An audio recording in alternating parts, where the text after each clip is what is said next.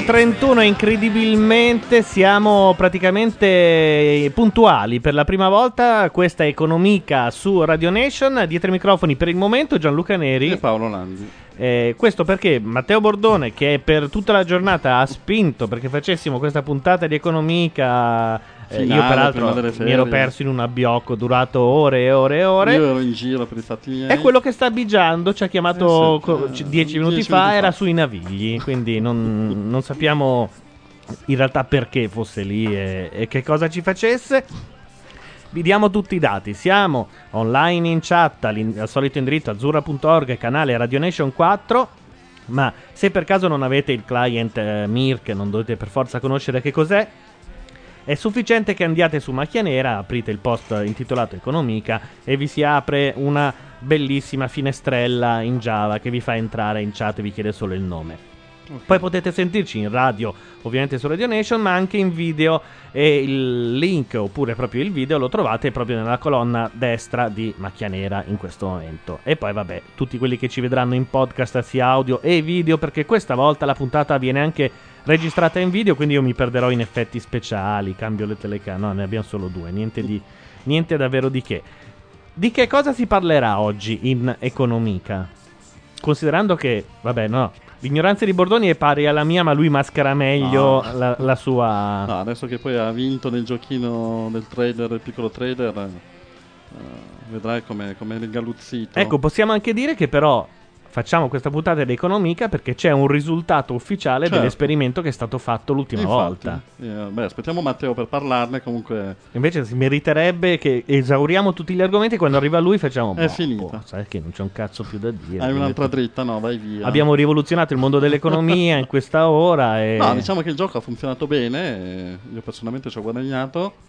Anche i nostri amici a casa che si sono buttati in questa avventura. E ora Max Uggeri deve offrire il, un pasto a Bordone. Esatto. È un pasto. Ma con un viaggio a Tokyo in un ristorante giapponese di Tokyo. Eh, no, deve essere un pasto di quelli coi controcazzi, Eh se sì, ho ben capito. poss- sì, perché magari lo vorrà dire lui, però l'ha già Quanto ha detto. guadagnato? Sì, perché l'ha scritto su Friendfit, però per Possiamo privacy. dire che, eh, che Economica ha, ha portato, no, fortuna, cioè Ha è, è servita a una- buona qualcuno esatto. praticamente. E chiediamo a Max che magari se è in linea Max è in linea. Ah, e dice che lui ha proposto anche Nobu.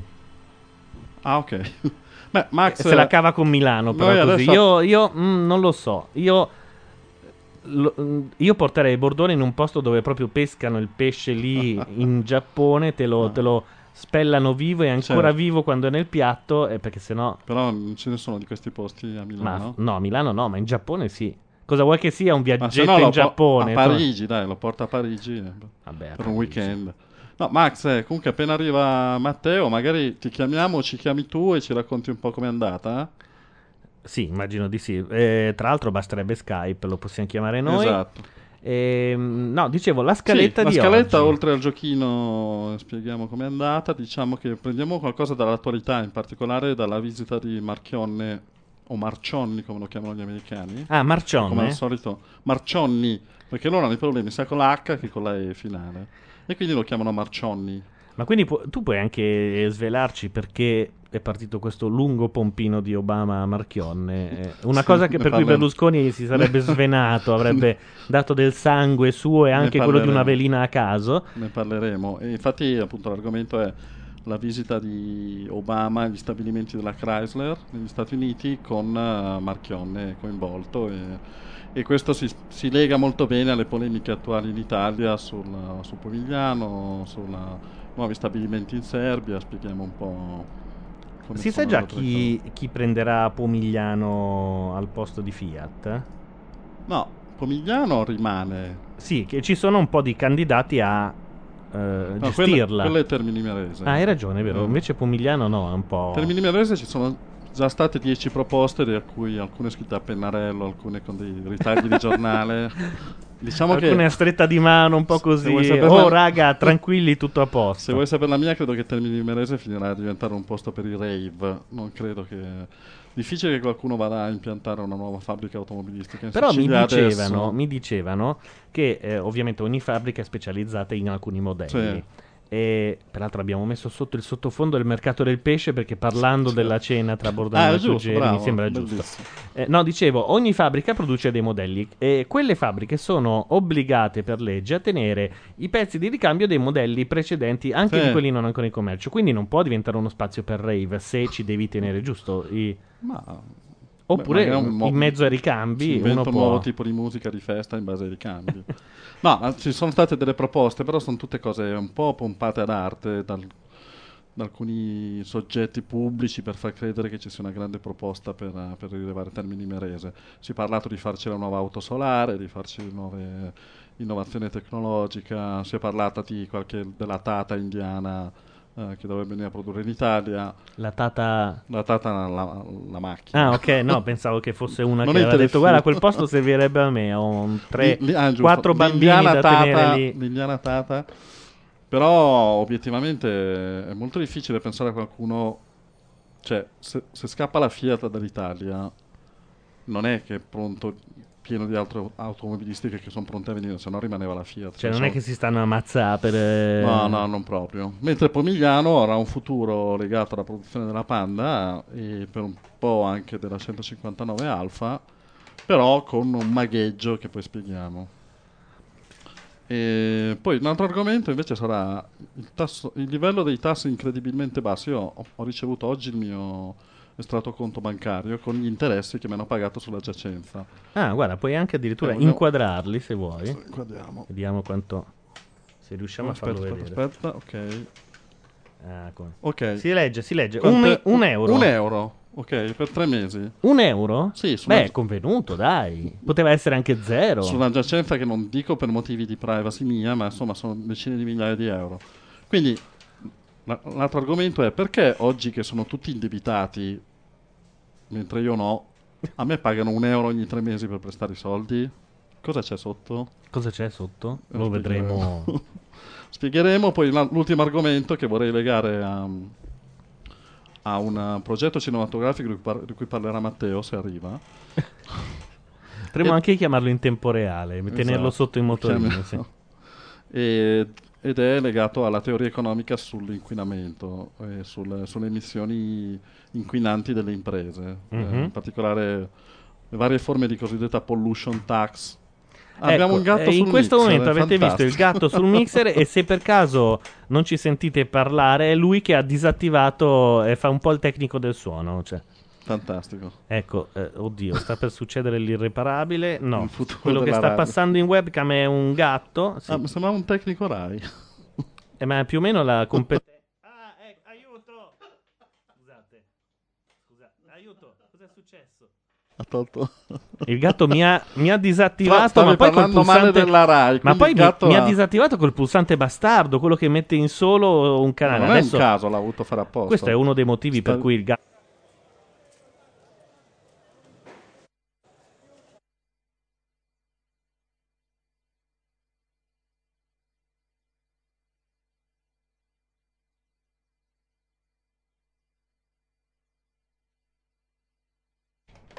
Scusate, eh, abbiamo- scusa, fa- puoi fare una cosa buona, Paolo? Sì, Prendi il gatto e buttalo fuori.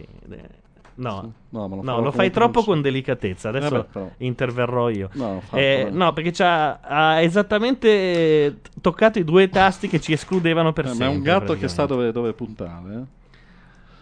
Va bene. E quindi questi sono i quattro argomenti, li sviluppiamo più o meno bene o più o meno velocemente in base a come al solito come andranno le cose. Magari cosa facciamo? Mettiamo, diamo ancora a Matteo 5 minuti, mettiamo una canzone E mettiamo subito una canzone così io scelgo anche un po' di sottofondi, vediamo di eliminare il gatto dalla faccia della terra e aspetta che ha disattivato anche l'entrata del computer Fantastico. e quindi eh, questo è Neil Diamond, Sweet Caroline e poi noi torniamo subito dopo.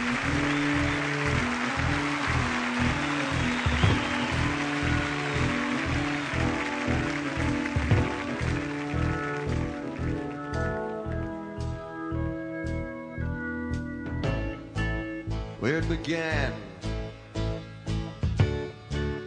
I can't begin to know it, but then I know that it's growing strong.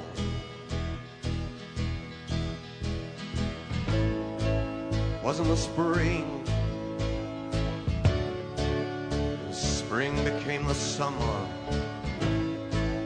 Would have believed that you'd come along. Hand, touching hand, reaching out, touching me, touching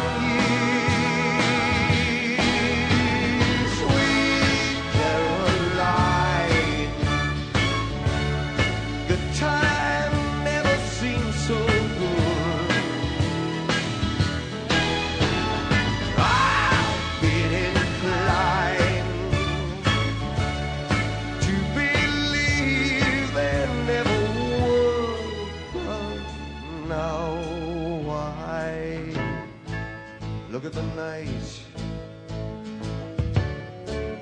and it don't seem so lonely. We fill it up with only two.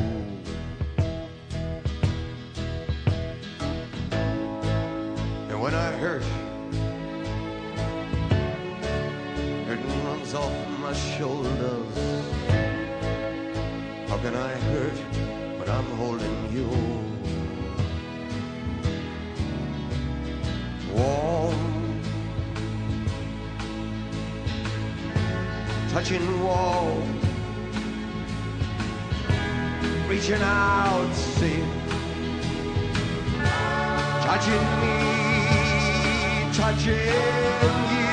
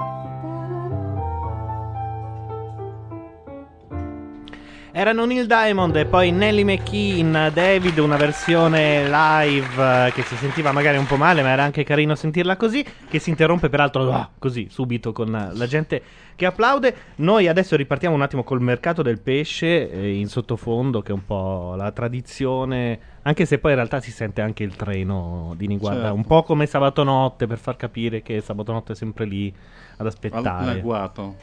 Matteo Bordone non è ancora arrivato. Gli abbiamo anche dato due, eh, due canzoni per potersi eh, palesare. Smarcare. Intanto salutiamo tutti quelli che sono entrati in chat e anche Keko T che dice sento che Radio Nation sta per trasformarsi in un, in- in un impero televisivo. Perché Ah. abbiamo tre canali, sai, abbiamo Radio Nation 1, 2 e 3, sarebbe Come- Video Nation 1, 2 e 3 Sarebbe come gli e altri poi, due sì, e poi al governo in, uh, in 10 In anni, una- 15 anni, dai, quando- quanto ci è voluto da Milano 2 a... Da, da Telemilano Ah, sai, al governo. sai che hanno pro- prosciugato il lago dei cigni? Non c'è Perché? Più, non c'è più l'acqua. Si sono mangiati Hanno- pure... non- no, non lo so, probabilmente... No, oh, forse è disin- per eh, disinfestarlo, per eh, qualche cosa... Ma dove vanno i cigni quando non c'è più il lago? Questa è una domanda salingheriana. Nei ristoranti di Milano 2 come Anatra, credo, eh, Anitra. Potrebbe essere un'idea. Comunque, eh, Milano 2, col- senza il lago, perde un po' della sua... vorrei No, ma probabilmente lo rimetteranno. Intanto il gatto è tornato a rompere le palle, non si sa perché, da dove sia rientrato e come abbia fatto Ma a infatti- palesarsi, perché la porta è chiusa è entrato dall'altro... Ma è chiusa dalla- anche l'altra porta. Ah, io. benissimo, e quindi è Udini praticamente. Adesso chiediamo alla Mazzarotta se ci libera del gatto. Sta dormendo, eh. Ah, benissimo, perfetto. Quindi la devi svegliare con la telefonata. Quindi Bordone magari è già giù, che sta citofonando, No. ma la Mazzarotta non lo sente. Temerebbe noi, dai. E va bene. Senti, io direi di partire Sì, senza sì. Bordone. Giocati magari le carte meno. Meno bordoniane, eh? meno bordoniane, esatto. Vabbè, dai, partiamo dall'estratto conto, che comunque... E meno bordoniano, Non dici? so, vado a caso. Ehm, è quello dove ci può dire di meno. Ehm, allora, chiedo a te, eh, abbiamo fatto questo giochino della borsa, abbiamo guadagnato i soldi, ma la borsa va su e giù, insomma, eh, se entri bene guadagni, se entri male ti fai male, insomma, perdi. Però tutte le altre forme di investimento conosciute, quindi non so, il conto corrente in banca, il conto di liquidità, eh, i fondi di obbligazionari, gli investimenti in obbligazioni private, i bot, i BTP, eccetera, sono a un livello incredibilmente basso. Sì. Perché io avevo fatto vedere appunto in tre mesi, praticamente con una giacenza media di alcune decine di migliaia di euro, mi hanno dato un euro di interessi, che equivale a un tasso di, di- di interesse dello 0,0125%. Beh, mica male, dai. Cioè, Eh, niente, è- io- è, per- è come dire Posso niente. anch'io? Poi te li raccomando. Eh, praticamente è, è per non dire zero, ma è zero. Se si comprano dei bot si guadagna una percentuale. Sui bot trimestrali si prende lo 0,20%, che togliendo le tasse e le commissioni è zero. Sì. Sui bot annuali si prenderà lo 0,50%. Conveniente. Sui mo- BTP si prenderà a 10 anni si prende il 3%. Sì. Eh, sulle obbligazioni diciamo aziendali di aziende non so tipo l'Enel o l'Eni si prende il 3% sulle più rischiose si prende il 4 o il 5 Sì. Cioè è- la classica cosa in cui tu ma anche i conti tipo i conti di deposito conto arancio famoso o conti simili si prende ormai niente tanto che il famoso proprietario di Mediolanum Doris fa questi spot clamorosi dicendo Il ah 2% netto. ma è 2 ma netto. Mica, mica quello È lordo. netto. All'anno, non al giorno.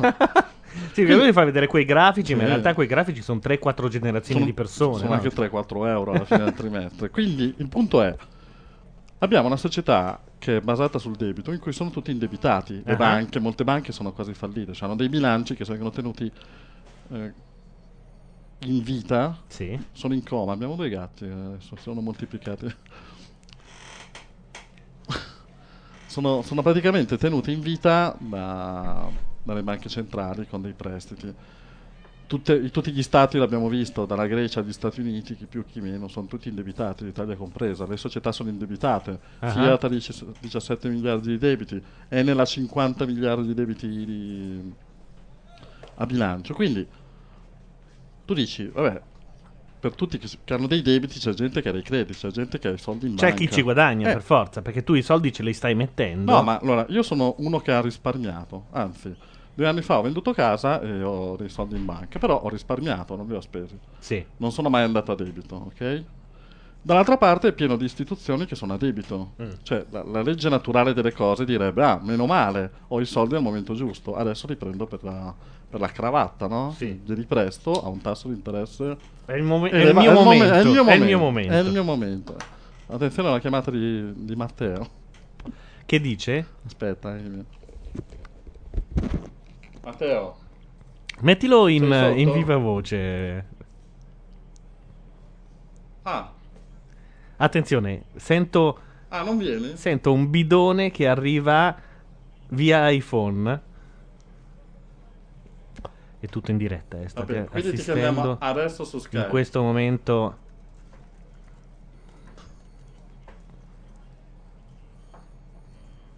È un momento di Vabbè. pathos. Ok. Ciao. S- Sento anche altri telefoni che squillano. Quindi, adesso diamo il numero di Ma, Matteo eh, Bordone in diretta. dice che sta arrivando. Eh. Però se vogliamo chiamarlo su Skype facciamo una cosa on the go. Però Ma cosa vuol dire on the go? me lo chiamiamo mentre è in moto. Che è una Ma- cosa eh, ma pericolosissima. Sì, esatto, ma poi è esatto. È Matteo Bordone, ex Una- una richiesta DJ. Vabbè, come comunque. andare su internet, guardate, sentite lo schianto di Matteo Bordone Sì, mentre dai, se parla in fa radio. male, no, esatto, no, no. Aspettiamo che arrivi. Ma sì, anche perché scusa, dai navigli quanto può essere? Sì, ho idea che il paccaro, quando fai così, siccome io sono abbastanza un paccaro, quando fai così vuol dire che non sei ancora Sì, partito. sono 15 minuti. Che non sei ancora Sì, partito, infatti. che sei ancora lì e tutto il Vabbè, resto. adesso vediamo cosa possiamo fare. Comunque, allora, abbiamo da una parte gente indebitata per migliaia di miliardi, e dall'altra parte quelli come me che hanno due soldi in banca. Sì. Quindi ti sfreghi le mani e dici, vabbè, È la volta che mi rifaccio, bastardi. E quindi, voglio dire, da un punto di vista così della teoria de- dell'investitore razionale, quando gli altri consumavano, io risparmiavo. Sì. E adesso io ho il risparmio vorrei impiegarlo, no? ok. E ci sarebbe qualcuno che lo prende a prestito. Però, perché non posso avere un rendimento del 5-10% che mi, sarebbe- sembrerebbe normale in una situazione come questa? Questo, il perché no lo diciamo dopo, però è una- un aspetto che fa riflettere su quella che è una, una te- famosa teoria, sempre che arriva dalla scuola austriaca di cui abbiamo già parlato, in generale del mondo del liberismo economico, che dice che c'è un tasso di interesse naturale nel mercato Ah, quando la gente eh, vuole consumare sostanzialmente non risparmia e quindi eh, vuole consumare, vuole indebitarsi anche per consumare, vuole spendere i soldi. Quando sente che è un momento buono, la gente Sì, spende, senza spende, pensare al dopo. esatto, esatto. Fa, fa la cicala. Esatto, quindi eh, i tassi di interesse in quel periodo sono naturalmente bassi perché i risparmiatori barra consumatori preferiscono consumare, non gli interessa avere dei tassi di interesse elevati perché comunque non vogliono investire soldi. Ok. E quindi sono le fasi cosiddette di, di iperconsumo e di basso risparmio barra investimento. Poi a un certo punto le cose cambiano perché ci sono dei cicli di innovazione di prodotto, perché comunque ci sono magari- anche delle recessioni economiche che fanno preoccupare sul futuro. A un certo punto nella dinamica del ciclo le persone vogliono cominciare a risparmiare. Sì. Quello che ho fatto io ad esempio due anni fa, ho detto no, adesso no, no casa, no consumo di casa, no spendere in consumi. Facciamo che mi metto da parte qualche Bravo. cosa che non si sa mai. In quel momento io chiedo un interesse per quello che cioè ovviamente risparmio se c'è una- un interesse adeguato Certo. eh, a, a remunerarmi eh, che non è lo 0% deve essere almeno naturalmente che ne so il 5 il 6% e gli altri devono pagare sono indebitati pagano perché pagano perché comunque prendono dei soldi a prestito o per pagarci i debiti o presumibilmente per fare nuovi investimenti perché quando i consumatori consumano di meno è perché sono finiti i prodotti Sì. Eh, vuol dire che implicitamente stanno chiedendo alle imprese di inventarsi qualcosa di nuovo Eh, Perché l'iPhone l'iPhone, a un certo punto tutti hanno comprato i telefonini però erano- non ne volevano Era più un po' saturo il mercato Esatto, certo non punto. volevano più telefoni, c'era bisogno di qualcosa di nuovo, che qualcuno che investisse. E quindi quel qualcuno prende soldi a prestito, li paga un tasso di interesse decente e fa nuovi prodotti e li mette sul mercato. Cosa c'è che non va in questo discorso qui?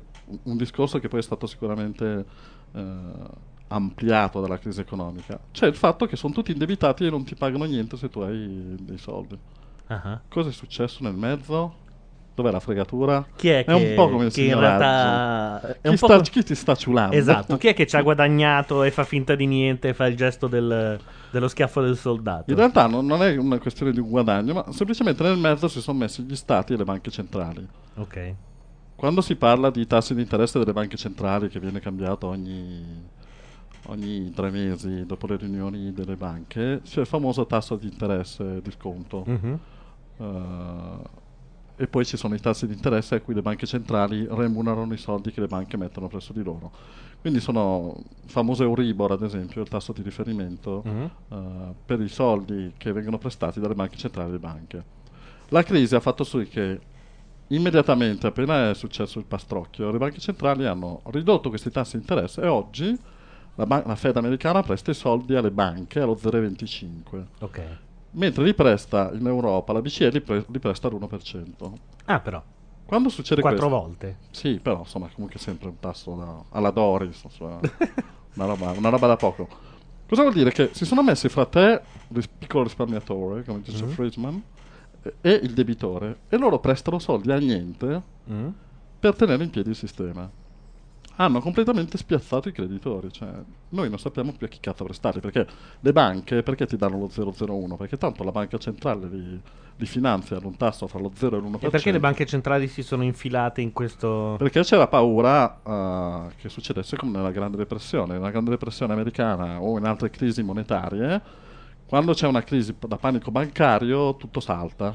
ok? Non c'è tempo per fare in modo che il risparmio vada a raggiungere quelli che, che ne hanno bisogno perché c'è una, una forma di panico. Tutti ritirano i soldi e li mettono sotto il materasso. Ok. ok?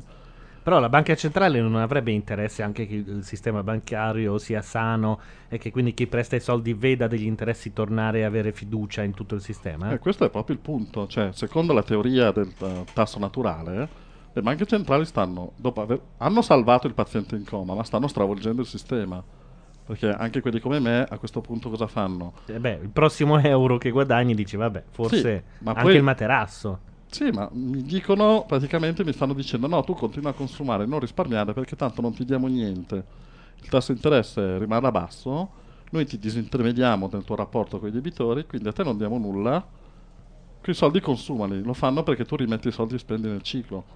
Ma nello stesso Ma se tempo tu, Paolo Landi, non ne hai voglia, nel senso che... eh, non guadagno niente, cioè ho lo 0%, loro Però nel frattempo hai anche perso fiducia, quindi sostanzialmente stanno minando un intero mercato. stanno Cioè, non hai fiducia e non vuoi comprare. Cioè, ci sono periodi in cui. Certo, dici- infatti e questo lo vogliamo rifare e questo chi non l'avesse una volta visto l'uno- prima, questo è euro. l'un, l'un euro. si dice l'un euro. Sì. Eh, che Paolo Landi ha guadagnato in tre mesi tenendo non- con- decine con un- di migliaia di euro in banca Esatto. e quindi succede semplicemente che quelli stanno lì stanno in stallo me li mangia l'inflazione per quanto l'inflazione sia bassa ma me li sta mangiando l'inflazione e quindi il sistema mi sta dis- diseducando mi, Mhm. sta dicendo tu hai fatto tutti i tuoi ragionamenti in passato no consumo no risparmio no adesso consumo no risparmio Sì. e invece loro ti dicono no consuma consuma consuma consuma Salvo poi quando ci sono le grandi crisi dire ah ma tu non hai risparmiato, adesso io ti licenzio, ma tu devi avere qualcosa a parte perché la pensione non ce l'avrai più. Eh, ti licenzieremo entro dieci anni. Ah, quindi praticamente la mettono giù così. Brava, hai risparmiato, brava, mentre non ti dicevano di volte brava, nel culo. E adesso ti licenziamo, visto che c'hai Eh. tutti questi grandi risparmi. Hai risparmiato? Io dirò no perché voi mi avete scoraggiato a risparmiare, no? Certo, E dicono eh vabbè. è un po' cazzituorio. E Ma- quindi... e tipo mettere dei petardi davanti alle banche centrali non, non- può essere fatto. Petardi, ho detto, eh, Certo. chiaro, non è che... Eh, no, credo che sia, sia- sia un po' più complicato di così, eh, però ecco, è un esempio di paradosso di un'economia gestita in maniera da, come dire, provocare quello che si chiama il ciclo continuo, il boom continuo. Non si può, praticamente oggigiorno, nell'economia moderna, non si può accettare un periodo di calo dei consumi e conseguente Che calo... però ormai è conclamato, quindi perché insistere... Cioè, Beh, bisognerebbe prendere ma- atto che la gente in questo momento non è che ci abbia proprio voglia del Ferrarino in box eh, se non se lo può permettere.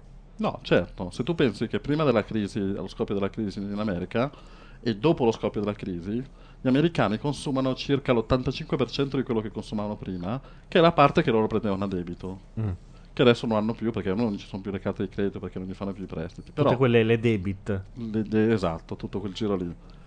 Quindi lui può consumare di meno, nello stesso tempo gli- lo hanno licenziato perché l'aumento del tasso Ah, di disoccupazione è, Hanno è anche stuprato 5 la moglie al e- 10.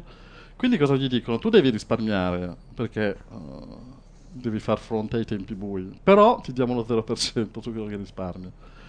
Quindi Tutto sostanzialmente... questo si- si- si- in realtà si trasforma in un gigantesco passaggio di ricchezza di, que- di che- di quelli che erano messi bene prima rispetto a quelli che sono messi bene dopo. Però è un esempio di un'economia che non funziona col suo ciclo bioritmo naturale, ma viene continuamente sedata, Mm. come appunto un malato in coma, viene continuamente sedata con questo denaro gratuito stampato dalle banche centrali che sappiamo che a loro costa solo 30 centesimi. Esatto, signoraggio. e qua ci colleghiamo al tema del signoraggio. Cater 3 dice a quel punto l'unica cosa da fare è farsi saltare in aria con i pixies in sottofondo. Eh, Eh, eh, però, sì. eh, non è male. Eh, sì, esatto. Magari anche riprendendosi e lasciando ai posteri il- la cosa. Certo. Ovviamente i critici di queste teorie dicono che in realtà non esiste il tasso naturale, che eh, la domanda e l'offerta devono in qualche modo venire manipolate, eh, anche perché se non si fa così poi succede veramente che il sistema implode, cioè se le banche centrali non fossero intervenute in questa maniera massiccia sarebbe stato il panico bancario, crisi a catena, eccetera. Però Però potrebbero smettere ora. sì, il problema è quando smetteranno di farlo e qu- quanto velocemente lo faranno. Eh, Ma loro hanno una convenienza invece a mantenere lo stato attuale delle cose, le banche? No, le banche centrali dico. Beh, ti faccio un esempio, nessun governatore è caduto per colpa della crisi. Quindi Eh, evidentemente, vero. evidentemente loro facendo così impediscono che la crisi da panico numero uno diventi panico al quadrato, eh, impediscono che l'aggiustamento delle crisi avvenga attraverso la- la- l'aggiustamento dei prezzi, no? Perché se, se ritiri la moneta dal sistema vuol dire che i prezzi vanno giù, vuol dire che la- mh, pro- i consumi calano magari di più nel breve per poi riprendersi nel lungo. Ma loro hanno bisogno che i numeri, il famoso PIL eh, trimestrale, i famosi...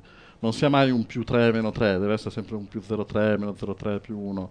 Perché ogni volta questi numeri sconvolgono la politica, Certo. abbiamo visto. Per cui chi ha il potere deve continuare a far pensare che il ciclo continua a essere molto produttivo e aumenta in base ai consumi, mentre magari il sistema è un po' il discorso, hai un'influenza, ti do l'antibiotico per due settimane piuttosto che ti lascio a casa due settimane e guarisci da solo. Mhm. La teoria del ciclo naturale dice guarisco da solo, l'altra dice no, beccatisti antibiotici perché... No, più che altro è hai l'influenza, ti metto fuori dalla finestra con la tormenta di neve e vedrai che ti fa No, gli altro anticorpi, no? sì, ti abito sempre agli antibiotici e questo ti, prima, ti fa male. O comunque ti, ti- ti- non ti educa ad avere cura del tuo corpo secondo i termini, diciamo, più... E l'intervento di Obama di una settimana fa può cambiare un po' le cose in questo senso? Oppure quando lui ha detto gli americani non dovranno più pagare per le cazzate che hanno fatto le banche? Sì. A- aggiusta qualcosa? Fa prevedere qualcosa di buono? Oppure sostanzialmente parlando di banche normali e non banche centrali non conta assolutamente niente? Eh, questa è una ma- domanda interessante che perché mi fa poi chiedere il ragionamento. Il punto è, ok, la prima, la prima fregatura si è presa, cioè questo c'è chi ha guadagnato, c'è chi ci ha perso e sono fatti suoi. Cioè uno Certo. che ha perso il lavoro ha perso il lavoro, quello della banca che ha guadagnato il bonus l'ha guadagnato e ce l'ha a casa. Il punto è che un'altra crisi non è possibile, cioè un'altra crisi a questo punto col denaro a zero è impossibile perché se c'è un'altra crisi cosa facciamo? Il Cioè, è denaro- possibile perché poi c'è l'estinzione del eh, genere umano oppure perché... Signoraggio. Signoraggio. Nel caso scatterebbe il signoraggio. No, è impossibile perché se tu cosa possono fare più che mettere il denaro a zero? Cioè, non, non c'è meno tre. Metterlo a meno uno. Cioè, non puoi far pagare i creditori per prestare i soldi. cioè, questo, grazie a Dio. È un po' come Fantozzi che deve pagare per farsi il regalo della pensione da solo. È, Esatto. arrivato, Eh. è arrivato un nuovo bidonaro che non chiude mai la porta. Siccome abbiamo avuto degli atti terroristici fatti dai due gatti prima che ci hanno camminato sopra il mixer. Lo invitiamo a chiudere la porta, lo vedete in questo momento in eh, web- No, un- webcam. Ha delle pretese l'uomo che ha voluto questa trasmissione. Ha Voleva un pure- caffè. voleva pure del caffè, capito? Oltre a tutto il resto. Eh, arriva tra l'altro con l'affanno. eh, No, poi chiediamo. Chiediamo, avete sentito nostalgia del bordone mancante? Esatto. Beh, sì, anche perché li stiamo uccidendo con delle cose noiosissime, però. Cos'è che state dicendo? No, invece io ho capito per la prima volta una cosa economica. Forse perché dovendo fare le domande ero attento, quindi È la riuscivo. prima volta. Eh, Ah, intanto- ecco, scusa, finiamo il ragionamento così mentre Matteo si sistema. Quindi la prossima crisi sarà quella finale, sarà come il Big One in California, sarà un po' come la... intanto il microfono sarà di Matteo. Come il va 2012 male. dei, dei Maya. Cioè? Cioè, se arriva un'altra crisi come quella che c'è già stata, Ah. cioè, uh, amma- E- cioè, estinzione, non sono- dinosauri. non ci sono più medicine perché la medicina è stata usata al massimo, cioè tassi di interesse sono a 0%, le banche ricevono soldi dalla banca centrale che li stampa a 30 centesimi l'uno. Sì. E, cioè, la prossima volta se le banche rifalliscono di nuovo, nonostante ciò, non esiste un'altra arma, cioè non, non possono intervenire facendo tassi di interesse negativi o... È quel fenomeno che Friedman chiamava ce l'abbiamo nel culo per sempre. Bravo. È quello. sbaglio. Chicago, ma ce l'ho nel culo. e quindi a quel punto chi potrà salvarci? Solo chi ha risparmiato soldi nel settore privato. Cioè ci vorrà abbastanza risparmio nel settore privato da risalvare le banche. Ok, Ma se ti hanno dato lo zero fino ad oggi, ti hanno diseducato a risparmiare, tu non risparmi. esatto. Quindi? Maya, Ah, tu non risparmi. Dinosauri. Ah. cioè, sì. La clava? Poi la clava non è male. E economica si chiuderà semplicemente per mancanza di- del genere umano. Non No, o per, no, per mancanza dell'economia, c'è il ratto. Esatto, E esatto. facciamo un ratto, facciamo un programma che il, il login lo fai tu con un topo e facciamo macchia ratto. Perché si, ti, ti pia- è anche bello, eh. Vai da H&M, c'è una, ti piace, te la chiavi lì, le dai due schiaffi. e- Potrebbe essere un... Eh sì, perché si ritorna un, un po' indietro, un po' di una volta. Una clava d'oro magari che fa Sì. più male. Cioè, proprio il bastonato. Vabbè, e Quello quindi abbiamo i ricchi, spiegato insomma, praticamente come la teoria del ciclo austriaco del tasso di interesse influenza il nostro estratto conto. Ah? Come facevo vedere, Matteo che tu sei appena arrivato, la banca mi ha detto che su circa qualche decina di migliaia di giacenza di euro negli Mm. ultimi tre mesi mi ha pagato un interesse di un euro. Ma come un euro? Un euro. no. Sì, no, l'abbiamo già fatto vedere anche in webcam. euro? Incredibile. Sì, Perché il tasso di interesse è E secondo me era 0,0. No, però 0,98. scusa, ci paghi le tasse. Certo. E hanno anche E detto, quindi, dai, ti, e quindi ti danno 0,73? Sì. Ah, io che sono un, un creditore, Mm? mentre sono tutti falliti, hanno tutti bisogno di soldi, a me non danno nulla per prestarli. Questo era il paradosso della teoria del ciclo del tasso di interesse e abbiamo cercato di spiegare perché. Va bene, e quindi io resterò ancora con questa voglia di Tu economia. dovrai sarò leggere il l'unico. podcast. Sì, dovrò, No, dovrò leggere, sentire il podcast. podcast, esatto. In tutto questo, siccome sono. Scusate ancora tutti quelli all'ascolto, quelli qua di fianco, tutti quanti, ci sono insomma. Le cavallette. No, i navigli che sono un posto Eh, per navigli. certi versi bello. Quando ci altri- finisci dentro è un po' un casino uscirne. Con Esatto. quelle alghette, quelle... No, no, no, quando ci finisci dentro è un po' un casino dire vabbè, mangiamo qualcosa in fretta che devo sc- eh, scappare. Certo. Eh sì, in fretta. Non sei riuscito. No, ti, ti arpionano e Caesar salad 12 euro. Do- la Caesar salad 12 euro. La Caesar Quella salad. Madonna, e che L'insalata 12 euro. Ma ci sono pezzetti di Giulio Cesare dentro, No, è proprio che, quello è vero che- delle è che il reliquie. pollo ti traduce le versioni di greco. Se gliele dai, te le mette a posto. Se voi siete d'accordo, se non sono arrivato subito dopo una No. pausa, potremmo mettere una canzone, Sì, beviamo un caffè, mi insultate un po' per il ritardo e poi torniamo. Arriva Sheryl Crow, non dir niente Va perché... benissimo, Ah, va bene? Crow va bene, sì, sì. Oh, ma peraltro una di quelle belle tristi, d'ambiente, d'atmosfera.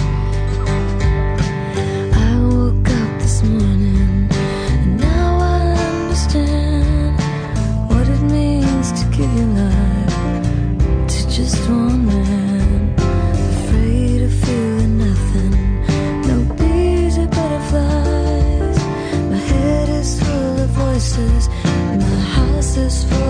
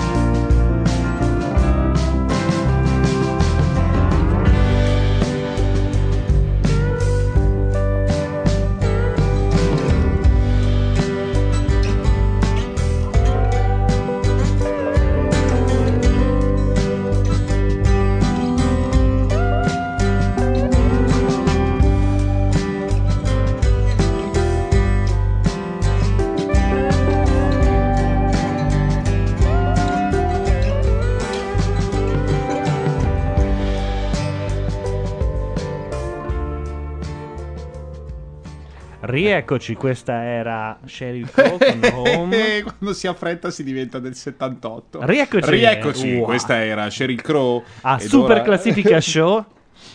Cioè- E in effetti non ci eravamo accorti che mancavano tre secondi. Abbiamo detto no, adesso suonano per un po', da soli cazzeggiano. State ascoltando Economica, che è un pro... Guarda che più scalcagnato di Economica, forse... Sto Guarda, pensando... tu considera che prima il gatto ha fatto il tecnico e ci ha escluso per un minuto dal- dall'audio perché è passato sopra il mixer. Ti dico solo questo. Ti no, dico ma nella anche- storia del programma, cioè è un programma che finisce in palinsesto a volte Pensa- un'ora prima di andare in onda. Pensa a prepararlo bene. Ma verrebbe una cosa pazzesca. Ti dico anche che Max Ruggeri è dovuto andare, si è dovuto assentare per eh, eh, delle commissioni familiari che doveva fare, Ah, ma ovviamente ti ha offerto di scegliere tra un ristorante dietro via, via Marghera e Nobu. Eh, la Madonna, da Nobu non sono mai andato. Ha detto che te lo meriti, perché lo diciamo per chi è all'ascolto e magari non Ci ha ha sentito... fatto 500 dollari, diciamo. Ci ha fatto che- 500 visto che non dollari c'è. grazie alla, alla dritta di- di, Matteo, Matteo. Bordone. Tip- il tipico culo del principiante. No, io ci ho però, fatto tra- le, le 5 per 3 notti a fila con StarCraft 2 e lui ha fatto 500 dollari, è giusto, ognuno quello che gli compete. Eh, il gioco è uscito, e esiste anche un video su YouTube che mh, mostra il making della decorazione di un aereo della Korea Air. Korea Air si chiama, mi pare, sì, non mi ricordo più, o Korean Air o Korea Air. Eh, è un 747 però fatto, o un 767, non mi ricordo, un Boeing fatto a StarCraft 2. Ah, però. Ah, cioè tutto ehm, blu con il simbolo di StarCraft 2 e dei, e dei personaggi perché in Corea il gioco prodotto dalla Blizzard, che è di proprietà di Activision, e Activision è il titolo sul quale eh, hanno speculato Max Ruggeri e Paolo Landi e mh, su mio consiglio assolutamente così mh, cazzone della settimana di due settimane fa eh, o della settimana scorsa forse dieci giorni Settimana fa Dieci scorsa, giorni sì, fa. sì, non Eh, tanto. Se vogliamo far vedere il grafico, non so se Sì. si riesce a vedere in video. Sì, credo di sì. Aspetta che mettiamo il video in modo che lo possiamo vedere tutti. Guarda, avvicina il- lo schermo del tuo MacBook. Vai, Eccolo vai, qua, vai, si vai, vede, vai, si vai. vede, si vede molto Ok, bene. noi abbiamo comprato quando il prezzo era 11,20, quindi in basso Qua sostanzialmente. praticamente. esatto. Eh? Il 27 luglio, che è l'annuncio dell'uscita del gioco, è il momento in cui il prezzo ha raggiunto i 12 euro, quindi il punto più alto, e poi è cominciato a scendere un pochino. Sì, però non Però- tantissimo. Però sì. abbiamo, abbiamo E ora c'è bene. ancora World of Warcraft, il nuovo Eh, adesso pack. arriverà l'aggiornamento, però è vero che forse, a parte che Activision è, è più grosso di, cioè, è come, di- come si dice in questi casi, cioè dentro all'asset C'è di tutto. di Activision Sì. c'è anche la società che produce World of Warcraft, per cui è un elemento, ma non è solo, non è tutto lì. Sì. Intanto ci Ciao, saluta Ilaria. Mazzarotta, non la potete vedere, ma è apparsa una specie di mano. Niente, No, ci un fa mal segni. di testa sì, che non ce la esatto. fa più. Va bene. Ciao Eh, ciao. Allora, abbiamo fatto un'operazione che è nata da, chiamo bottom up, come dicono gli inglesi, cioè non nasce da grande- grandi menate sui massimi sistemi, eccetera, nasce da un'osservazione della realtà Sì. che influenza la realtà finanziaria. Sì. Quindi abbiamo, ora, a chi dice Matteo, Matteo, dacci al- altro insider trading, vorrei No, dire non che c'è- non c'è non è un insider Eh, trading, no. cioè, non è che lo sapeva solo Matteo che è uscito No, il gioco, no. è una notizia pubblica, però... No, no, è pubblica, però è limitata a un po' di appassionati, credo, no? Beh, no, non è no. quella roba che. No, ma chi, chi investe nel titolo le sa queste cose. Ok. Il punto è, mh, prima di tutto, magari non tutti son- hanno la testa su quelle cose, eh, anche se tutti sanno, il mercato è formato da miliardi di persone, quindi come si comportano non lo sappiamo. Sì. Per cui la nostra piccola osservazione, applicata bene con un'idea di mordi e fuggi in 10 giorni, ha pagato perché abbiamo comprato in un momento in cui c'erano notizie positive sul titolo, la borsa comunque era abbastanza tonica di Mm. suo, il titolo ha fatto meglio del mercato, nel momento in cui si è raggiunto l'uscita del gioco qualcuno come noi ha venduto, quindi il prezzo è cominciato a scendere. Sì. Avevamo detto di vendere prima dell'uscita dei dati del PIL americano perché si usmava che c'era poca, poco ottimismo ed è successo così, cioè insomma il dato sul PIL non è piaciuto tantissimo, Eh? l'azione ha ripiegato ma noi abbiamo venduto bene in tempo e ci abbiamo guadagnato. Questo secondo me è un bel modo di, di- di operare in borsa. Noi abbiamo fatto i trader nel senso che abbiamo comprato e venduto dopo pochi giorni. Esistono ovviamente quelli che lo comprano e lo tengono per anni, però lì vanno fatte valutazioni più Di lungo di periodo. Mm. lungo periodo, bravissimo. Se no ci sono gli scalper, Eh? che sono quelli che entrano la mattina e escono la sera, però lì si va veramente a guadagnare su con tanti soldi su movimenti piccoli. Sì. Noi abbiamo fatto i trader e secondo me è andata piuttosto bene. È andata bene. Parliamo del gioco per eh, così almeno ho qualcosa da dire. E, dunque, il gioco è un gioco di strategia in tempo reale. Eh, simile, insomma, il, il primo di questo tipo era stato tantissimo tempo fa, eh, Dune, Dune, Ah. che non c'entrava niente Col con, film, eh? cioè c'entrava in teoria perché avevi i vermi, eh, però eh, si vedeva da là, cioè era quell'ambiente lì, eri su Arrakis, eh, quindi in Liguria verso la Toscana, perché sappiamo che la Spezia è Arrakis e Arrakis è la Spezia, come dice il film. E quindi... Ah, sì. E quindi sì. Ho fatto il militare. Eh, Esatto, quindi eh, tu hai fatto il militare a Arrakis in Perfetto. qualche modo. Ehm, quindi eri sul pianeta sabbioso, ma nella sostanza sono dei giochi dove tu hai delle, eh, delle risorse che devi andare a Mm, mietere. sì. eh, poi con queste risorse devi produrre dei, dei- dei beni, visto che siamo a economica, degli oggetti, e questi oggetti ti servono per irrobustirti da una parte e dall'altra avere, quindi avere delle difese, Sì. avere delle strutture industriali che ti permettono di produrre. Tu soggetto sei una persona fisica? Tu soggetto sei, un robot? tu sei è uno di quei giochi Dio dove tu, Ah, dove ok, tu sì, gestisci, ok. Quindi gestisci una colonia sostanzialmente. Eh, questa, colonia, questa colonia di solito parte con una base e con delle- dei, dei mietitori che vanno e prendono questi- queste sostanze, queste materie prime.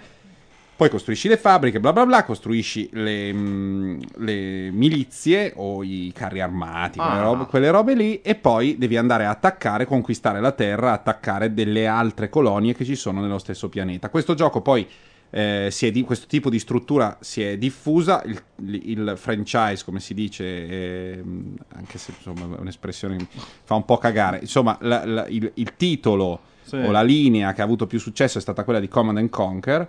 Command and Conquer è andato avanti un sacco di tempo, eh, quello di Electronic Arts e, mm, e Command and Conquer era, è stato fatto insomma varie ambientazioni più del futuro, si è arrivati fino a Generals dove c'era il- quello che si faceva saltare, il kamikaze che si fa saltare. Ah, Eh, molto educativo. sì, hai tutta una serie di, di omarini che fanno delle cose o di, di mezzi, Quindi bombe sei- atomiche, sei bla come bla il bla. proprietario di una multinazionale senza scrupoli. Sì, gestisci, gestisci questa- queste colonie. StarCraft è una delle varie declinazioni di questa struttura, di questo, di questo genere videoludico, ed è quella che ha avuto più successo perché funziona molto. A parte eh, il primo StarCraft, adesso non mi ricordo, ma credo che abbia quasi dieci anni, che per un videogioco è assurdo.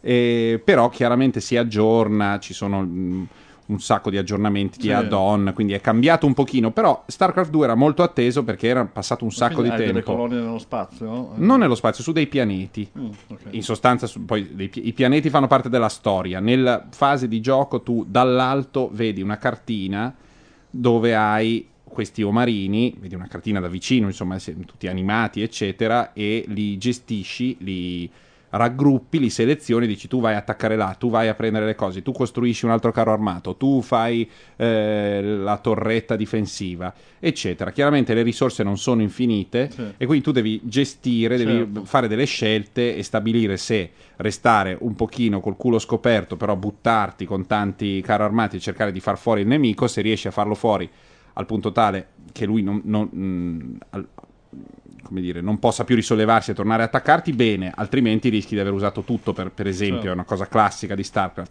Vai con tutte le forze che non hai costruito niente, niente di difensivo, vai solo all'attacco E e vai. Se riesci a vincere, ed è una- sono scelte proprio Certo. micrometriche, eh, ce la fai e poi lentamente hai il tempo per costruire quello che ti serve. Altrimenti, anche lì, come diceva Friedman, ce l'hai nel culo per sempre. Così Eh, proprio diceva. Diceva proprio Ma così. Friedman sì. è famoso per per, questa sua frase. Ehm, Beh, insomma, Ma il gioco funziona, è molto- che- Beh, ci vuole il gioco funziona pazienza. molto ed è molto ed è un po' come è il classico gioco dal quale fai fatica a Uscire, staccarti, certo. sì, perché non Dice Cater 3 è come Risico ma più figo in pratica. Eh sì, è molto simile a Risico, in effetti. In effetti è mo- è molto Solo che simile. sposti gli omini invece che i carramatini. F- Risico è inarrivabile perché poi ha una semplicità per cui Mm. ehm, e poi è- funziona molto co- però sì è quello perché due lanci di, dati- di dadi giusti a volte in Risico ti permettono di occupare con il minimo di carro armati necessario ehm, quel territorio che poi ti dà una- un'armata in più, poi Certo. ti difendi, poi hai il bonus del Quindi insomma i continente. giochi di strategia militare sono quelli che si avvicinano. Sì, è un gioco di, di- di strategia militare, ehm, anche strano perché è di fantascienza pura, perché Mm. poi sono, sì, è quella roba lì, per cui hai alla fine t- tre specie, ci sono gli umani, ci sono gli zerg e ci sono i proton, mi pare si Sì. chiamino, eh, che sono delle altre specie aliene, ma insomma sono eserciti che hanno altre caratteristiche, quindi altre armate, altre armi, altre cose, però è sempre la stessa menata. E, il gioco, in- la, la cosa assurda è quello che è successo in Corea, no? dove eh, fanno i tornei nei palazzetti dello sport. Dove Alvin al Mac dice: E a risico non ci sono le esplosioni reali, al massimo ci sei tu che fai boom. Sì, e poi la botta di culo conta, Corea- mentre Corea lì la botta di Sud, culo... no? In Corea del Sud, sì, nella Corea dove, lo- dove- dove ci sono i videogiochi, in Corea del Nord Lo credo che lo usino i militari, eh? sì, Ok. per fingere di attaccare il Certo. Giappone e farcela. E, e qui e in Corea è un fenomeno sociale incredibile, cioè la, la Miss è fidanzata col campione di StarCraft. No. Sì, nei video, nei, nei- un dipendente di, di Macchia Nera ha postato l'altro giorno una fotografia che veniva da una soap opera coreana con i sottotitoli e diceva eh, l'amore non è un gioco, non è, una, non è come sta, non è tipo, non so, questa vita, questo amore è un videogame, sì, sembra di essere in StarCraft, cioè è, un- è- è un fenomeno talmente popolare che è dentro ai telefilm. Certo. No, accidenti. non telefilm di ragazzini. Lei poteva veramente definirsi figa o figa per quanto può essere figa Beh. una che sta con un nerd? Eh? No, Ma non Miss- c'entrava niente, non c'era niente. Ma di chi La stai Miss. parlando? No, le donne più belle, le ragazze più f- Miss Seoul Sì. era fidanzata con questo che ha un nome d'arte, non so come si circo. chiami, che è un campione di StarCraft. Ed è un fenomeno veramente assurdo, in, in- anche perché è un gioco molto semplice e perché è lo stesso da dieci anni. Comunque, in ogni caso, usciamo dalla questione StarCraft. Il gioco è bello, funziona ed è uno dei. La caratteristica di Activision, della Blizzard in particolare, di Activision poi, che l'ha comprata, è che è l'unica software house che produce, è l'unico editore di videogiochi per PC oggi. L'unica cosa Escono- che trovo eh, cercando Miss e StarCraft è dei link che dicono don't, don't miss uh, the upgrade of Eh, Starcraft." no, è devi scrivere Miss Seoul. Miss Seoul e StarCraft, non lo so. Ehm, comunque, non esistono più i giochi per PC, in sostanza. Certo. È un mercato che si è ristretto Finalmente. enormemente e quasi non ci sono più. Questo tipo di gioco ha bisogno del mouse, perché tu hai 40 armate, le Anche devi il andare a selezionare. ditino eh, su iPhone funziona abbastanza bene. Sì, ma su iPhone StarCraft non Su, non- scusami, su iPad. Su iPad ancora ancora si può fare, però già lo schermo è piccolo, cioè è un gioco che ha bisogno Io di schermoni. Un, un gioco simile al Risico, non so se a StarCraft, che si chiamava Operazione Barbarossa per PC, Mm? in cui bisognava invadere la È Russia. un gioco leghista. cioè. No, e tu eri Hitler Mm? e dovevi invadere la Russia lanciando un tot armate a nord, Sì. un tot armate al centro, prima che Ma non vedevi inverno. poi che si sparavano? No, sen- Era cioè, tattico. Si sentiva la Poi vedevi le tue armate che decrescevano, no? Sì, Poi sì. arrivava l'inverno e vedevi che morivano tutti. E Beh. poi, però, se non riuscivi a vincere entro il eh, metà di dicembre era finita. Quindi...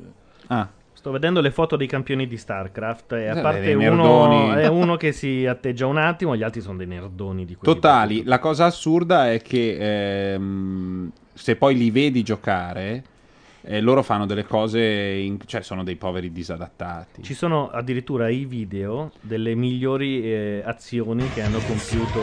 Sì, magari togli l'audio. Eh, no, perché questi sono dei- degli psicopatici, nel senso che usano le scorciatoie da tastiera, Ah. per cui tu vedi uno che sta suonando un pianoforte in sostanza, e in realtà è quello che gioca. Ah, addirittura ci sono proprio Ci loro... sono i programmi televisivi, c'è Sì, un sì, canale. in video, il pubblico, un po' come il poker. Ah. e, lo schermo diviso in due e sono vestiti con delle tute da non ho capito perché da Tipo NASCAR. da Formula 1 Da sì, NASCAR, esatto. No, perché per immedesimarsi nel gioco. Eh, perché no? sono ma sponsorizzati. ci sarà caldo cazzo fai una maglietta perché no? sono sponsorizzati e quindi devono far vedere. E loro fanno delle cose eh, che per gli esseri umani sono impossibili, e, nel senso che poi per, per, eh, dire alla base fai quattro armate mentre io vado di lì, faccio questo, la gente normale ci mette del tempo. Certo. Loro sono dei mostri, cioè loro fanno cose incredibili.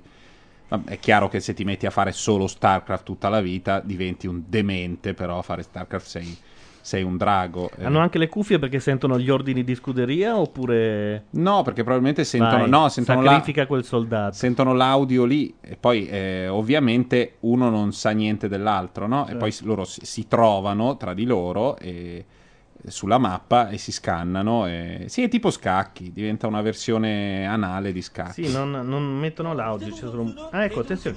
Eh, grazie perché l'audio cambia tutto. Ah sì, perché c'è. È funziona- telecronista. No, funziona così in genere. Tu hai tre. Credo che anche nella- nella- nel canale dove danno spesso StarCraft sul satellite in Corea. Corea la Corea è il paradiso multimediale del pianeta Terra, cioè è un posto dove tu hai la televisione, hai il digitale terrestre sui cellulari in metropolitana e puoi vedere qualunque cosa. E quindi c'è un canale dedicato e in questi canali a volte hai i tre feed, cioè puoi vedere lo schermo A, lo schermo B e uno schermo di sintesi dove un commentatore ti spiega e sceglie lui cosa farti vedere. Intanto tu stai so vedendo se la velocità, vanno- sì, la velocità con cui loro passano da una situazione all'altra è incredibile. Sembra la situation room della Casa Bianca. Eh, Più o meno sì, poi sono degli zerg che devono fare un modulo nucleare, insomma, delle, Mm. delle cagatelle. Eh, è anche un momento in cui non esce nulla, è un momento di, di Ah. grande stanca questo. C'è la grande moria dei videogiochi? Sì, perché, perché i videogiochi hanno i due, i, i due mm, Momenti da... momenti caldi dell'anno sono ovviamente cioè, qualcosina come per qualunque altro prodotto al ritorno dalle vacanze perché c'è il senso del ricominciare Certo. bla bla bla Eh, il fenomeno pappalardo E- però poi i due momenti sono Natale e fine delle scuole sono que- quei due lì. Quindi ad agosto a luglio agosto non esce niente. Questo gioco esce perché ha una vita poi chi Dicono si- che hanno anche la cannuccia con la- per la bibita e a questo punto immagino anche un catetere infilato nel pisello perché Non so 18 quanto ore di, partite. di maratona come scrivono qua. Beh insomma 18 ore? 18 ore. Eh, Carl Cox, il DJ, eh, fa, mh, quando mh, sta facendo un set che funziona molto bene, eh, e lui ha il secchio. Non ci credo Eh sì. no non ci Lui ha il no, secchio. no no non pu- si può arrivare a quel livello lì Senti, mh, ma il secchio il secchio ha un secchio sotto, tira fuori il pirla e fa la pipì lì. allora già il tira Anche fuori il perché pirla. Berlano è impossibile, no? Anche perché bevi le birre e Eh, intanto stai e quindi devi fare la pipì. Certo. E quando mh, insomma, lo dicevo l'ho chiesto, prendendo anch'io non, ci, anch'io non ci chiede- non ci credevo, cioè non sapevo come funzionasse, l'ho chiesto a, a WeB, che ho la fortuna di conoscere, e lui mi ha detto: no, no, è, è- così. È così perché. è gente che non scopa dal Cosa vuol dire non scopa? No, cioè, no. È gente che fa. No, una- tu dici, guarda. Cos'è l'angolo del luogo comune? Cosa che, vuol dire che gente ti che non fidanzassi con me? Io sono però uno che tiene I il secchio DJ? sotto la sedia mentre DJ non gioco. scopano? Cioè, tu credi che i DJ più famosi del mondo scopino meno di te? Tu questo stai dicendo? No. Tu lo devi dire quando sono spenti i microfoni. Però- Noi siamo i tuoi aspetta, amici, ti vogliamo aspetta, bene. Devi sempre immaginarti che la fidanzata di questo DJ deve figurarsi la scena di te sotto Ma con il figurati. secchio. No, la, fina- la fidanzata di questo DJ sta con uno dei DJ più fighi del mondo e però sa, che usa il secchio. e sa che siccome il DJ più figo Glielo del mondo lei? non può mollare la, la postazione perché non puoi. È lei che lo svuota. No, lei non lo svuota, ma no, che scemate, ma no. No, l'importante è che non finisca nel bancone del whisky. Comunque, vabbè, direi di andare avanti. Ah, Sì, andiamo avanti perché ogni volta sempre Scatologici. Sì. Vabbè, allora, doma- non domani perché i negozi sono chiusi. Io lunedì comprerò StarCraft. Due. Ah, per- proprio per. No, beh, tutta questa esperienza deve avere un, Un- un perché. Sì, tieni presente Un che se uno tendenzialmente è un po' ossessivo, come siamo credo un po' tutti, e insomma la prima sera tu ti metti a mezzanotte, prima delle tre e mezzo Eh. alle quattro. Io non- sono ossessivo, ma su quel tipo di giochi mi scasso le palle. Eh no, bisogna vedere se ti scassi subito se entri. Se entri è un Sì, attimo. è l'inizio che ti deve... Ma anch'io con Red Dead Redemption, con lo western, all'inizio Mm. ho detto "Ah, che cazzata, spari il coyote. vabbè." Eh. E niente, poi finisce che sei la notte di che cavalchi, Eh sì, eh sì. desolate. Red Dead Redemption è un altro, insomma, 80 milioni di dollari di Eh, budget, eh, è un altro giocone. di quei gioconi pazzeschi. e devo dire che io de- sono diventato abbastanza forte e poi dopo, mh, per Mm. questioni di continuità, di, di- di- di- di- di distrazione, l'ho un po' mollato, ma c'erano delle robe, io sull'aquila galoppando la tiro giù che è una meraviglia. Sì? Passano le aquile, io galoppando... Io pam! premi quei cervi, non riesco a colpirli. Eh, e lì bisogna, devi anche andare dal- nel mercatino e prendere un fucile incazzato perché al primo Ah. colpo poi saltano più forte. Quindi devi prendere in testa subito. Pam! Eh, Beh, sono- abbiamo deragliato parecchio dalla, Beh, da però, insomma- Eh, No. Senti, eh, comunque per chiudere, noi avevamo sì. parlato anche della Apple e della BP. Sì. Da quando abbiamo fatto il giochino, diciamo che anche loro sono salite, ma un pochino. Cioè Questo perché noi 2%. abbiamo detto che avevano messo il tappo. Se non ci fosse stata economica, Ma sta roba del tappo come sta andando? Il adesso? tappo non si è capito se funziona o meno. Poi è arrivato l'uragano e hanno tutti impacchettato. Hanno detto, signori, adesso per due settimane. Vabbè, scappa- ciao. Quindi Ah, sì? torneranno quando è passato ha l'uragano. lasciato un biglietto che è stato io no- Ma io ho letto una capito. notizia che diceva che adesso il macchione in superficie È tutto giù, sì, se ne- tutto. non c'è più e quindi hai l'impressione. In realtà sul fondale ci sono delle schifezze di palle. Di Che poi è schifo. quella roba che per vent'anni eh, distruggerà la, la vita dei bagnanti perché sotto i piedi si troveranno. Eh, ma il bagnante lì non è il bagnante, lì sono tutte paludi, sono tutti bai. Beh, no, ci sono alcune lì. spiagge turistiche che rischiavano di Ma perdere. diciamo che la Tanto prossima- che Obama ha dovuto invitare prossima tutti alluvione andarci. a New Orleans faranno benzina per strada. Diciamo. Ma ehm, cosa, cosa- come funziona la questione BP? Il BP comunque sta vendendo una fraccata di... BP Ah, ha cambiato vendendo- il CEO. Sta vendendo molti asset per, per fare cassa. Mm? È, è- è in mezzo a mille casini. Ha cambiato il Non è più l'inglese delegato, per la prima ma un volta nella americano sua del storia, ma un Texas. americano per proprio dare un messaggio di. Siamo con voi. Cazzarola. Eh. Io ho visto una puntata del Daily Show di Jon Stewart in cui facevano vedere un, eh, la commissione che si occupa di questa cosa e che, qui- che quindi aveva lì i rappresentanti di tutte le compagnie petrolifere che davanti al Parlamento americano dovevano esporre, insomma, c'è stato un... C'è stato un um, come si dice? Un... um, come si dice in italiano? um, Hearing? Un, um, Hiring? o- No, no, Un'udienza. Un'udienza. Ah, ok. Ehm, la cosa esilarante è che avevano scoperto che nel protocollo di tutte le compagnie petrolifere operanti sul territorio americano c'è un protocollo d'emergenza. Se scoppia il merdone, cosa bisogna Si è fare? rotta poi una valvola, non è successo niente. Sì, però in, in caso di qualunque Sì. merdone ehm, ambientale, cosa dobbiamo Ok. fare? Cioè, catastrofe, quindi telefonare al biologo mm, John Smith. Ah. Va bene, John Smith è morto otto anni fa. Avevano tutti ancora il Smith. numero da chiamare per l'emergenza di un biologo che era evidentemente un biologo, ami- non so, che per qualche strana ragione era finito in quell'elenco, ma era cioè in, in quel protocollo, ma ovviamente era un ciclostile del cazzo, come dire sì, facciamolo perché dobbiamo farlo, chi se ne frega, perché prima di tutto è assurdo che tutti abbiano un consulente solo. Secondo, questo è morto da 7-8 anni e nessuno dice un cazzo. Davanti al, eh, alla commissione parlamentare, Mm?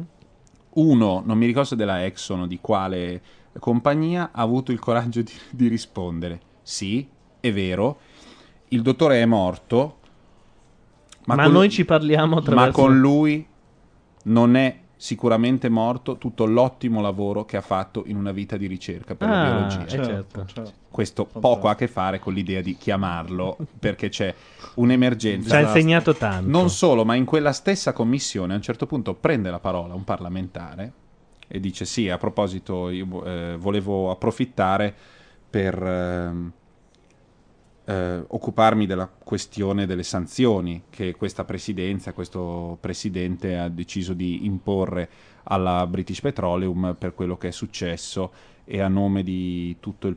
questo è un texano. Eh, è una cosa che mi raggela il sangue e voglio veramente scusarmi perché l'idea che uno Stato vada a chiedere delle sanzioni Eh. a un privato è una cosa vergognosa che mi fa vergognare di questa amministrazione. Io mi scuso veramente. E c'era il- l'inglese perché era Sì. ancora lui. Perché era lui no, che parlava. norma- è l'amministratore delegato Sì, o è sì, un sì, altro? era lui, Era lui. era quello ridanciano Quello che la buttava un po'. Ma sì, tranquilli, che adesso parliamo Eh, tutto. Esatto, non sapeva come reagire. Perché non puoi dire grazie, perché è chiaro che questo qui sta farneticando. Quindi sono rimasti tutti un po' paralizzati. Hanno- altri hanno preso la parola, passano 6-7 minuti, poi arriva un altro ehm, deputato democratico. No, scusate, volevo riprendere Mette il un punto su secondo quella la questione. che- Volevo dire che non sono assolutamente d'accordo con quello che ha detto. Per otto anni hanno governato i petrolieri texani, sappiamo bene che l'amministrazione Bush non era particolarmente cattiva contro... Sì, questo ha voluto, ha voluto espressamente dire io mi vergogno del fatto che, Che questi... ci sia una multa. Che ci sia, una che ci sia la multa, non l'entità della... ma che ci sia la multa. Big government. È il big government, sì. Vabbè. E comunque le notizie per la BP ne arrivano altre cattive, nel senso che pare che ieri abbiano, ci sia qualcuno, sempre nel congresso americano, stanno cercando di approvare una moratoria per la BP per non scavare più nel- nei, giacimenti americani. Cioè tutti sì, Però non so se sapete che Gheddafi ha venduto quattro concessioni per mettere quattro piattaforme esattamente sotto la Sicilia. Eh beh, sì, beh, diciamo davanti alla Libia, che poi sta sotto Che la sta Sicilia. sotto la Sicilia. Mm. Che Alla ti fa BP anche pensare, sempre. essendo la stessa placca, perché non buchiamo un po' di Sicilia per vedere se ce ne abbiamo un po' anche È noi. la stessa, no? siamo sicuri? Sì. L'altro giorno ho visto un bellissimo documentario di quelli che fanno vedere la- dalla Pangea in poi come le, le- Sì. le nazioni. Praticamente Milano era.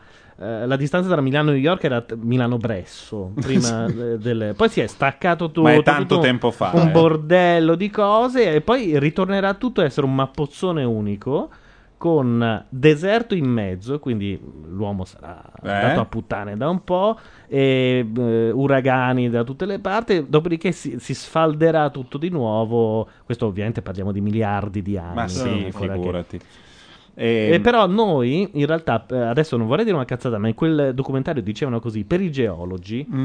noi siamo Africa, cioè dalle Alpi in poi, che è dove si scontrano La le placca placche, africana, sì. noi siamo Africa, noi Lombardia Certo. siamo Africa. quindi anche...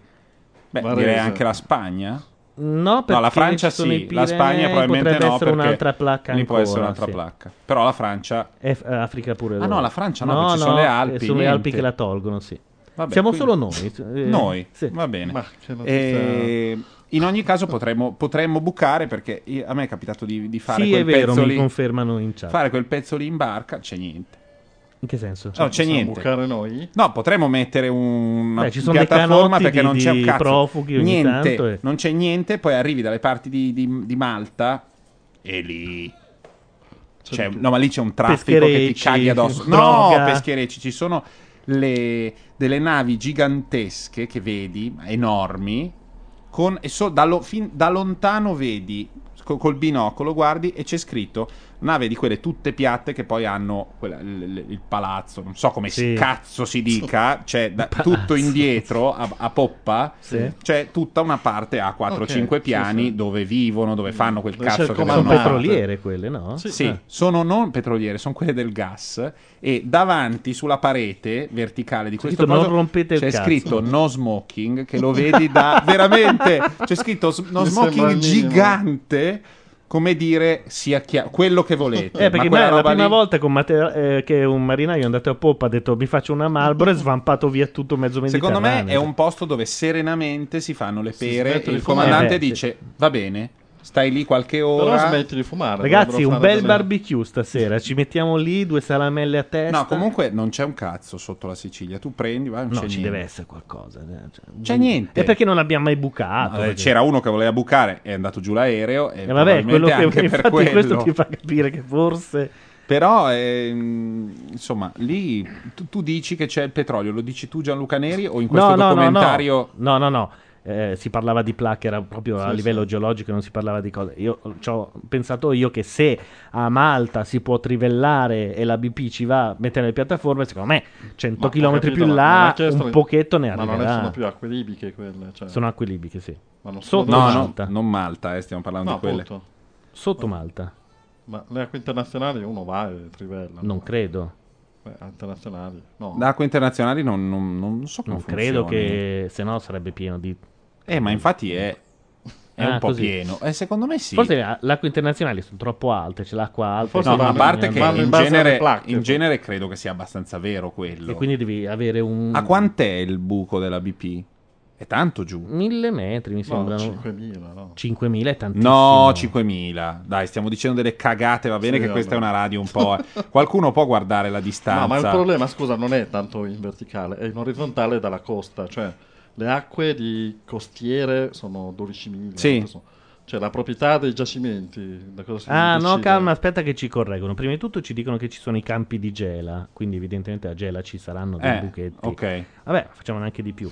Dopodiché ehm, eh, c'è qua- mi danno ragione Sì, sulla sì. placca, anche se qualcuno dice le immagini su Google dicono il contrario. Vabbè, chi se ne frega E delle che- immagini su Google. E, e che quelle navi che dici tu sono navi per la trivellazione, quelle col palazzetto.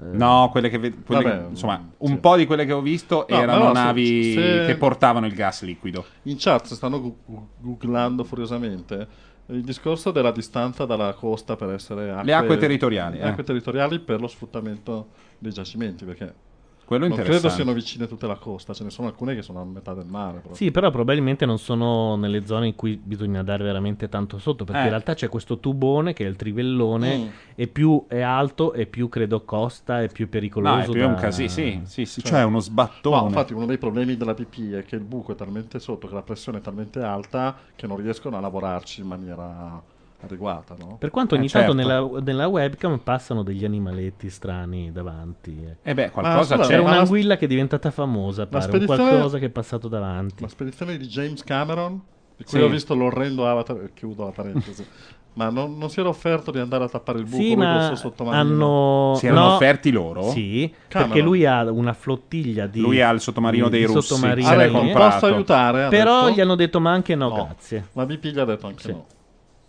Pazzesco. Grazie, James. Fare. Grazie, James, Ma fateglielo però. fare, lui fa un film, vi, vi paga un po' di, vi paga un po' di debiti, riesce a fare petrolio. Lui in realtà non aveva detto che eh, tappava, lui aveva messo a disposizione i, La i suoi sottomarini batiscafini. della BP, quelli di chiudere Certo. le- Sì. buco, eccetera, eccetera. Allora, secondo me, visto che sono anche figli, me hanno usato uno per Titanic. alla- Sono quelli quello che in- lui ha usato per Titanic, cioè lui ha prima usato e poi comprato una nave con i suoi batiscafini, che era dei russi, perché erano gli unici che ce l'avevano, per andare a girare tutta la, La parte iniziale la parte in cui- preparatoria di Titanic, cioè andare sul relitto del Titanic e vedere come era messo. E da lì poi l'ha online, costruito, immagino. Cioè, poi ha online. fatto, un, no, ha fatto un documentario che io mi sono visto, dove l'ho visto? A Valencia, dentro a quelle cagate di robe di Calatrava. Mm. A un certo punto c'è tipo l'IMAX e fanno vedere questo documentario. Siamo andati a- dentro al Titanic e fanno vedere com- com'è la questione. Ci danno un link che dice An ex- exclusive economic zone si estende da Dal limite esterno del mare territoriale al ma- fino a 200 miglia Ah, nautiche. ok, perfetto. 300 km Dal mare territoriale, dalla base ma- così include le zone contigue. Vabbè, insomma, Cioè, sono un 200 link- km. Quindi. E una nazione ha il controllo su tutte le risorse economiche nella sua zona, incluso la pesca, eh, mining e le estrazioni minerali, Sì. giusto? Eh, quindi il petrolio e, e anche tutto quello che riguarda l'inquinamento. Quindi sono tutti puoi fino a Cazzi, sono 370 cazzi di- km. di- Oppure quello. puoi invadere i paesi. Invece per la pesca, per la pesca, eh, io dunque la questione è che questa roba qui non so se vale anche perché se fosse così per la pesca sarebbe molto Ma cioè no, noi non avremmo eh, ma noi non avremmo il, Scusate, il- i il problema della Sicilia non l'avremmo se fosse così perché ad- Infatti, pescherecci il problema esiste Vallo. perché non, non c'è un accordo su dove i No, pescherecci possono ma no arrivare. perché l'accordo in teoria c'è è che questi vanno oltre non è che non ci sia accordo questi vanno oltre perché Eh, vogliono vanno andare a oltre Tripoli a pescare. vanno vi- troppo nelle altre acque e finisce. Ma lì non ci sono 200 sì. miglia. Ma va, ma per piacere, ma no. Perché no? Dalla Sicilia Ah. alla Libia. sì Ma scusa, se parte sono. da Lampedusa, no? Più che altro quello che mi Appunto. chiedo io è Se tu parti da Quanto da Lampedusa, Lampedusa a Tripoli? Scusate, Ma c'è poco. Quello che mi chiedo io è Malta, che è un piccolo staterello, Mm. bisogna fare un perimetro di 300 km anche per lei? T'ho detto, non sono 300 km. Questa roba qui ha a che fare con gli sfruttamenti. Perché sennò conviene, scusa, ti prendi un sassolino in mezzo all'oceano e 300 Guarda, km io so questa tuoi. cosa perché me l'hanno detta quando sono andato. L'Islanda è l'unico paese che non ha 15 o 12, ma ha 150 miglia di pesca e nessuno può rompergli i coglioni. Non Eh. sono, eh, sono sue. Perché? Sì. Perché l'Islanda non ha una sega se gli devi dare da pescare. Loro vanno a cozzare con gli interessi dei norvegesi.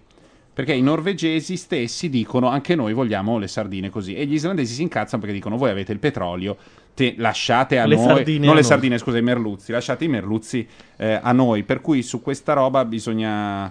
Intanto la sempre pronta Brandy ci dice: Per la precisione, la nave Saipem riesce a perforare sotto una colonna d'acqua ingente e arriva al massimo a 10.000 piedi sotto il livello del mare, il che equivale a 3 km. 3 km Dopodiché, sotto. secondo me, inizia a diventare un po' un casino. Eh sì. Perché la pressione dell'acqua è. Già che, è- stiamo, già che stiamo parlando al bar, perché non ne sappiamo un cazzo, cioè di solito a Economica c'è uno che ne sa e due no. Se andiamo sulla geologia. Se parlano i e- due che Siamo no. in quattro eh, che No, ma cazzo. nessuno sa una sega, qualcuno sa in chat. Comunque, se uno per la questione ponte sullo stretto, io proporrei a tutti di farsi un pezzettino, ma col canotto, di fare, un pe- di fare lo stretto di con le Messina. correnti che ci sono. Tu fai lo stretto di Messina e poi Ti dici trovano in Turchia, credo. Forse no. Ti, si trovano in Turchia. No, perché- Ma forse no, l'hanno detto tutti quelli No, con un minimo senso, di un po' sì, competenza. faranno. perché è la competenza specifica. Però io due anni fa sono andato e sembra di essere dentro a una, una illustrazione di Doré della Divina Commedia. cioè tu prima hai le onde, il mare blu, Ah, poi a un eccetera. punto- A un certo punto il mare è nero, è molto più scuro e eh, ci sono dei, dei momenti in cui è completamente piatto e tu vedi che l'acqua viene dal basso verso l'alto come se fosse un geyser oppure hai la barca che comincia ad andare al doppio Ma infatti il ponte... C'è anche quel minimo problema che di lì passa una faglia abbastanza importante. Cioè, proprio lì. Hai studiato le faglie stasera? No, no, nel senso che non è una di Sì, quelle no, è famoso, principali. il terremoto di, C'è di quella Messina. siciliana contro quella... Capisci che non è la cosa migliore mettere un ponte che ha solo due piloni, uno da una parte di una faglia e uno dall'altra. C'è qualche cosa che delle molle si possono motivo. usare delle molle secondo Ma me secondo grosse me- mollone Neri geologo ad onore non mi di dicono, fargli- vedi che L'idea è di fare una specie di Luna Park, cioè come le montagne russe. Non è per attraversare, ma per avere un'esperienza così rischiosa e clamorosa. per la prossima edizione di Economica oliamo le sedie perché il, Sì, il ma rumore inizia a roba- diventare Il ponte di Messina probabilmente non si farà, faranno i due piloni e due lati della... i due piloni e basta per dare un po' di lavoro alla mafia. Dopodiché Oh, il l'hai pezzo detto tu, eh. allora di cos'è che stavamo parlando? Della BP. la BP Comunque, il eh, petrolio sì, sì, eh? Allora, volevo- se arriva un terremoto e i piloni vanno in fase, succede un gran casino, dice Brandy, che Vanno credo in- ne sappia. in fase sì però questo dovrebbe essere c'è quella famosa ripresa del ponte C'è e un- i ponti non vengono fatti vengono fatti tutti C'è un- storti non una- devono essere come gli strumenti musicali C'è un video eh, assurdo del non piegare, eh, un ponte credo un tra ponte che negli praticamente anni 50 negli anni una roba del genere Beh, quando si sbattono i tappeti, no? Esatto. c'è delle macchine sopra che vengono sballottate perché con le onde. perché proprio. il ponte era risu- risonante Mm. cioè era eh, come fosse accordato per cui su quella nota lì risuonava da dio è arrivato tanto vento ha cominciato a risuonare ed è venuto giù in un attimo quello ovviamente credo che non lo, non lo debbano fare possiamo passare a sì. mettiamo una canzone perché abbiamo fatto questa, facciamo questa- sì. ce l'hai? Poi dicono se le donne, come in sabato notte, possono partecipare o no. Chiedono. ma le do- in chat tutti Ma possono partecipare sempre a sabato in notte schiacciarle. studio. a in sabato notte studio. in studio non ci possono essere donne perché? Perché mi campi scarpe nuove! ecco, questa è la ragione. Andiamo con una canzone. Questa è Coda Chrome con Maybelline, fatta da Simon e Garfunkel nel famoso concert in Central Park. Poi torniamo.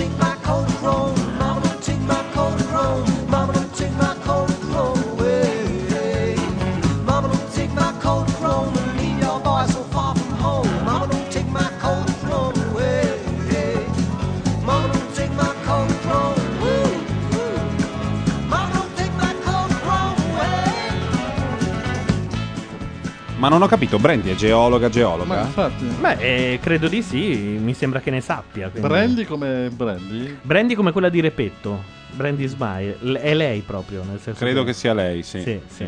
E da- pr- modella, alla fine si è stufata, è venuta in Italia. E... Modella? Brandy era una modella. Eh, tu sei purtroppo an- Eh, eh, non sai, successivo non alla storia sai. di Repetto. Zucchero filato nero. so, Neri, ci siamo pure conosciuti, dice. Ha ragione Brandy, vero, vero. L'hai conosciuta? Non ti ricordi un cazzo, sei una canaglia. Ma perché devi far finta? No, è che io Brandy non... non- cioè, in questi casi si, è- si, dice e si incontro tanta gente, ci saremo cognome. visti. No, non ti ricordi una sega, devi dire la Ma scusa, verità. ma facciamo una puntata sulle trivelazioni offshore. Sì, invitiamo, eh? dovremmo- invitiamo lei e qualcuna. No, per poi no, parlare con trivelazioni questi. offshore, capito? Parla- sì, ma non devi però ricalcare, sennò si vede che sei un mostro. Il canaro di Cesena. Di Cesena era? Quello lì con quell'allevamento di di, Ravenna. di Ravenna, eccezionale. Io li tengo così perché voi siete la falsa ecologia. Vedi che I rompete cani sempre i coglioni. che si- Brandy non si era presentata come Brandy, ora va bene tutto, ma, Ma non se anche si posso- fosse presentata. co- Allora, Brandy, non dire il nome, faccio io. Francesca, ti ricordi Francesca, la geologa? No. E allora che cazzo dici? Eh, vabbè. Poi, Ho visto come The. Yes Man Save the World. Oh, Ah, cagami, sì, sì, Bra- sì, ok. eh, sì. No, è che detto Brandi così ti lo stavo chiamando. Ho visto The Yes Man Save the World. Documentario che è distribuito su tutti i, i ne- network di BitTorrent, i peer-to-peer, Mhm. perché adesso non mi ricordo quale società ha fatto causa e quindi cerca di mh, fermare la distribuzione del documentario. Gli Yes Men avevano già fatto un video che si chiamava The Yes Men e basta, mi sembra, un documentario mondo immaginate mondo Michael Moore, Sì. documentari so- socio-economici un po' di sinistra, però lui non- loro non vanno in giro più di tanto a chiedere alla gente quanto sei povero, sì sono povero, ah non ho più i soldi. Loro mh, sono degli attivisti un po'... come definirli? Si direbbe con un'espressione così, è un po' ad minchiam che però è molto in uso dei situazionisti. Sì. È gente che organizza, mette in piedi dei momenti che mettono in crisi una struttura e, e dei processi. In sostanza sono due ragazzi, non ho capito bene ma credo fidanzati, ma questo è, è irrilevante, se non ai fini della morale, ehm, che fanno i, i, mh, eh, i guastatori delle strutture comunicative dell'economia. Per cui, esempio, eh, e c'è la tragedia di Bhopal. Sì. C'è l'anniversario della tragedia di Bhopal, dove una eh, azienda di una società americana in India che produceva ehm, fertilizzanti, in seguito a un'esplosione, ha ammazzato migliaia di persone, inquinato un territorio gigantesco e i risarcimenti non sono mai arrivati. Loro non hanno mai risarcito gli indiani. Anniversario, uno dei due Yes Men che preventivamente si è organizzato, si è creato un'identità fittizia come consulente e responsabile di questa società eh, e portavoce, ha messo in piedi un sito, ha, ha prodotto delle false documentazioni, tutto finto per darsi una credibilità, è stato interpellato dalla BBC World News e quindi riesce ad andare in diretta in un pezzettino quando si collegano, tac, lui con il chroma key dietro va agli studi della BBC di New York, si collega e in collegamento, E in diretta, dice oggi è un grande giorno, è un grande giorno perché noi finalmente possiamo fare giustizia e togliere una macchia dalle- dalla nostra società. E E quindi io società sono qui, sono qui per dirvi che noi ci prendiamo non solo l'abbiamo già fatto, la responsabilità per l'incidente, ma annunciamo che noi risarciremo le vittime di Bhopal. In quel momento giubilo ovunque, escono notizie da tutte le parti, lanci d'agenzia, eccetera, e il titolo perde il 4%. Ovviamente perché la gente dice cazzo risarcisci, perdi i soldi. Ecco, qui credo che sia diventato reato. Guarda, loro A questo punto. alla fine loro mm, non so come, ma sono ancora lì, per cui boh. Devono avere degli avvocati Vabbè, anche bravi. quello di Wikileaks è ancora lì, ma perché non la va a fare in America la conferenza stampa, altrimenti gli minano il culo. Vabbè, in ogni caso loro Ma ti eh, trovano, ovunque tu sia. Comunque sia, hanno fatto questo. Un'altra cosa che hanno fatto ehm, è stata costruire un software e andare nei congressi, a- in un congresso, a, mm, a fare la dimostrazione di un software che prevede il numero di morti civili per l'installazione di un impianto industriale in un paese povero. Mhm. Dicendo, beh, tanto i morti si fanno. Eh, The- quindi The con questo Report. software... Eh? Depletion Report si chiama, no? Anche quello americano quando dice quanti morti puoi avere per un'operazione. Sì, però loro fa- fanno un software tutto carino con... La, la, mh, la strategia loro è un po' quella di Borat. Quando intervistano Borat gli dicono tu fai delle cose super esagerate e lui dice sì, perché io eh, espongo per esempio un razzismo o un antisemitismo 100 in modo che le persone si sentano... ehm, Destabilizzate. sì, e anche e- e si sentano molto distanti da questa forma di antisemitismo e di razzismo e palesino il loro, che magari è solo 20, ma che normalmente avrebbero pudore esp- tutelati, capisci? sì, Uno dice sì, adesso bruciarli tutti, no. Certo, sono un po' avari e cercano di controllare il mondo, ma non sono così male gli ebrei adesso. Però in quel momento il, il gioco è quello, cioè di smascherare quella parte di pregiudizio che hai, eh, o quella parte di, sì, di, di pregiudizio, eh, ehm, andando all the way, no? Cioè, gigantendolo, Sì. proiettando su una figura svaccando e loro fanno questo e devo dire che il- a un certo punto c'è, c'è tutta una parte su Friedman vanno a intervistare della gente dei vari think tank no? Che poi sono nel- in molti casi sono i lobbisti Certo. e davanti a qualunque problematica la risposta di questi lobbisti che loro intervistano è sempre il mercato il mercato, il mercato, il mercato. Con il mercato noi risolviamo tutto, il mercato, il mercato non dà problemi, il mercato... The Pole of the Liberties. Sì, il problema è che... mh, insomma, eh? Eh, e qui mi dai il destro. E ti do il destro perché ipotizzare che la produzione di... Cioè, lo scopo lì è produrre un utile, no? Certo. Quando tu hai anche un altro fine, è vero che a cascata puoi pensare che milioni di eh, fenomeni e processi che sono volti alla produzione dell'utile per una forma di eh, concorrenza e un circolo virtuoso arrivino a un risultato eh, positivo anche da altri punti di vista. Però in questo caso loro dimostrano quello. Certo. Nel caso di Bhopal no, perché la ricerca dei dividendi per gli azionisti fa sì che buona. loro non de- cioè il bene per loro è quello, è Certo. avere dividendi più alti o avere un, un asset più ricco, non è risarcire. Certo. Chiudiamo Eh, la parentesi geologa. Sì. Brandy ha dato un dato in più ed era esattamente chi pensavo io, sempre a pensare ma il suo nome, cognome e il cognome è quello di un tuo amico, figurati. Quindi è venuta qui in casa, capito Brandy? Addirittura? Esatto. Va bene. Questa storia parallela. Andiamo È avanti. finita. Sì, il problema è che il mercato, cioè si tende a usare il mercato ogni volta per giustificare la qualunque, cioè il mercato, siccome si parte dall'idea che il mercato è buono nell'economia, è l'unico modo per far funzionare l'economia, allora qualunque cosa in nome del mercato. È quello che pensa Matteo, che il mercato è buono. No, smettila, cretino. Il punto è che anche la teoria economica, che di solito è sempre più di- indietro rispetto alla realtà, perché la teoria fate dei grafici sul muro, E poi dopo teorizza pratica- comportamenti pratici, cioè razionali e teorici che poi nella pratica accadono, ma la teoria del mercato è un po' più complessa e questa cosa l'ha capito. Cioè anche i liberisti hanno capito che ci sono dei casi tipo, abbiamo parlato della BP, abbiamo parlato della, credo fosse la Dow Chemical, Mm. di Bhopal, la famosa ExxonMobil per il caso della Exxon Valdez. Ad esempio l'inquinamento è un esempio perfetto di fallimento del mercato. Perché? Perché il mercato è uno spazio dove ci sono degli agenti, dei, dei- dei consumatori Mm? e ci sono delle dinamiche di equilibrio che si raggiungono attraverso il prezzo. Sì. I sostenitori del mercato dicono che tutto deve avvenire in questo spazio, cioè quindi la cosa buona è l'equilibrio e il prezzo trovato per le risorse per i- gli individui che a loro volta hanno de- una cosiddetta funzione di utilità, cioè loro ognuno cerca il suo benessere, le funzioni si incrociano, si fa il prezzo e tutto quadra. Nel nostro caso, quelli per esempio che dicono inquinare non è un problema perché dobbiamo cercare di dividendo nel mercato, si muovono dentro uno spazio in cui però l'inquinamento non è compreso. Eh no. Perché nella tua funzione, tu di Matteo, l'inquinamento, cioè tu devi mangiare, massimizzare il tuo reddito personale, Sì. giocare, giocare. Sì. Ma l'inquinamento è una cosa che magari la produci tu e magari la subisce qualcun altro, ad esempio. Cioè, eh, se tu compri un prodotto che viene f- fatto in Cina e viene inquinato lo spazio cinese, Sì. tu nella tua funzione non c'è questo inquinamento. Sì.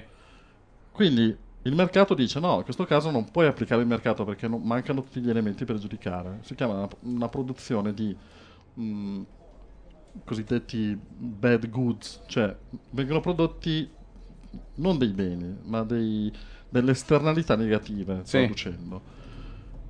L'inquinamento è ad esempio classico perché producendo per sé e per, per- per- per avere buoni servizi si inquina il mondo e tu non sai quale di quella porzione ti danneggia o perché non te ne accorgi perché tu dici vabbè tanto l'inquinamento c'è respiro anidride carbonica tutto il giorno ma non mi fa niente perché sei ignorante quindi non la incorpori nella tua funzione Sì, diciamo. sì. o perché se la becca un cinese quindi a te francamente Non te ne frega un cazzo. Mm. Quindi anche i, i- i super liberisti riconoscono che nel caso dell'inquinamento è giusto che intervenga lo Stato perché il mercato da solo sbaglia perché Mm. mancano gli elementi. Quindi questi sono a libro paga e quindi mh, fanno lobbismo. La- un'altra delle cose che fanno quelli degli Yes Men Sì. è eh, indire una conferenza stampa a nome della Camera di Commercio americana, senza essere la Camera di Commercio americana, in questa conferenza stampa dichiarare che eh, la politica della Camera di Commercio, la linea della Camera di Commercio cambierà da quel momento in poi e la Camera di Commercio diventerà favorevole all'applicazione del, del protocollo di Kyoto per il mercato Fantastico. statunitense.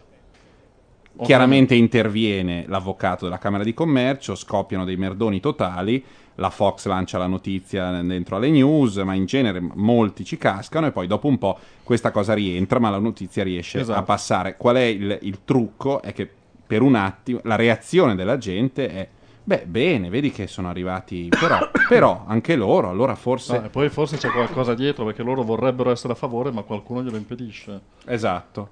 E qui come funziona la questione dei protocolli di Kyoto? Il, proto- allora, eh, i protocolli di Kyoto si basano su un principio che è quello della... Cioè il protocollo di Kyoto, perché i, proto- i protocolli di Kyo- Kyoto sembrano quelli dei sabi di Sion in versione... No, sono io che ho protocolli di sbagliato. Kyoto, per favore. Oh, anche. Vorrei dei protocolli però di Kyoto. Con Come? le righe quelle da terza Eh elementare. no, io scrivo, da de- io scrivo da destra a sinistra e poi mi piace la carta fatta a Osaka. Il protocollo di Kyoto è, è uno dei sistemi che implementa. Ci sono due modi in cui quel fallimento di mercato si risolve, come diceva. Può essere attraverso la cosiddetta pollution tax, cioè io ti, faccio una, ti metto una tassa sull'inquinamento che produci. Uso quei soldi per mettere a posto. Esatto, Mm. in più ti do un, un incentivo a migliorare i tuoi procedimenti. Cioè, Certo. se tu inquinando paghi di più, cerchi in qualche modo di inquinare di meno. Sì, è il, è il- il fe- il fenomeno del, del packaging in Germania, dove Abbiamo- le calze di nylon sono attaccate con una pinza al supermercato. Non Per c'è evitare- una busta, una cosa, perché poi paghi a metro cubo. Perfetto, Quindi perfetto. tu, consumatore, vuoi comprare dei beni che abbiano poco packaging, po- poco inquinamento legato alla com- al confezionamento. Ci dice un ascoltatore anonimo perché non ha messo il nick, l'esempio dell'inquinamento sarebbe molto ridotto come validità in uno scenario di copiosissima proprietà privata. Io non, ho capito la domanda, però tu sicuramente hai una risposta.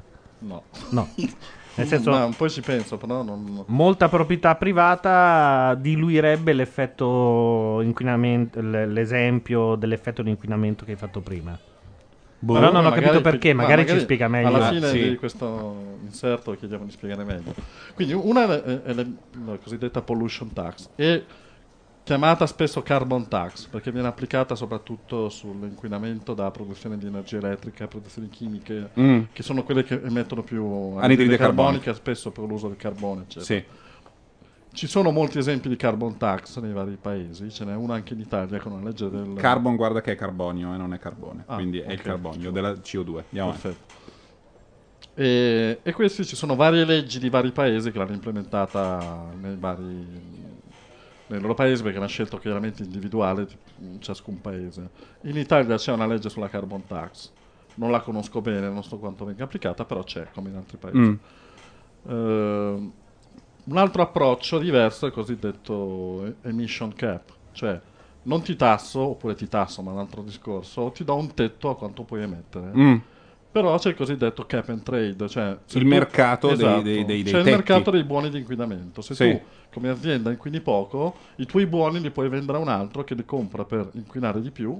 Mm? Però siamo sicuri che a livello complessivo Sì. l'inquinamento è quello che vogliamo noi. Sì, Quindi va bene. L'inquinamento è 100, non può essere 120. In teoria questo, questo avrebbe senso per non eh, come dire, deprimere la produzione nel, nel suo complesso, avrebbe senso se poi gradatamente questi, questi tetti scendessero. scendessero no? gradualmente e questo è l'approccio del protocollo di Kyoto. Mm. Il protocollo di Kyoto parte dall'idea che gli stati sovrani si mettano fissino comunque un tetto alle emissioni, Sì. ci arrivano in maniera progressiva Sì. e poi all'interno dei loro paesi in qualche modo trovino loro il sistema anche Sì. economico per gestirli. Mm. Eh, L'applicazione di questa cosa in Italia fa molto ridere. questo- eh, sì, ci sono state molte polemiche con la Prestigiacomo, se avete seguito qualche mese fa, Mm? sul fatto che l'Italia aveva dei problemi per i tetti che aveva ricevuto, perché comunque altri paesi si erano messi in regola più velocemente, l'Italia è molto in ritardo, Mm. quindi dovendo fare la compressione in pochi anni, le aziende dovevano subire, soprattutto non so, l'Enel o altre aziende del genere, dovevano subire degli stop alla produzione, Sì. avevano accumulato dei, dei debiti di, di- di di- emissione. Il protocollo di Kyoto è stato firmato praticamente a tutti i paesi tranne gli Stati Uniti. Mm. Adesso Obama sta mettendo le mani, come tutte le cose, gli ha lasciato la merda. Sì. Mm. Tutti i settori. e lui sta mettendo le mani al protocollo di Kyoto. Il motivo è semplice. Ed è un motivo economico. Gli Stati Uniti hanno- sono responsabili del 36% delle emissioni mondiali. Mm. Questo perché ovviamente hanno ancora una forte industria eh, manifatturiera, energetica, di trasformazione. Se pensate che solo la zona del New England inquina più della Germania, tutte assieme. Eh, e poi ci sono c'è il problema dei paesi sviluppati che stanno inquinando come quanto gli Stati Uniti, in Mm. proporzione forse di più.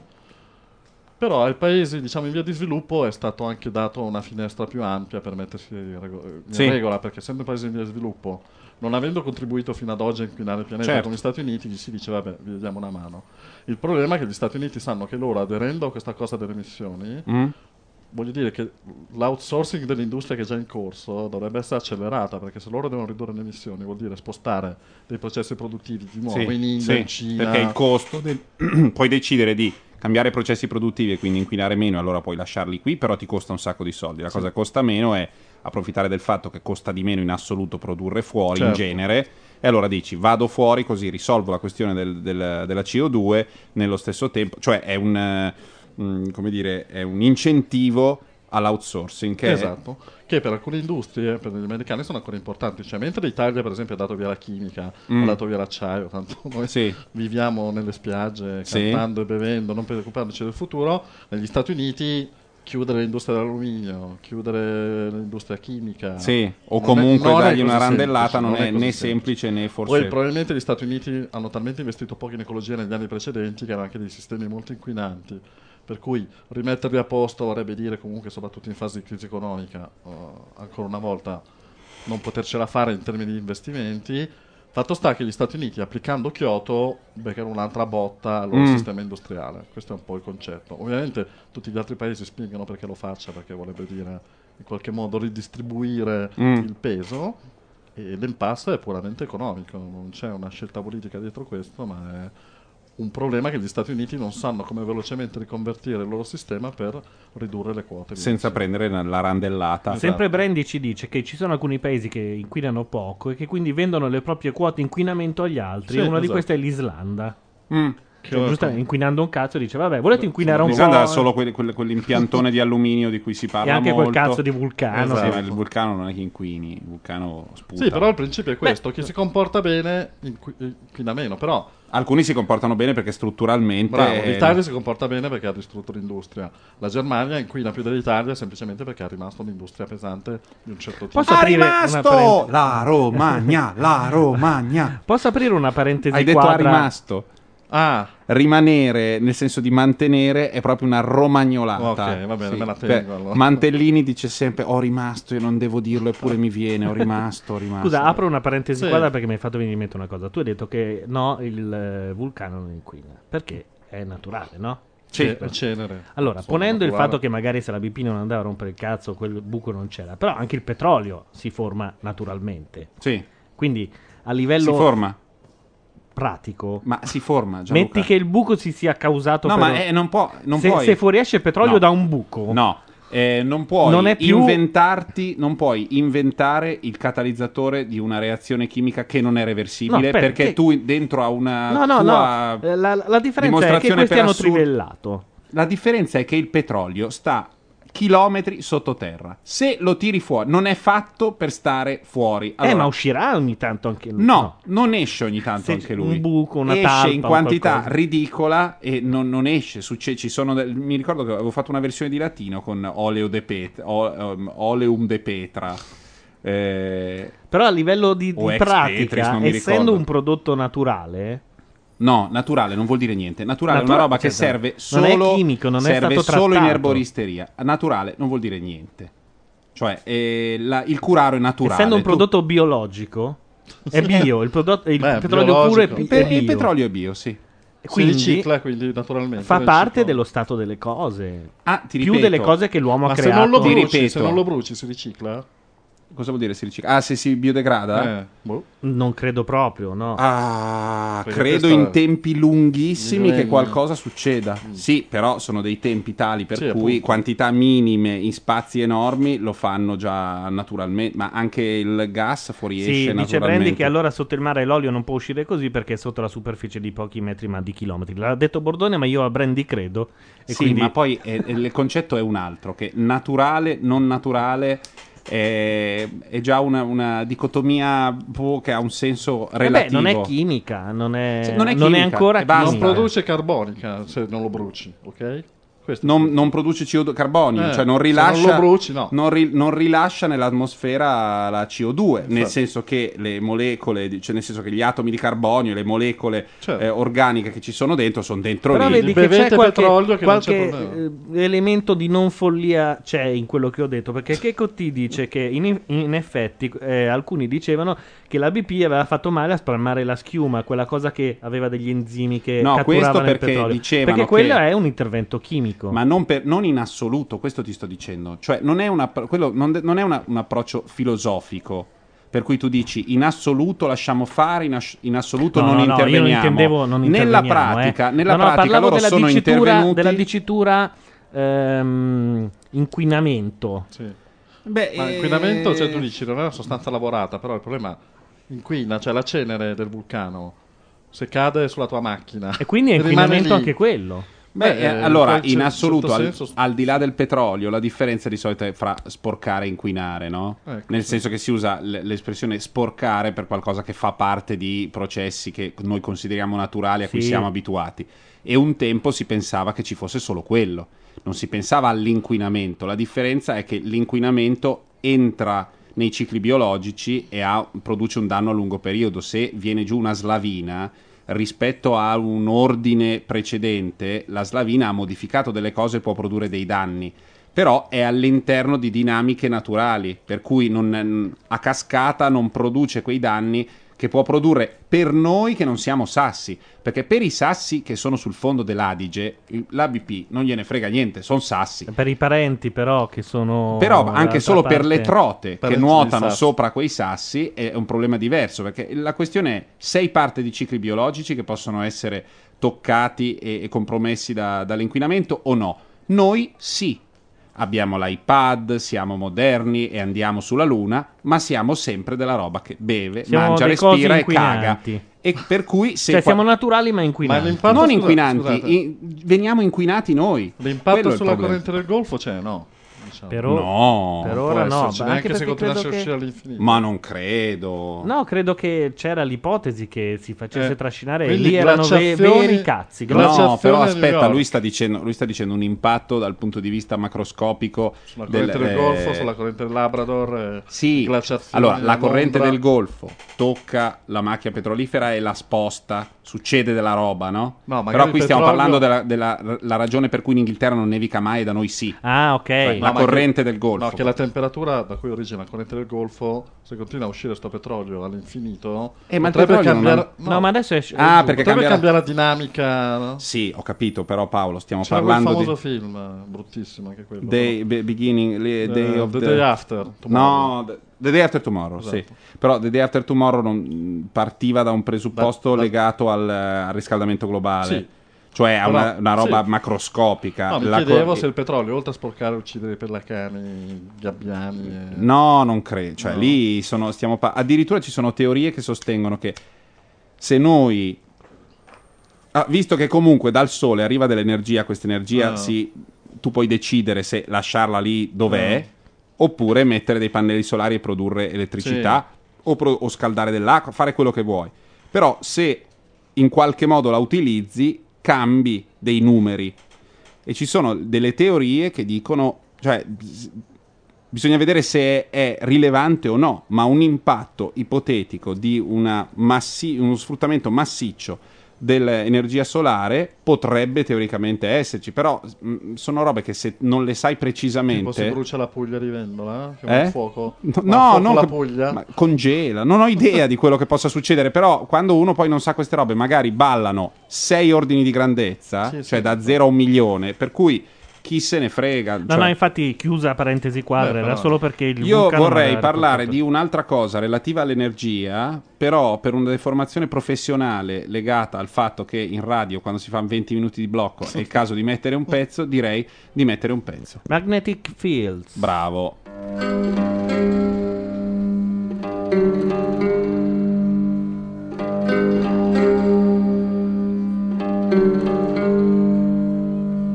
The book of love is long and boring. No one can lift the damn thing. It's full of charts and facts and figures and instructions for dancing. But I,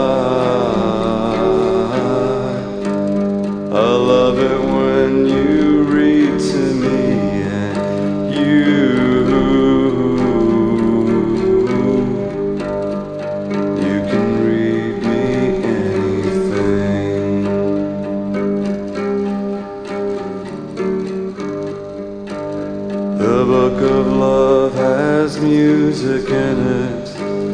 In fact, that's where music comes from. Some of it is just transcendental. Some of it is just really dumb. But I,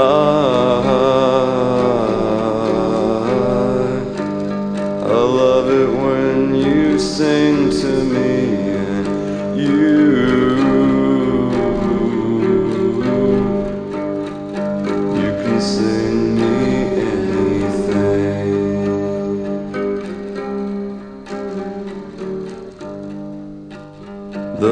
of love is long and boring and written very long ago. It's full of flowers and heart shaped boxes and things we're all too young to know. But I,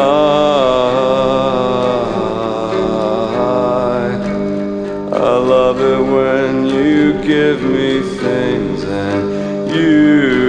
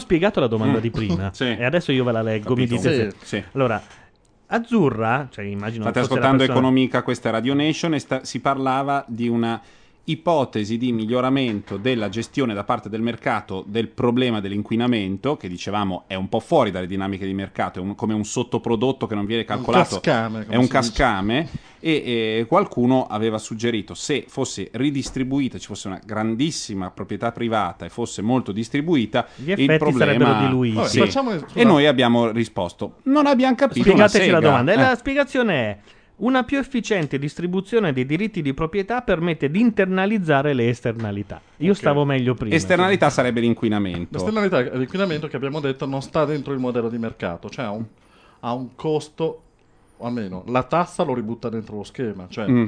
c'è un costo di questo bene, quindi Mm. ributtando con la tassa tutto si aggiusta. Mm. Il punto è che non ho capito l'efficiente sistema di distribuzione. Facciamo un esempio, se la BP invece di pagare adesso per inquinare, diciamo, Mm. e avendo il diritto di estrazione su un giacimento, una più distribuzione, cosa vuol- una maggiore distribuzione vuol dire che Ci sono tante piccole BP? o ci sono No. tipo individui, cioè noi abbiamo un pezzo di giacimento, tu hai il tuo, tu hai No, il tuo, no, io forse mio. che con tanti giacimenti la probabilità di un eh, disastro è minore rispetto al totale e quindi boh. No, che se tutti siamo proprietari di qualcosa, in teoria il costo dell'inquinamento è Ah, viene diviso è tra dentro tutti? di noi. Sì. Vabbè, Vabbè. forse no, chiediamo magari di farci un esempio pratico, capito però è un po' irrealizzabile, cioè è per dire il- se tu sei proprietario di un pezzo di BP o di un pezzo di giacimento, Mm. eh, in qualche modo il costo dell'inquinamento non lo vuoi pagare come individuo. Ma tu puoi essere comporti- proprietario, se sei un azionista sei. Non ho capito, no. Per dire. Non, non abbiamo capito un cazzo. Allora, a proposito di questo argomento, quello del, del- del- i problemi energetici, del gigantesco problema energetico, che non è, non è una roba facile mai.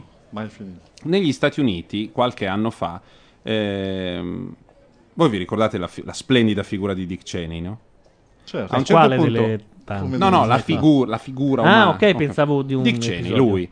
A un certo punto Dick Cheney, dentro a una legislazione relativa, non mi ricordo più a cosa, insomma, c'è questo famoso loophole, una, un- una scappatoia che ehm, esenta le società che estraggono il gas ehm, dalle normative sancite dalle leggi varate da Nixon, il, il- il- presidente più ecologista della storia americana degli, degli ultimi decenni, Mm. ovvero Richard Nixon, cioè la legge che protegge i fiumi, l'acqua, l'ambiente, tutta una serie di normative Sì. ambientali varate da lui, la ehm, for- nascita delle agenzie ambientali negli Stati Uniti viene dalla- dal Pollution Act, mi pare si chiami, qualcosa Sì. del genere. Ehm, questo perché? Perché negli Stati Uniti, sempre allo scopo di emanciparsi dal- dalle, es- dalle importazioni di eh, ehm, energia o- Certo. o, di petrolio, di quello che volete, di carburante, eh, hanno cominciato da anni a vendere, a comprare, scusate, la licenza per microtrivellazioni in giro per gli Stati Uniti. Molti stati dall'est, eh, se uno vede la cartina, eh, c'è tutto il nord-est degli Stati Uniti e poi una bella fettona, una bella mezzaluna che va eh, quasi dalla regione dei, dei- dei laghi fino al Colorado Ok. una, una mezzaluna, una- un, un- un arco così. Insomma, molti stati, mi sembra siano 32-35 stati eh, sotto i quali c'è, Del c'è del metano. Allora, qual è il, il problema?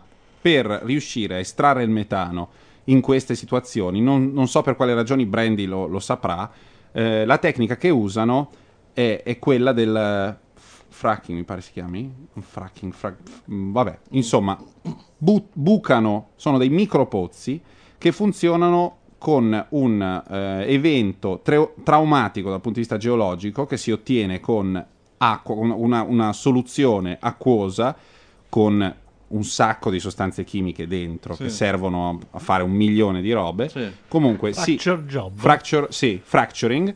Eh, con il fracturing si scassa quello che c'è sotto e quindi si liberano queste, poi Brandy ci correggerà, queste sacche di gas naturale che vengono poi convogliate verso il pozzo e raccolte. Eh, per poter bucare nel tuo terreno loro arrivano e ti propongono delle cifre che stanno dalle parti a così a occhio, a seconda, ma insomma fate conto un 100.000 dollari, non ti, non ti propongono poco. Ah, Ti- ti offrono... senza la garanzia che ci sia il gas. No, loro lo sanno che c'è Ah, il gas. ok. Quindi loro dicono: tu ci dai una cifra che in America è quasi il valore di una, ca- è il valore di una casa, anche abbondante in molti posti. Eh, Ti mettono in giardino una in trivella. giardino, nel tuo terreno, mettono una, due, tante trivelle. Sono dei mini pozzi. Ok. Le trivelle non vanno molto in profondità, da quello che ho capito, perché in realtà è l'acqua che va in profondità. Spacca tutto, ci sono mm, milioni di metri cubi d'acqua, un sacco d'acqua con queste sostanze chimiche. Ok. Boom. E poi viene estratto il gas. Questa operazione va avanti da una decina d'anni, questa campagna va avanti da dec- una decina d'anni. Sempre nella mia fonte di informazioni sulla politica e sulla società americana primaria, che è sempre il Daily Show di Jon Stewart, è stato intervistato l'autore di un documentario che si chiama Gasland. Il documentario è presente in tutti i, mh, ehm, i social, i, sì, buonanotte, i peer-to-peer, per cui lo trovate serenamente, eh, visto che non, non credo che esista in, altri- in altre forme.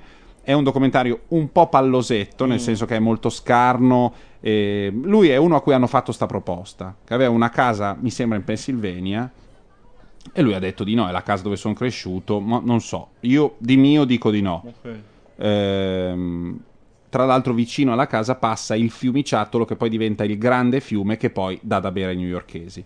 Ah, E lui ha detto di no e ha detto però voglio, voglio investigare, voglio sapere mm, qualcosa. Ha cominciato a mm, vedere in giro che c'erano eh, anche beh, reti locali, insomma la notizia, si diffonde la notizia di moltissimi casi eh, di conseguenze spiacevoli di questa pratica. La cosa più macroscopica e più spettacolare è che tu metti il- l'accendino di fianco al rubinetto aperto e viene giù l'acqua, di fianco metti l'accendino, aspetti un secondo ed esce una fiammata, ma una fiammata, intanto cagami Gianluca, non andare su frame feed, perché io sono arrivato in ritardo, però anche se fo- questo è Fiammata. indipendente. eh. Fiammata. Sì, ma dall'acqua del- di casa. Questi sono in Fantastico. casa loro, aprono il rubinetto, mettono l'accendino ed escono delle fiammate. Mm, Non è una cosa. Non è una cosa bella. Perché, ne- l'acqua pompando poi porta perché siccome, siccome l'acqua, come diceva Brandy, eh, finisce da sola, va a aprire le vie preferenziali, cioè dove c'è la roccia un po' più morbida, lei di suo va lì e quindi spacca un po' e va, se ne metti tantissima con la pressione, libera. È Però, imbarazzante quando fai il bagno e vengono fuori delle bolle e non sei stato tu. sì, è imbarazzante quando i gatti cominciano a perdere il pelo. Ah, per esempio.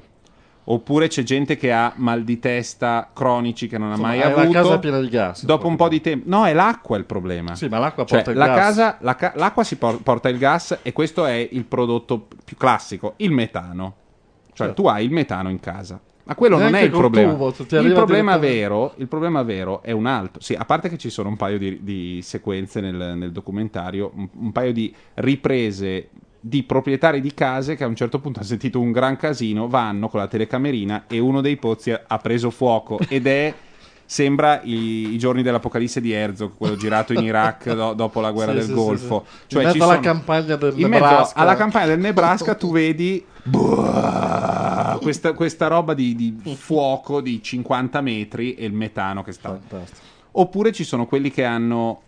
Eh, insomma, la- il problema grosso sono le sostanze chimiche che sono necessarie per questo processo. Non è solo l'acqua, non è il problema che il metano e le falde acquifere fanno casino e si accoppiano Mm. tra di loro e tu hai l'acqua nel metano, ma la- il, E viene fuori la il famosa pozzo, la acqua selezione. minerale, no? Sì. Quando- Il problema è metano nell'acqua, Batterie. cioè tu hai il metano dentro all'acqua e vabbè. No, Ma con la brita? è che tu nella la brita credo che non faccia niente. Non ti isola il metano in fondo e poi No, puoi- perché ripeto, ci sono tipo 200 sostanze chimiche Mm. che loro usano, diverse, che a seconda Sì, della, sì, sì. della- della morfologia del posto in cui hanno deciso di bucare e di quello che devono fare, delle Vengono dimensioni, dosate. vengono dosate. Dentro c'è il benzene, ci sono delle, delle sostanze, mh, Le Mentos. composti aromatici Ma terrificanti. le Mentos ci sono? C'è un- Eh? La Mentos c'è. No, la Mentos non c'è. Risultato c'è gente che è andata a fare l'attack dopo anni di mal di testa, Eh. dopo questa roba, e gli hanno detto, eh, purtroppo, tipo, non so se il benzene o quale... qual- quale Ti ha o qualche- bruciato- Ti ha bruciato alcune zone del cervello. Ah, bene. Oppure altri che hanno, tipo, quelli coi cavalli. Ah. Cioè, eh no, un po' sono morti, un po' sono così. E c'è il cavallo che ha mezza criniera sì, mezza no, Oddio. e zoppo, non ce la fa. Insomma, lì sta scoppiando un merdone Ah. grosso come una casa. Ora Obama vuol far rientrare, questa amministrazione sta cercando di far rientrare tutto questo dentro alle leggi, perché a un certo punto intervistano uno che lavora per eh, eh, la Pollution Agency. le- eh. E questo dice: Io sto parlando come me stesso, non come funzionario, perché noi non possiamo neanche andare a prendere un campione d'acqua nelle case. Noi non possiamo fare niente perché loro sono completamente esentati. Per cui noi non possiamo fare nulla. La gente, per conto proprio, a un certo punto vanno da un signore del Midwest fantastico, eh, un baffuto, Sì. che mostra l'acqua del suo... della- C'è la gente che compra l'acqua con le cisterne, arriva le cisterne come nell'entroterra siciliano E porta via l'acqua. per- e in alcuni casi o in molti casi la fornitura d'acqua è garantita dall'azienda che scava. Loro dicono no, eh, non bevetela, non c'è, nessun, non c'è nessun problema. Però, Però- non bevete l'acqua del rubinetto, vi portiamo noi... La bottiglia No, la bottiglia, portano dei- dei- delle cisterne. Cioè, la loro acqua con tolto il gas. No, no, no, portano dell'acqua, dell'acqua pura a loro spese per non far scoppiare il Ah. merdone.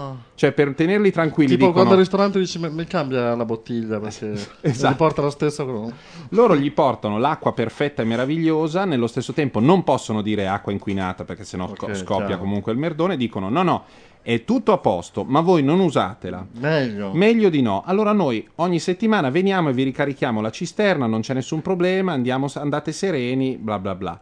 Eh, quelli che non accettano di transare, Mm. eh, ehm, cominciano ad aumentare sempre di più.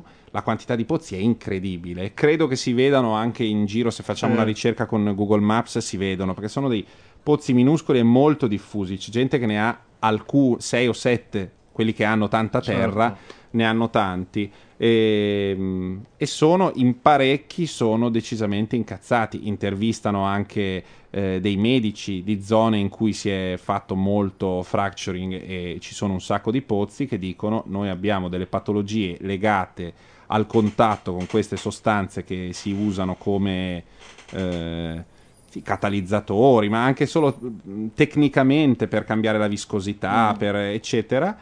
Eh, e le patologie stanno aumentando enormemente, sono patologie molto gravi e bisogna intervenire. Tutto questo perché da, credo, se- il primo sia stato, non so se Eisenhower, Ah. insomma, forse il primo a dire noi dobbiamo emanciparci, credo sia stato Eisenhower. Beh, quando Dal- diceva lui, la dipendenza dal famoso petrolio del Golfo, che poi è uno dei motivi delle grandi questioni medio orientali, credo che gli Stati Uniti dipendono per due terzi dall'energia Mm. del Golfo, quindi ogni anche i problemi della perforazione dell'Alaska, Sì. eh, del drilling in Alaska, i problemi che hanno loro di fare le, per- le perforazioni nel eh, mare aperto è perché eh, cioè ogni Per spostare un pochino sì, la- il... cioè cambia non solo il clima ma anche la politica internazionale Eh, certo. e soprattutto poi ci sono poi problemi anche in Canada eh, c'è molto petrolio nelle famose sabbie bituminose che però per estrarle è una fatica cioè, mentre in Medio Oriente il petrolio ci cammini sopra cioè esce da solo Sì. quindi estrarlo costa circa c'era uno studio comunque a loro costa circa eh, agli arabi un prezzo al barile di 30 dollari di farla in pareggio. Mm. agli arabi o agli impianti Sì, sì, sì.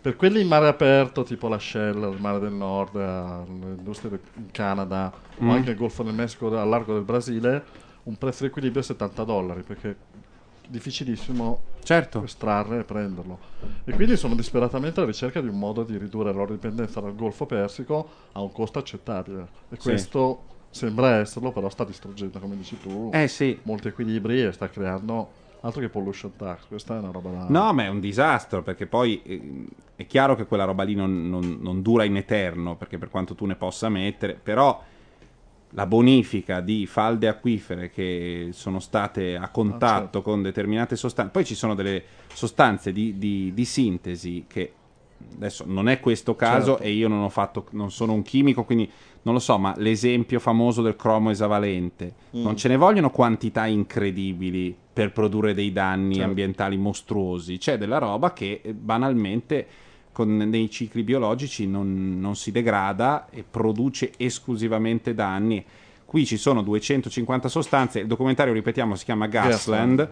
ehm, è un, un pochino palloso, ma poi se uno se lo scarica va un po' avanti. eh, però è- fa decisamente cadere le braccia. Poi la reazione di alcuni americani sono fantastici. Ce ne sono un paio. Ce n'è uno che con, prende una, um, un mastello Sì. Pieno d'acqua, l'acqua del suo acquedotto. I'm gonna show you. Tira fuori il cannello, la fiamma ossidrica. Fa il flambé. No, brucia la superficie. E adesso non so esattamente quali siano Mm. le sostanze, credo dei composti aromatici, ma non so es- mm, bene. eh. Si formano de- delle specie di eh, monete, cioè dove lui tocca con la fiamma si forma la plastica. Si forma della plastica, sì, in superficie si forma della pla- della pla- una specie di patina di plastica ed è la sua acqua. Do you think I should drink it? Ed è, e sono eccezionali. Oh, Madonna, sì, perché poi va in casa di questi. mh, dipende da dov'è il gas, non dipende dal tuo reddito. Per cui alcuni di quelli che hanno detto sì No. sono scafazzatissimi, cioè della gente super tamarra. Sì. eh, piccoli contadini, allevatori o anche gente che ha un po' di terra ma fa altro, fanno gli impiegati, Sì. sono, eh, che sono un po' white trash, sono, banalmente sono poveri e hanno, reagiscono a tutto questo con un po' buon senso e un po' quella- quello spirito festaiolo degli americani. Per cui il documentarista, che è uno un po' più strutturato, è di tutto triste, e quest'altro che accende le fiamme dal lavandino invece dice: Isn't it amazing? Wow, vengono fuori questi Il gusto loro per lo spettacolo. Sì, perché alla freak. fine, sai, è anche il fatto che quando sei in una situazione del genere o piangi tutti Certo. i giorni o ti inventi una, un'alternativa di qualche tipo. Insomma, quella... A un certo punto intervistano una attivista, un ecologista Mm. che avrà 70 anni, una signora, di quelle con le ovaie al titanio. Lei serenamente spiega, prende le- mh, la lista di queste sostanze, ne tira fuori tre o quattro e dice dunque questa qui mh, produce malformazioni del feto, ehm, è, è provato, ci sono questi studi Certo. scientifici, quest'altra produce danni al cervello, inizia con un po' di ti senti un po' strano, stacco, si vede una I started feeling dizzy. Ecco, un po' dizziness e, e poi iniziano dei mal di testa. Ah sì, un'altra, sì, ho avuto mal di testa per due anni e poi finalmente vai a fare l'attack e scopri che ci sono mm, dei buchi perché mm, è, Cor- eh, sì, è neurotossico e, e- e quindi, e quindi muoiono delle cellule cerebrali. Non è roba bella. Soprattutto per gli abitanti del Midwest che già non ne hanno bisogno. In tutto questo, eh sì, cioè, a un certo punto, ehm, alla fine del documentario fanno vedere un'udienza, anche lì a una commissione Mm. governativa, parlamentare, ehm, e dall'altra parte sul tavolo ci sono ehm, rappresentanti delle società petrolifere e consulenti. Che sono le major comunque. Cioè, Sì, sì, sono sempre. Le solite Exxon, No, non Chevron, sai che non sono. No, non sono quelle là. Sono società Delle altre del gas, sì, probabilmente sono pezzi Sì, di, di quelle. po' Però sono, sono legate al gas. E questi cadono in contraddizione. Appena c'è una, una senatrice che a un certo punto fa due o tre domande perché ha una pro- propone semplicemente di un emendamento che dica va bene, visto che non, è- non c'è niente di dannoso, le sostanze che vengono usate diventa obbligatorio per legge pale- dare una lista delle sostanze usate e il governo può verificare che vengano usate Un'etichetta. queste. Eh, No, no, ci opponiamo. Ma si è detto che non fa niente. No, noi ci opponiamo perché mm, non siamo convinti che sia giusto. Poi, comunque, le sostanze. Stato Sì, quelle robe lì. Lo Stato non deve chiedere perché il big government. Certo. Nel frattempo c'è il gatto senza pelo. Che però non era nato come Sphinx, Certo, era un certo. gatto randagio qualunque. Insomma, è sempre più dura produrre questa energia. In realtà, la grande sfida de- dell'Obama Green, che poi è anche data al governo, un po' Mm. questi cavalli di battaglia, dicevano, almeno i suoi consulenti più quotati, che il vero problema negli Stati Uniti non è tanto l'approvvigionarsi di energia, ma il buttarla via. Mm. Gli Stati Uniti, per esempio, hanno una rete di distribuzione elettrica che è vecchissima e che Ah. bu- disperde molto Ah. in termini di anche solo trasporto. Eh, perché probabilmente l'hanno avuta molto prima di altri paesi. Esatto, quindi... se tu vai da Las Vegas a Los Angeles e attraversi Mm. il deserto americano, vedi ancora i pali della luce che si vedono Ah, lì? sì, con Ah. il filo che corre, perché loro avendolo fatto molto presto, Sì, l'hanno fatto con la tecnologia di allora. esatto, cambiarla è un programma che neanche Roosevelt Sì. raddoppiato potrebbe farlo. Il problema è che queste reti disperdono grandissima parte dell'energia. Basterebbe rifare le reti elettriche, Mm? e non dico che il consumo cade a metà, ma ci sarebbe un abbattimento tale alla scoperta di non so quanti giacimenti. Cioè, pa- sì, pari a quello. Esatto. Oppure, mh, insomma, adottare una serie di pratiche virtuose che Sì. possano diminuire. Poi, certo che se, devi fare pensi, dei... se tu vedi Las Vegas, ti cadono le braccia perché dici, cioè, a portare l'energia elettrica, quella consuma co- quanto le Marche, solo Las Vegas, tutta la regione delle Marche come elettricità, molto prodotta dalla Hoover Dam che sta al confine fra Arizona e... Sì. Però, cioè, quando vai a Las Vegas capisci che veramente stiamo facendo le guerre nel Golfo per tenere in piedi la Torre Eiffel finita, il gioco d'acqua del Bellagio. Sì. Cioè, è un problema che loro la consumano perché sono americani e la buttano via, però c'è un problema tecnico. Se rifacessero queste reti cambierebbe perché alla fine tutti dicono i pannelli solari, eolico, Eh. eccetera, però sappiamo che la resa di queste fonti è ancora bassa per pensare di cambiare veramente il mondo. No, è vero che non cambi il mondo, però è anche vero che se cominci a sostituire molto spesso, non sempre, e soprattutto nei paesi caldi, magari per un po' di tempo dell'anno, il boiler con il fototermico, il fototermico funziona benissimo, scalda l'acqua, banalmente c'è una roba nera che raccoglie la- una serpentina e viene giù l'acqua Certo. e l'acqua è calda, non è che ci Certo. siano menate. Però il, eh, il fotovoltaico che- cioè, fotovoltaico è più caro, è più... è- però come- Senza gli incentivi del governo non lo farebbe nessuno, quindi vuol dire che non è ancora una resa tale, come dire, da... No, certo. No, no, no, beh, l'economia di scala ti spinge a, a vendere la corrente, quella lì nel filo, e a scaldare la roba con quella. Tieni presente che noi il abbiamo 3, kilowatt. Mm. Di, di- il- I nostri contratti sono da 3 kilowatt. Ne- tu hai quello da eh, 6, vabbè, ma perché tu sei quello, ah, io sono figo, io No, accendo eh, tutto. figo, se no mi parte tutto, cioè. E in altri paesi hanno il 12, Mm. tipo in Inghilterra mi sembra che ci siano 9 o 10 kilowatt di base, Sì. così. Per cui quando in due attaccano la... Sta andando l'asciugatrice, sta andando l'asciugatrice cons- consuma un kilowatt o un kilowatt e mezzo. La lavatrice può essere potentissima e assorbire quello che vuole. In più il tè lo scaldi con quella roba che in 30 secondi deve essere pronto. Magari hai le piastre per cucinare. Cioè è proprio un altro modo di usare l'energia Certo. rispetto, rispetto al nostro. E noi che siamo sempre stati gli sfigati che la pagano cara e ne hanno poca, adesso facciamo la figura dei, dei virtuosoni. Ah.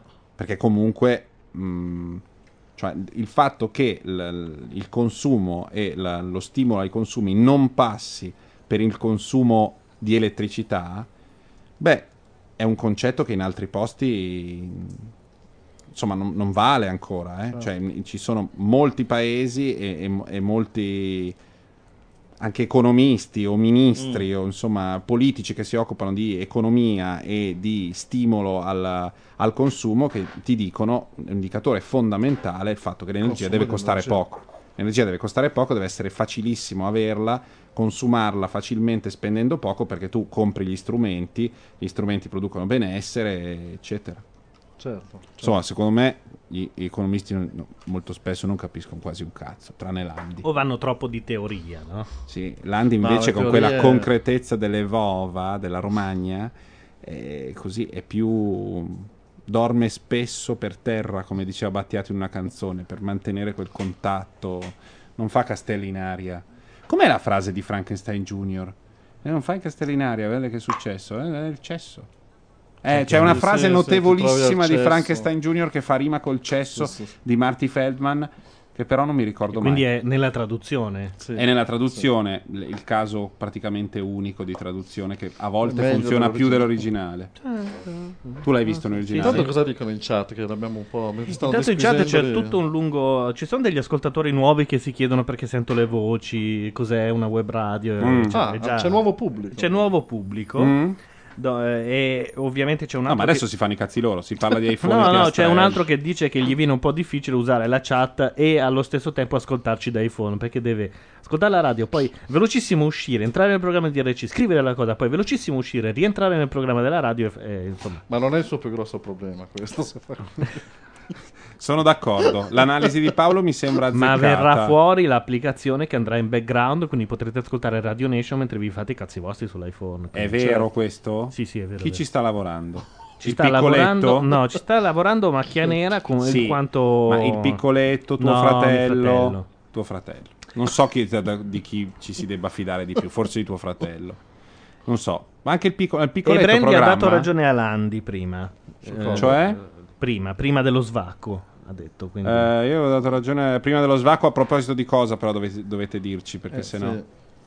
E sono andato su, però hanno il scritto fracture veramente job tanto. al momento si parla di politiche energetiche esatto Landi beh esatto Landi e basta Brandy noi qui diciamo tante stronzate e tu devi essere più circostanziata nel produrti in rari complimenti nei confronti di questa platea di bruciacappotti scappati Quando si casa. parlava delle sabbie bitumose. Ah, ok.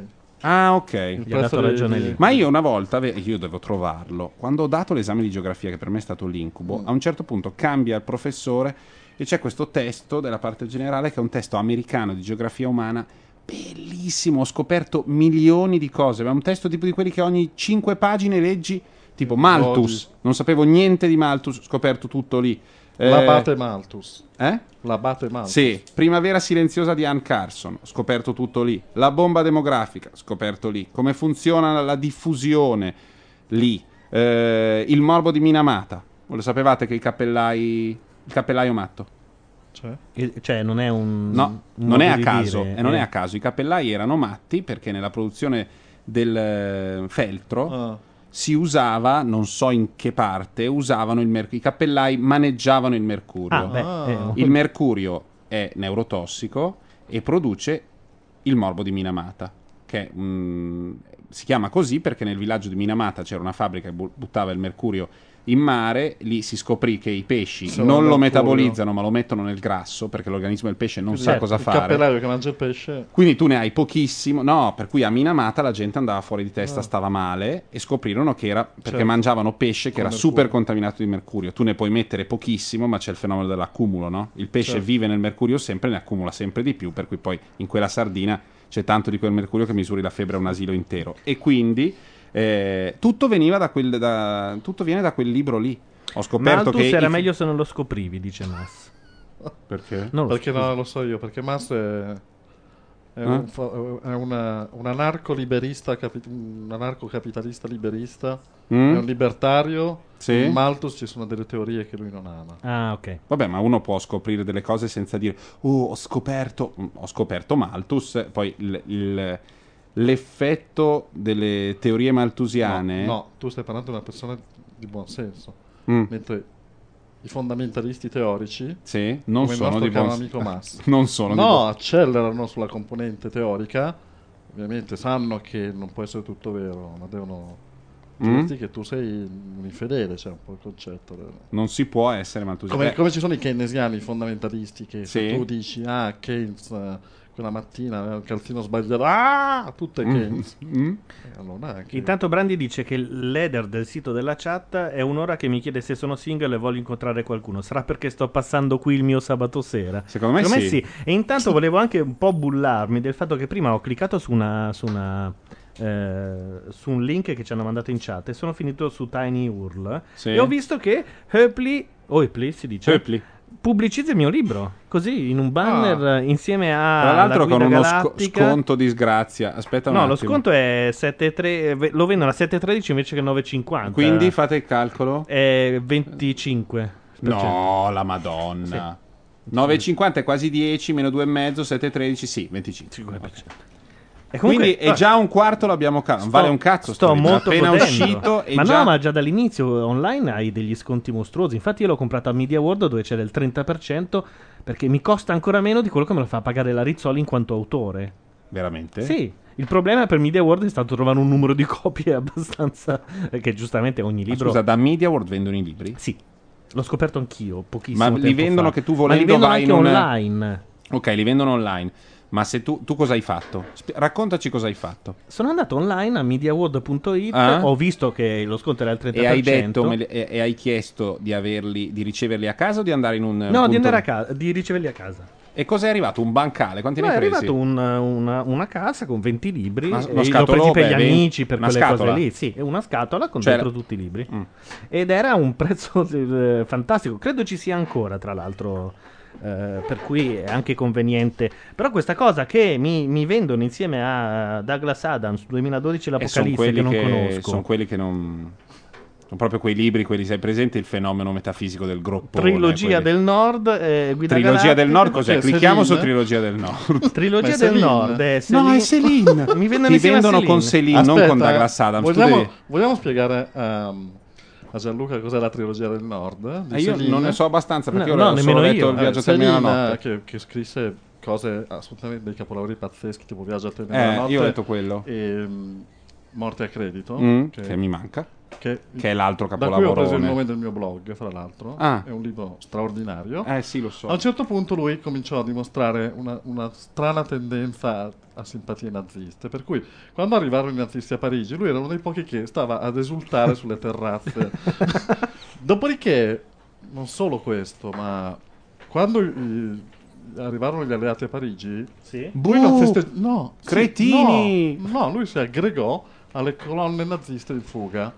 Quindi lui seguì Ah no, che stai parlando. Seguì, Dopo. seguì i tedeschi in ritirata e fece No, vabbè, ma questa è fantastica. E lui eh, si trasferì a questo punto, fece una specie di viaggio picaresco fino in Danimarca Mm? e fino a quando la Francia non lo perdonò, perché ovviamente lo aspettavano per linciarlo, perché lui nel, nel periodo dell'occupazione ovviamente diceva ma gli ebrei hanno quello che si meritano, Sì. bruciate di tutti, chi se ne Certo. frega, è giusto così. Eh, intanto che aspettava il perdono francese per meriti artistici per ritornare, scrisse la trilogia del Nord. E lui era Adesso- esule in Danimarca? Sì, scrisse tre Ma infatti dice è la rielaborazione letteraria di un lungo e movimentato soggiorno che Céline fece in Germania fra il 44 e il 45, resoconto, romanzo autobiografico, cronaca della caduta del nazismo, soprattutto delirio della memoria. Sì, sono libri molto Devo belli. dire che quelli che Ma perché mi vendono insieme a un- No, No, è un sono capo- molto contento eh, comunque per- sei lì, no, vedi che tu sei un criminale psicopatico, cioè tu sei contento per Douglas Adams Certo, e molto meno o Molto per, meno o per- per Stibler Watley. sì, Whitley. 2012 l'Apocalisse Diciamo- e meno per lui Ferdinand Selin. Però, i libri Però aspetta, Che è un po' come dire, mi vendono, mi vendono il mio CD insieme a eh, Satie Bartok e Allevi, mi fa molto piacere per Allevi. Scusa, sono anche nella colonna I lettori consigliano. Cioè, più di così? Due Eh, lettori. I saranno. lettori consigliano co- eh, Crociera low cost, La città dei vampiri, La guerra dei vampiri, Mm. Il simbolo perduto di Dan Brown e il grande elenco telefonico. Cazzo, Come fa a esserci sopra il grande elenco telefonico e sotto Dan Brown? Ma qui c'è una è combi. una versione che hanno fatto solo sì, per Gianluca Neri. È la versione No, di Gianlu No, questo. giuro, è, è- visto, non è ho Mordecai fatto. Rickler. Sì, in tutti Vabbè. questi problemi... No, andiamo- volevo fare una, una Mm. domanda Masso se ci ascolta ancora in chat dopo che gli ho dato dell'anarco. Comunque è, è sabato mica, è diventato ufficialmente sabato Eh, mica. Masso, volevo sapere il tuo parere sulla carbon tax o in generale sulla tassa piguviana. No, ce n'era un altro di, emissioni. di accendino, puttana di quella sì, Eva. c'era. Ma si può fumare in radio, non è una pubblicità. Una violazione del protocollo. Non va niente qui. No, ma abbiamo due accendini. Ma sì, uno abbiamo, dei due due- abbiamo tre iPhone, però non c'è un accendino. Forse l'ho, l'ho ingottato io, no? so. Cosa fai adesso tu con sto filo? Vado a cercare. No, aspetta. Vabbè. Eh, beh, questi sono quelli, quei momenti. Pensa se ci fosse Giuliano Ferrara.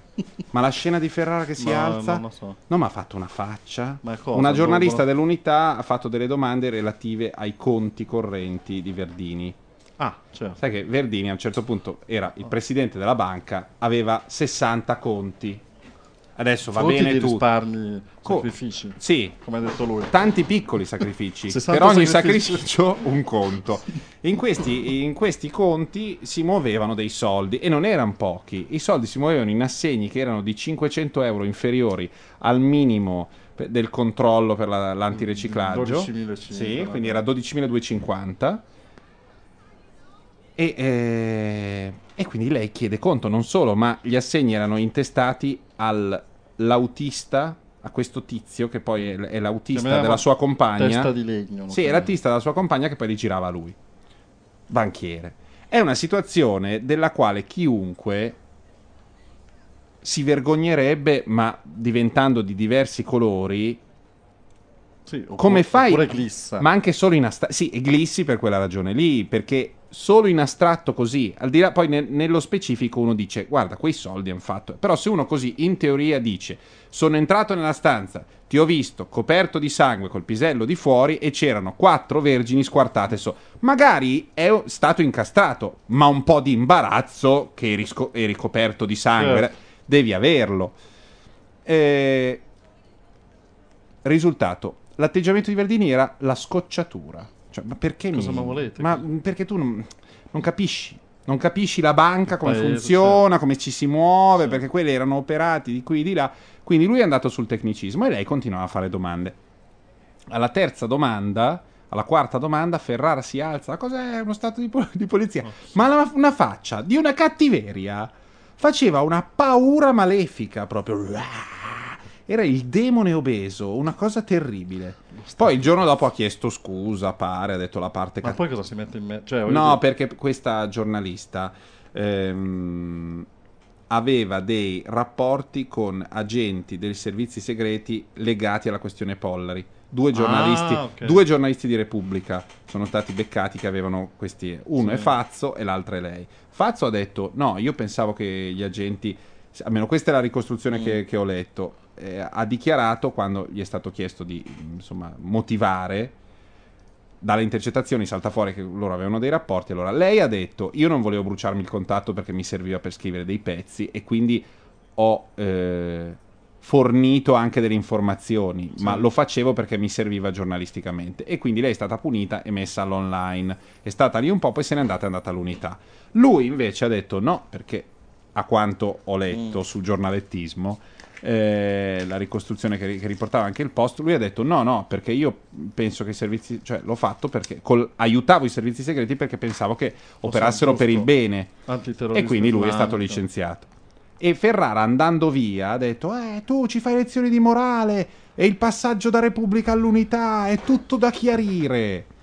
A parte che era abbastanza chiaro, sicuramente non è una cosa piacevole, però è una situazione da valutare molto nello specifico. Non è Però insomma ce l'aveva, l'aveva puntata per altre cose. Vabbè, Sì, ma poi questa roba dello stato di polizia. Adesso, se uno, non un giornalista in una conferenza stampa non può fare delle domande relative ai conti correnti a uno che è il ehm, Coordinatore coordinatore nazionale del nazionale PL. del più grande partito del paese e c'ha 200 No, cazzo di conti, in una- 60 conti e muove i soldi di 500 euro sotto gli assegni, tutto così.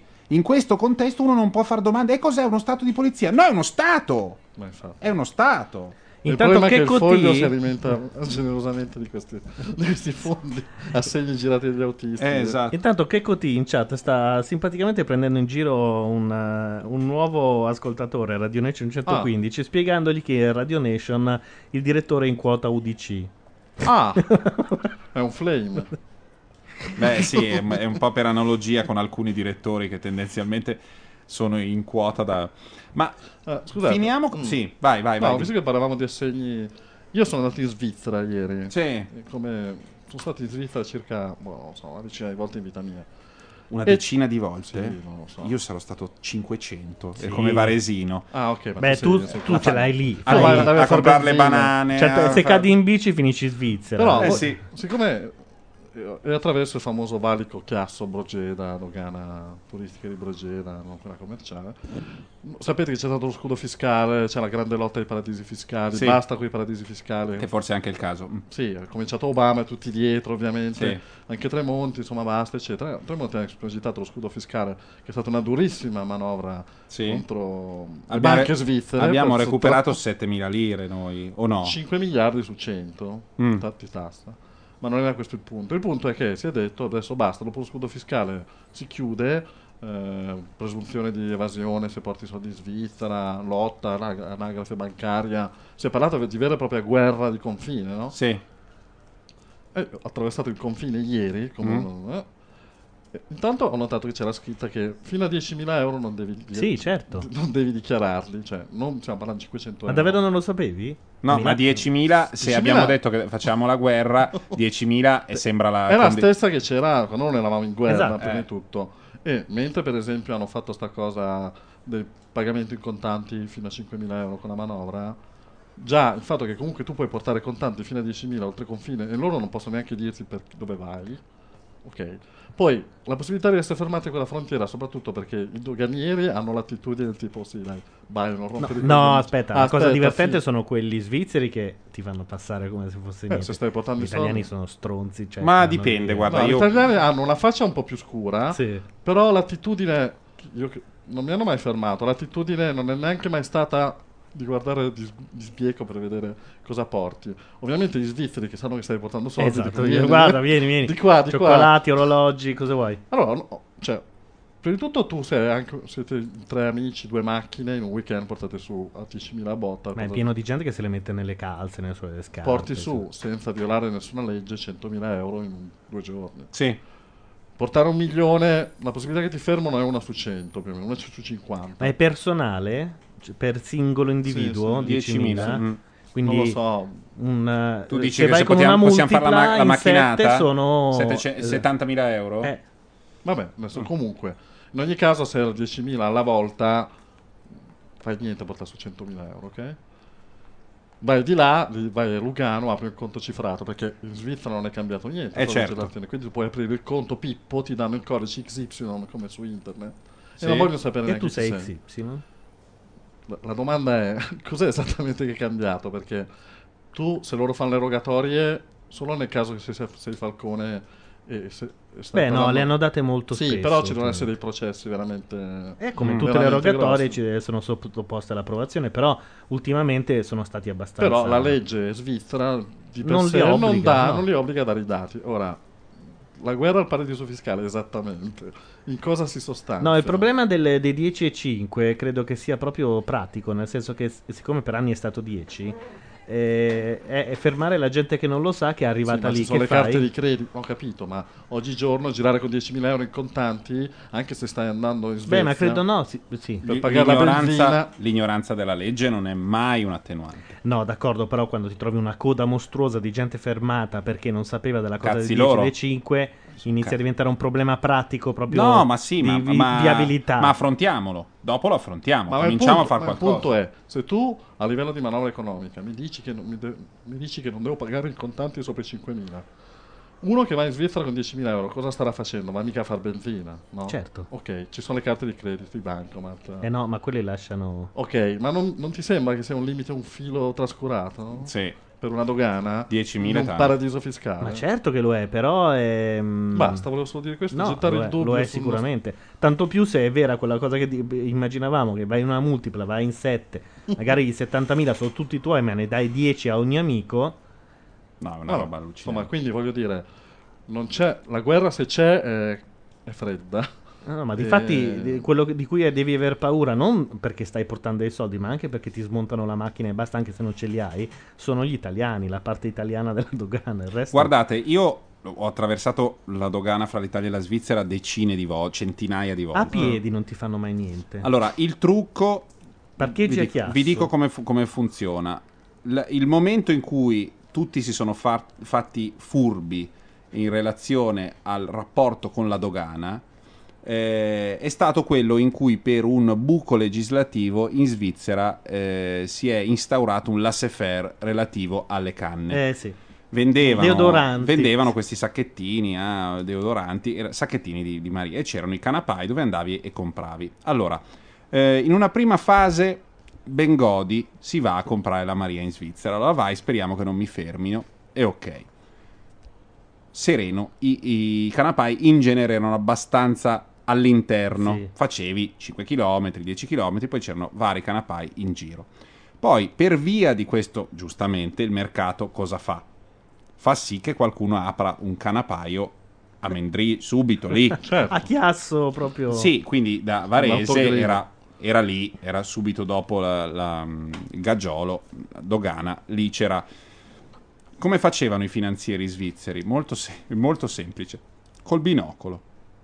Ah. O col binocolo o con la macchina. Ma scusa, ogni, ogni quarto d'ora un finanziere prendeva la ma- mezzo, E seguiva andava, uno. no, andava al canapaio e segnava le targhe. Ah, beh, certo. C'erano Ah, parcheggiate certo, davanti le macchine, tornava indietro, aspetta che quello lì, ho visto, cos'è che dice? Eh sì, e va, due, ok, può far vedere un secondo per favore? Arrivava il cane, perquisa, poi era traffico Ah, non la potevi internazionale. portare Eh, ma non fuori. basterebbe il Eh no, cane? tu non potevi portare, non potevi... Tu dovevi fumartela no, lì. No, in, in teoria tu dovevi fu- fumartela lì, non potevi averla, era, era consentito Non venderla. puoi portarla. È insomma. po- consentito venderla ma, e, potevi, e potevi consumarla se eri svizzero in casa tua, ma non potevi portarla in giro. Le tecniche escogitate da persone di mia conoscenza, che neanche sotto tortura, di- la cui identità non rivelerò neanche sotto tortura, le più fantasiose, una non di mia conoscenza diretta, ma indiretta, il deltaplano. Beh, fantastico. Deltaplano eccezionale, cioè andava uno con... eh,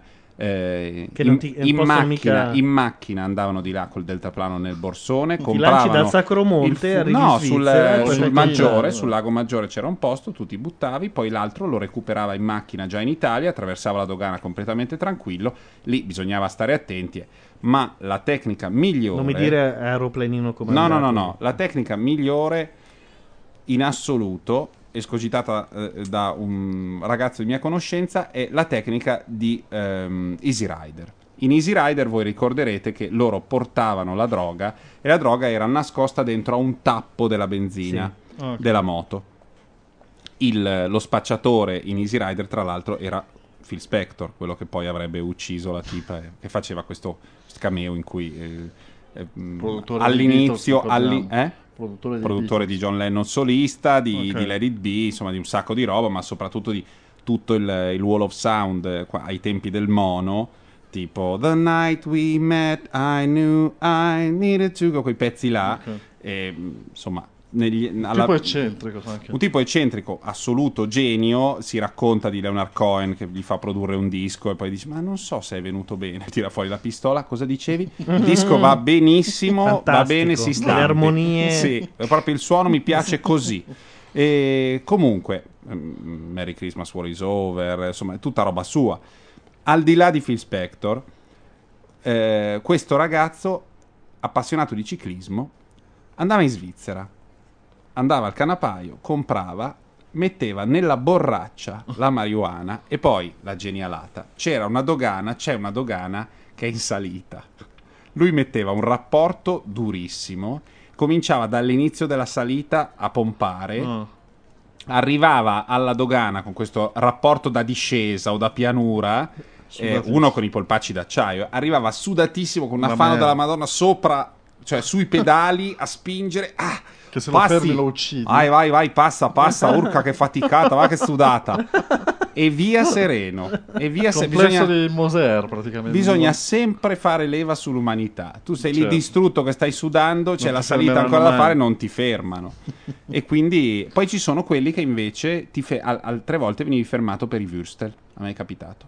Perché Cioè, tu, eh, Interrail, no scusate, non Interrail, viaggio in macchina con amici, due macchine con viaggio in Scandinavia con gli amici, due macchine, una Panda e una Punto e una delle due non aveva i sedili dietro ed era tutta cambusa, era, Mm. era solo E cibo. i E proprio- dentro avevamo un sacco di... E la carne, per i regolamenti doganali, Ah, la carne ok. va dichiarata. Per cui noi avevamo un foglio con scritto... Allora, di carne, iga, schifo, tutto, tutto in dia- molto Libera, spesso in dialetto.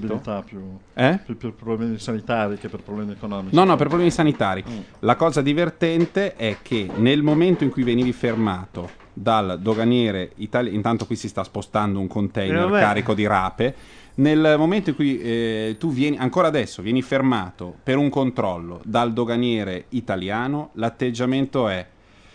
Ciao, vediamo cos'ha questo qui che fa il furbo, Mm, dai. ragione, sì. Guardano la macchina con quell'aria... Cazzo vuoi tu qua? Adesso eh? è arrivato il di brillante, cosa pensavi di fare? La macchina viene controllata in minuti 4 effettivamente Mm. a cazzo di cane, però aspetti 40 mezz'ora perché aspetta il collega di Certo. qui di là e il foglio, ma aspetti domande, robe.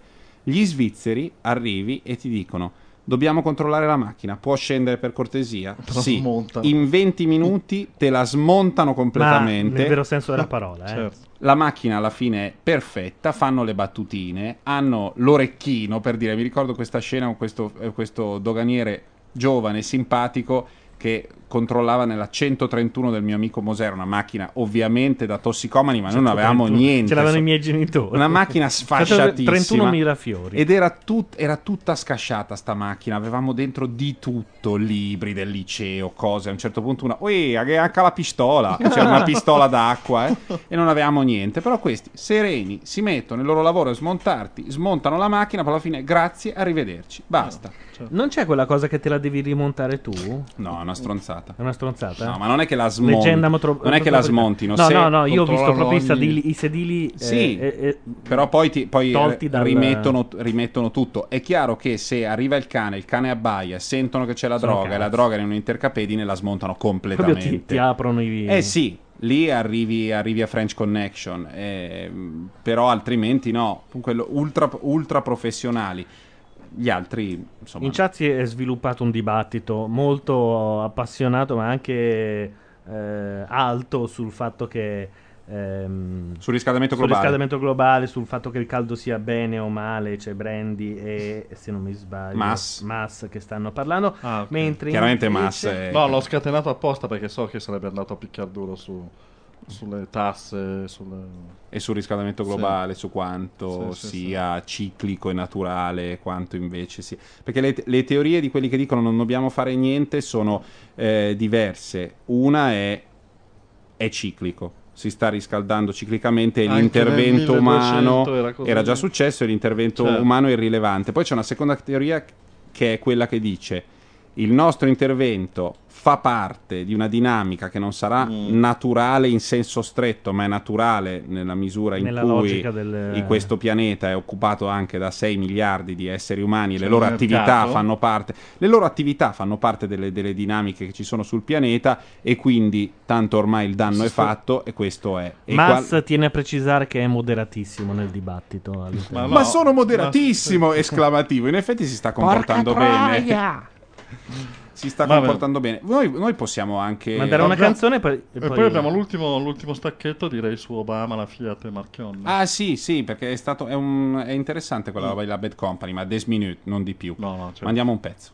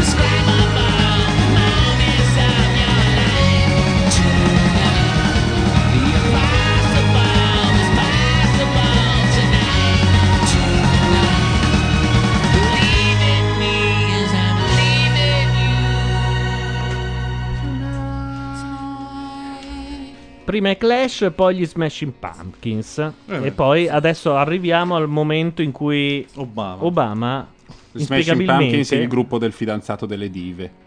Cioè? Ah, Eh, lui se non si è mica fidanzato con, si è fidanzato con eh, Billy Corgan, si è fidanzato con della gente che nemmeno te lo potevi vagamente Tipo? immaginare.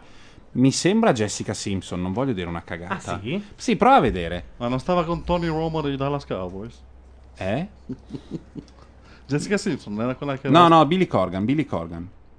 Billy Corgan C'era questa storia di questa attrice che sta- era fidanzata col quarterback dei Dallas Mm. eh, Cowboys che prima di una partita fondamentale di playoff, quella con New York, Sì, scapparono in Messico a trombare per una settimana. eh. è una voce però, eh. Sì, no, ammette di amare Jessica Simpson. Sì. Che nel frattempo è diventata una botte. Eh beh, era, era donnona, eh, la donnona tendenzialmente quando... Era una di quelle che secondo me la mettevano proprio su un Una di quelle della blonde cosa a belt correre come un americana. criceto. È una ragazzona. Mm. Ho scoperto eh, guardando Camfor l'altra sera che c'è prima della Cougar c'è la Jaguar. La trentenne un po' figona è la Ah, si chiama Jaguar. Jaguar? Davvero? Jaguar, sì, l'ha detto questa. Che è pronta a Perché diventare le scrivevano, Cougar. le scrivevano Cougar, Cougar, no, non ne ho 40. Sono Intanto nella- abbiamo buttato di Camfor così come niente. eh, Sì, spieghiamo. Camfor credo che sia il disastro, un disastro per, per YouPorn. Adesso non so quanti di voi abbiano investito in YouPorn o in Non Pornhub. credo che sia in borsa. No, però tu ti colleghi e ci sono delle ragazze a cui fa piacere mostrare, fare degli show. Ah, Peraltro, Eh, questa che, su, su cui tu siamo capitati in questo momento, di cui si vede un pezzo dalla bocca fino al. Sì. Sembra figa. Ma no, è pieno di... ne- Guarda, nel- siccome ci sono Però un sacco vorrei- di utenti, ci sono anche delle belle ragazze. Se tu Sono vai molto su... divertenti le chat. Se tu vai... Ma sì, buonanotte. Ma loro Se tu vai su, sei veramente un nerd di merda. No, perché ogni tanto vedi fuori quello che. Dai, ti prego, mostrami i piedi. Dai. Cioè, c'è una biottissima, no? Con. eh, Sì? Dai, dai, i piedi, per favore. Sì, sì, mo- momento ginecologico. ma i loro piedi, vengono pagate per questo. Cioè, No, ricevono- questo è, questo è amatoriale. Esibizionismo È puro. am- amatoriale puro. Siccome ci sono un sacco di persone collegate, qui il mercato funziona perché tu vedi la preview e, e ci sono, insomma, vedi subito se è la sbudriona o una bella ragazza e, E non perdi tempo. e non perdi tanto tempo. Se vai però in recenti, vedi chi si è collegato recentemente. eh, Eh, quindi, e in lì- recenti per ogni ragazza ci sono 6 o 7 mazzi di cazzi come gli asparagi. Eh, un- delle quantità Steve, in questo si- siamo su Steve. Eh, Steve non è male, pelato, è un- 51enne, eterosessuale di Folkestone. Ma perché poi c'è anche la gente che se la chiacchiera adesso, non è che siano tutti con il birillo di fuori. Però Quindi No, è secondo me te la è chiacchieri col social- birillo di fuori. È cioè, un misto del di- porno, cioè dove i- i- i- gli erotomani vengono scoperto. sì, un pochino sì. Pochino sì. Ma credo che ci sia spazio per una puntata intera di economica basata sull'economia Beh, del porno. il po- guarda. Dagli anni 70 a oggi. Fai Il veramente due o tre puntate Eh. sul porno, specialmente in rete. Poi navighiamo a caso in siti come Sì, sì. Però è la prossima volta, quindi ti prego. Gianluca, adesso Canfor no, però, perché se c'è della gente Muestra che... mamacita no. No, perché se, cioè, dobbiamo ascoltare. Momento Obama. Dobbiamo parlare di Marchionne e se c'è della gente che si sgrilletta, l'attenzione, scusami, ma va direttamente verso lo sgrilletto. Per cui ho detto chiudi, No, guarda, no, che, guarda le tette lì, La chiudi per cortesia. puntata, promesso, Gianluca. Aspetta che finché non chiude stiamo qui, Vabbè, perché adesso ne sta aprendo un Sto altro. tornando indietro. Guarda che sei veramente un maniaco. No, vogliamo parlare velocemente della questione Fiat che si è molto sviluppata dai, dai tempi della crisi di Pomigliano. Belli gli occhiali. Ho visto la fotografia, ci sono questi occhiali per visita a fabbrica contro i Ah, pezzettini, sì, sì, sì, sì. quegli occhiali di plexiglass. Però Dove que- però bello. Obama sembra un figa e Marchionne è un nerd. No, Sì, no. sì. Guarda, Marchionne col maglioncino ha fatto la rivoluzione, per cui... il golfino Mm. blu. Eh, praticamente Obama ha visitato la fabbrica della Chrysler a Detroit e l'ha accolto Marchionne e hanno fatto un po' un bilancio del primo anno di collaborazione sostanzialmente. La Chrysler era praticamente fallita, Mm. era pronta a essere liquidata all'apice della crisi economica è intervenuto Obama alle parole d'ordine non si perdono posti di lavoro nell'industria. Quindi una- ovviamente Keynesiano. democratico keynesiano Mm. sicuramente e praticamente la Fiat è diventata socia al 20% della Chrysler senza mettere un euro o Mm. un dollaro semplicemente condividendo la tecnologia cioè dando accesso Mm. a- alla propria tecnologia e, insomma pro- diciamo al proprio know-how gratis in cambio Ha del 20%. know-how la Fiat? Know-how. Sì che ce No, l'ha. sì. Beh, Fiat Ah, certo. know-how che non può, può non avere la Chrysler. Ascoltami, Sì. tu guidi un'automobile tedesca. Sulla- Su questa automobile è montato un motore turbo diesel common rail. Quella roba lì l'ha inventata la Fiat. Ah sì? Sì. Esatto. Per dire, ritiro- ma per- soprattutto per adesso, dire, al eh. di là di tutto, per l'America è molto importante perché l'America non è abituata a fare city car o macchine a basso consumo energetico. Sono tutti dei motori quei a benzina mattononi che usano con gli i spigoli, reattori sì. del- della Boeing e li mettono sulla Jeep Chrysler o sui pick-up. Però l'America ha dei modelli che sono- consumano molto benzina e sono motorizzazioni molto di scala elevata. Sì, poi antiquate dal punto di vista Sì. della- dell'architettura. Le portiere diesel- sono larghe due spanne, le portiere, una spanna e mezzo. Sì. Non si capisce perché, quindi tu entri nelle macchine sparano, americane da fuori dici, beh, è una porta aerei, entri e l'abitabilità è quella di una Golf. E allora uno dice, beh, ma allora prendete la Golf, perché forse ha più... se- e poi il motore fa questo rumore qua. E non va mai. Io non so, le macchine americane mi sembrano veramente... Esteticamente a volte sono splendide, ma delle minchiate... Sì, non- diciamo che so- sono molto indietro, soprattutto sulle motorizzazioni diesel o a gas, Mm? eh, per non parlare delle auto elettriche.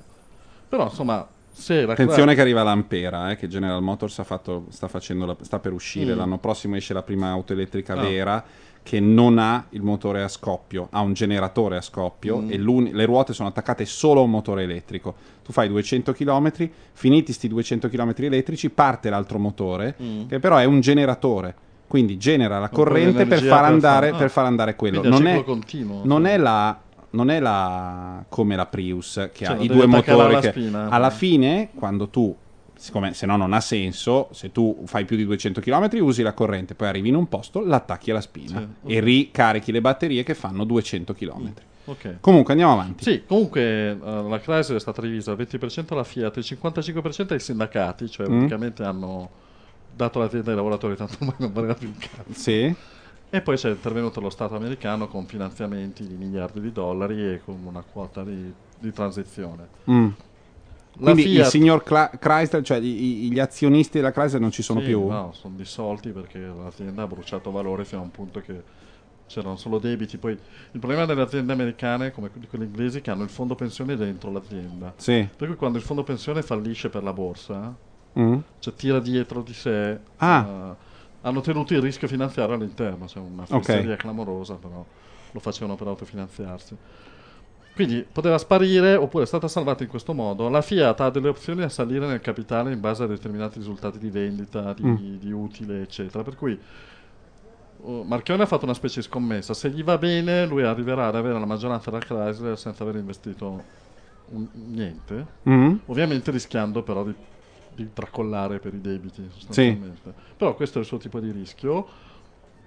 Ha trovato in Obama nel governo americano una sponda perché forse la Chrysler non la voleva proprio nessuno. Mm. La Fiat è l'unica al mondo forse che si integra perché faceva cose completamente diverse e perché dopo la Chrysler l'altro grande malato era la Fiat. Cioè, Mm. Le aziende sane mai avrebbero comprato la Chrysler. Mm. La Fiat l'ha fatto perché così è una mossa un po' disperata, giocatori di poker. Però se va bene avranno un gruppo che produrrà e venderà in tutti i continenti, soprattutto nel mercato americano la Fiat non ha quasi più niente da anni. sì Un po' perché ha fatto cadere i marchi come l'Alfa Romeo e altri nel, dimenticatoio. sì Un po' perché la percezione della Fiat in America era la stessa da Chrysler, cioè una marca di merda. ah sì La Fiat era considerata l'acronimo di Fix It Again Tony. Cioè Mm. Tony sarebbe il meccanico. meccanico italo-americano ancora- certo Riparala ancora Tony perché la Fiat voleva dire macchine che non funzionano. sì Come la Chrysler. Quindi sì diciamo era un'unione fra sfigati che però se va bene produrrà un gruppo che può stare sul mercato. Diciamo che la cosa sembra andare bene, almeno perché Obama ci sta continuando a mettere la faccia. Marchionne ha- forse ha fatto le mosse giuste. Però i giornali parlano di scommessa vinta, di grande avventura. Insomma, Mm. vabbè quindi la, il la giornale prima della fa- Confindustria Sì, ma anche in America comunque, Mm, mm. insomma, c'è un, un- un- Voglio dire, fare peggio era impossibile. sì sì sì certo Quindi bisognerà vedere. Eh, c'è stato questo bagno di folla, Obama che, che va a visitare la Chrysler. Firma eh, una Cherokee. Sì. Ha firmato un gran... Cioè, ha detto che la sua prima auto era una Chrysler, è stata una Chrysler. E- e il fatto è che, soprattutto per Marchionne, che loro chiamano Marcionni, Mm? perché gli americani hanno problemi sia con la H che con la E. Sì, CH e la E. eh. Marcionni per gli americani. È una specie di eroe, cioè, ha avuto Mentre qua trasmiss- era qua preso a palate di merda esatto, fino bravo. alla settimana E scorsa, ha fatto un ban- sia dal governo che dall'opposizione. Di là c'è Obama. È come che- se avesse fatto un concerto in cui Obama apriva il concerto. Sì, esatto. E, e arrivava lui e la folla in delirio, perché comunque gli operai di Detroit, eh, sull'orlo del baratro, comunque questa l'hanno vista come una possibilità di stare in piedi. Mm. Eh, e quindi, diciamo così, anche dal punto di vista delle pubbliche relazioni, per lui è stata una cosa ottima dopo periodo in cui viene stato molto criticato per Pomigliano e soprattutto anche per l'ultima mossa di andare a produrre in Serbia. Sì. Eh, Ma lì il problema è che gli abbiamo dato un sacco di soldi. Se noi non avessimo dato un sacco di soldi alla Fiat, nessuno potrebbe rompere i coglioni. La Fiat andrebbe a produrre dove vuole.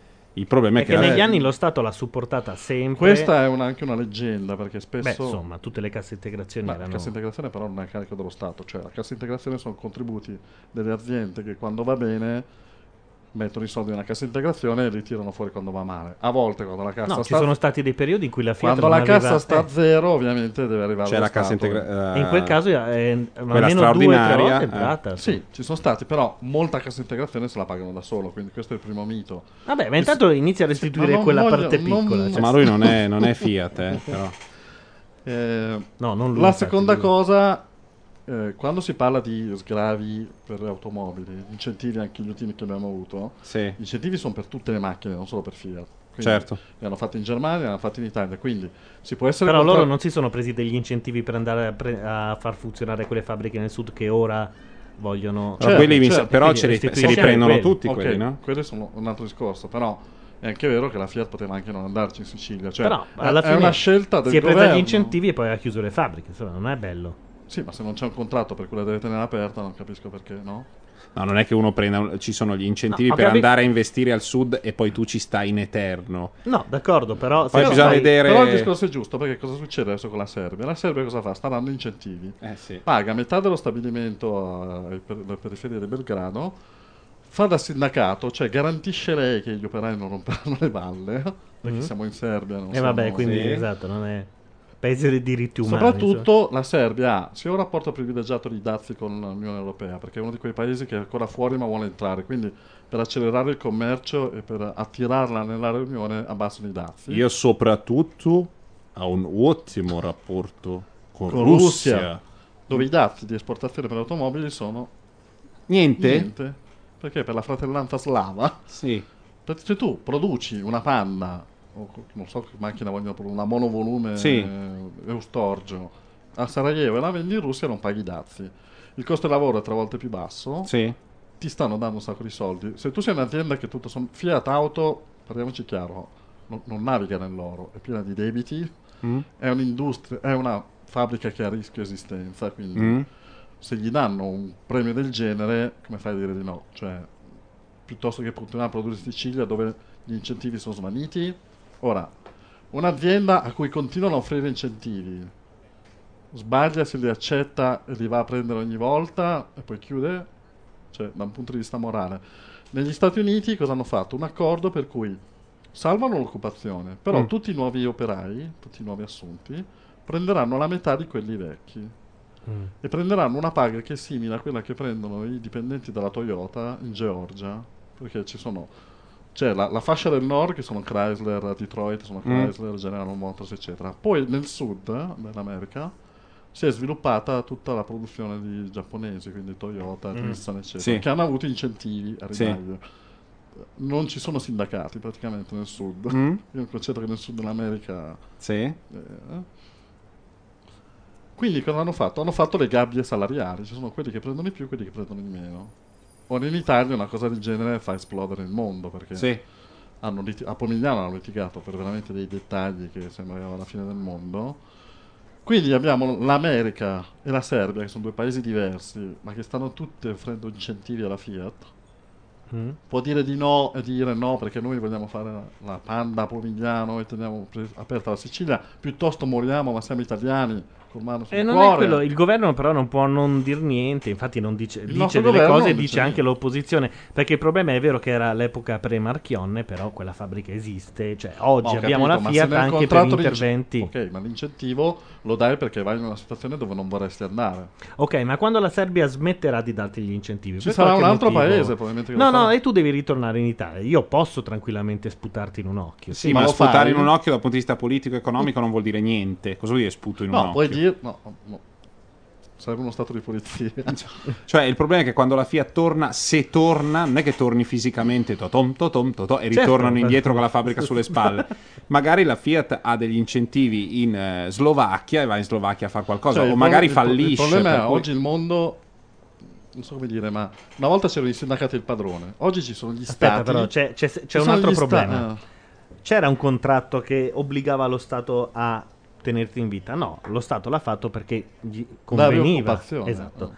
Che è la stessa cosa che tu dici, c'è un contratto che mi obbliga a restare lì quando Mm, ci sono no. incentivi. È una, una sorta di bilancia Certo. che deve... Certo. In questo momento la bilancia sta pendendo clamorosamente da parte Non della Fiat. c'è la riconoscenza della Fiat. Vogliamo Esatto. introdurre questo elemento? Ecco, non esatto. c'è. E soprattutto perché Marchione è un italo-svizzero che se ne fotte. Sai, io... Probabilmente è lo svizzero che parla, però lui dice dove io costa, me- dove costa la metà vado. E ora il problema è, forse se ci fosse ancora Agnelli e la famiglia fosse di un certo tipo, certi legami politici col passato, la riconoscenza, Mm. oh, che so. Marchione sta cercando di eh, No, tagliare il cordone capitalista politico globale. de- No, no, no, va dove gli conviene. Siccome in Italia, se sposti una leva, i sindacati ti sono addosso, in Serbia denu- li denunci a, Belgrado e probabilmente sparisce quell'operaio, non so che fine faccia, a finire in Kosovo a vendere No, sigarette di contrabbando. Finisce nella mi- nelle crocchette dei miei gatti che sono squisite per, per quello. E se a Detroit eh, accettano un'occupazio- un'occupazione alla metà del prezzo... Per quello però di vedi, cioè, tu assumi degli operai mh, rendendo subito chiaro che la paga è quella, quindi tu sei libero di Mm, fare- certo. accettare il lavoro o no e non è un intervento su quelli che hanno già un- una- uno stipendio e glielo dimezzi. Vabbè, quindi insomma, sostanzialmente è una roba ti fai i tuoi calcoli nel dal, dal punto di vista della tua vita. mi conviene o non mi conviene accettare quel Se, lavoro? no, se Sì, lo fai a conviene. Pomigliano cosa succede? Se lo fai a Pomigliano di prendere adesso della gente Pagarla la nuova, metà. il problema è che non riesci meno. nemmeno a pagare La quella metà. vecchia. Cioè, sì, Ok, ma dico, credo che lo potresti Hanno litigato fare. per questioni che non erano salariali. Ma sei matto? Ma salta il mondo. Raga, Il problema intanto è pagare quelli che ci sono. Eh. Poi se uno Sai cosa lancia faranno a Pomigliano? Siccome hanno avuto quella disputa, loro faranno come l'Italia, faranno un IUCO. Dove L'hanno già fatta, no? Sì, Eh. dove verranno assunti tutti quelli che accettano e, quelli, e gli altri finiscono nella parte nel ramo morto che Esatto, che produrrà Ecco. Che è molto, due di- macchine per è un molto po'. discussa questa roba qua Beh, comunque Sì, della infatti. Gnuco perché Infatti. molti dicono la Gnuco si fa solo nei casi di fallimento infatti, ragazzi, è, un, una è roba un- per è un uccidere- prendere in giro è la- un'estrema Eh, ratio, esatto, eh. è un prendere in giro però il vero argomento di questa discussione è la Fiat innanzitutto vabbè non ha riconoscenza verso il paese probabilmente dove si e questo va, lo diamo per assodato il problema è che la concorrenza keynesiana cioè io ho scritto Mm. un post cioè, il problema è che c'è sempre qualcuno che è più keynesiano di te cioè Mm. in un mondo globalizzato dove andare a Belgrado è un'ora d'aereo Mm.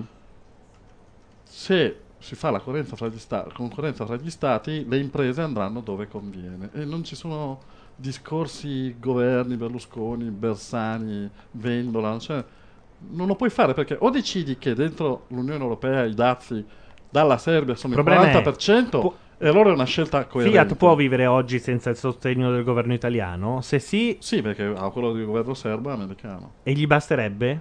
Nel lungo, termine, nel lungo termine No, no, a breve, cioè a breve. Fiat o- può dire guardate, Beh, scusami, io dei legami politici del Gianluca, passato me ne il- sbatto. il- lo stabilimento lo stavano chiudendo, eh. lo, lo stabilimento, quello al sud, No, lo il stavano Milanese chiudendo. è già chiuso. Pomigliano faranno sta cosa della Nuco.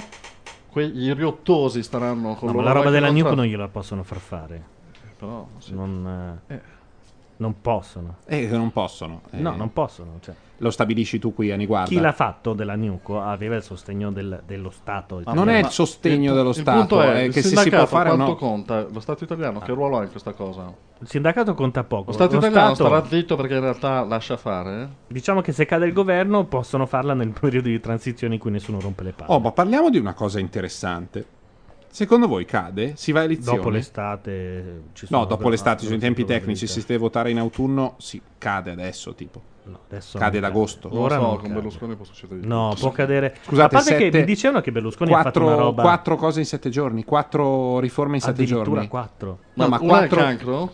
Ma No, una no, è il ma se- cinema, cioè la legge sul cinema? cinema. Una è la legge sul cinema per i finanziamenti, che adesso Vabbè, Bondi. ci sono anche dei criteri di qualità e non danno anche. Oh, madonna santa. E quindi, ah no, aspetta, e poi c'è un'altra cosa assurda che Bondi vuole fare. Vuole Ecco, se c'è mettere- una cosa su cui io sono di Chicago, è quella. In Italia è quella del cinema. Bondi, Bondi servizio. vuole mettere i film vietati ai minori di 10 Dieci anni. anni. Ma guarda che quella roba. Allora, Ma puttana vacca, ma fai un bollino verde con scritto adatto a tutti, senza bisogno di una commissione che decide. Fai un bollino verde. ma questo guarda che in film tutto il mondo funziona figlio. così. Tutti i No, film i che 10 vediamo no, noi, i 10 non c'è anche il 10. No, in Ma America sì. il 10 non c'è, c'è il 14 e basta. No, non è vero. E poi c'è il parental advisor dove questo film dove eh, è consigliato la Ascoltami, presenza a parte che genitore. non esiste solo resto del mondo e America, ma ci sono le commissioni che ti dicono devi avere 10 anni per vedere sto film, devi avere 14, 13. Ma lascia qualcosa da fare ai genitori, cioè non puoi come è stato. Ma non hai capito? Quella roba lì serve a quello. Capisci? Ma allora, se sei un genitore ti sbatti due secondi, ti leggi una recensione e vaffanculo non ce lo porti tuo figlio se c'è. Ma negli altri paesi non funziona così. Io qui a Niguarda metterei un Parlamento del mondo dove tu stabilisci che le robe che sono andato al cinema Ma non l'altro è che giorno lo Stato in ti deve rendere un totale babbione. Cazzo, io pensavo Non è che to- non è totale Paradise babbione. fosse anche per ragazzi. Dimmi cos'hai contro questa cosa. Qual è il Però, problema? scusate, non avete fatto un doppio salto a destra? Sì, sì, no, sì, dimmi qual è, carpiato qual è il problema. Che ci sia un'ulteriore commissione che decide. No, oh, è la stessa commissione. È la stessa hanno commissione. detto cazzo. Questo i Gianluca, 10 no, i 14 non è una sì. notizia. Stai cascando in un tranello di Bondi che vuole che si parli di questa stronzata anche- mentre Sì, fa sì, altre cose. certo. Perché la stessa commissione, invece di avere tre o quattro spazietti, ne ha uno in E il più. criterio di qualità? Il criterio di qualità non c'entra un cazzo riguarda i finanziamenti. Questa Eh, è la Ma c'è commissione. già, ma c'è già. Questa è la commissione che culturale. stabilisce. Siccome, il- siccome il criterio di qualità è una roba molto discutibile, discussa Eh, perché dietro a quel criterio la sono passati i soldi, loro si inventano sta cagata dei dieci anni. La gente ci casca e dice: Ah, la censura dei dieci che non c'è anni. nessuna, politi- nessuna eh, polemica su questo. Eh. Ma io No, oggi eh. ho letto un articolo sull'unità che parlava solo di nessun- questo. Ma no, è il solito cosa lanciato alle famiglie. di Cioè, credo che le famiglie saranno d'accordo tutte. Ma sì, ma, ma, poi è, è veramente 10 la stessa commissione che dice questo è senza sesso e robe, però c'è un po' di violenza. Maggiori di 10 Poi anni. però, ma- Basta, chi se ne frega. No, ma c'è un divieto, Vabbè. non è un consiglio, è un divieto. Sono Vabbè, ma il- quanti vanno? Vabbè, quanti portano a vedere cazzo, Rambo 2 ma di 10 anni? no? Bisogna avere 10 Che anni. problema che problema c'è? c'è? Cioè, tu vuoi, tu Lì- sei, adesso ti stai battendo per la libertà del no, no, dodicenne è un, a è un- vedere è un problema del novenne. Tu come persona non puoi pensare che lo Stato ti debba proibire o concedere Ah, delle cose. Tu cago devi tu. scegliere. Questa cosa posso farla vedere a mio figlio? Perché se non ti sei informato prima, sei un cazzone, sei un cretino Se che tuo- porta suo figlio a vedere un porno. Allora, il porno è 18 anni, non Sì, devi fare ci- dimostrazioni per... Stiamo parlando di un film che magari è per ragazzi, ok? Quindi contiene degli elementi minimi che possono essere considerati non adatti a uno di 7 anni. Per questa ragione, visto che non è vietato entrare al cinema Ma e se tu abiti tu sotto... come genitore, non lo Stato. Lo Stato Se può- lo Stato ti sta fornendo un servizio su una roba che non è la fine non delle libertà servizio, è un individuali, è un divieto, non è un sì, servizio. ma siccome il diritto al cinema non è un, diri- è un diritto sancito da Frame Feed, sono quelle cagate. Io ho diritto al cinema a- non l'ha detto non nessuno, esiste. sei tu che stai facendo, No, la allora, stai estremizzando perché- perché come stai faccio io dice- quando... No, perché stai dicendo che lo Stato dà un divieto? È una regola. Per vedere quel film devi avere più di 10 anni. Non mi sembra un dramma di nessun tipo. Non c'è solo 14 e Ma 18. cosa eh. cazzo frega lo Stato con... del Allora, allora 10 togliamoli anni? tutti.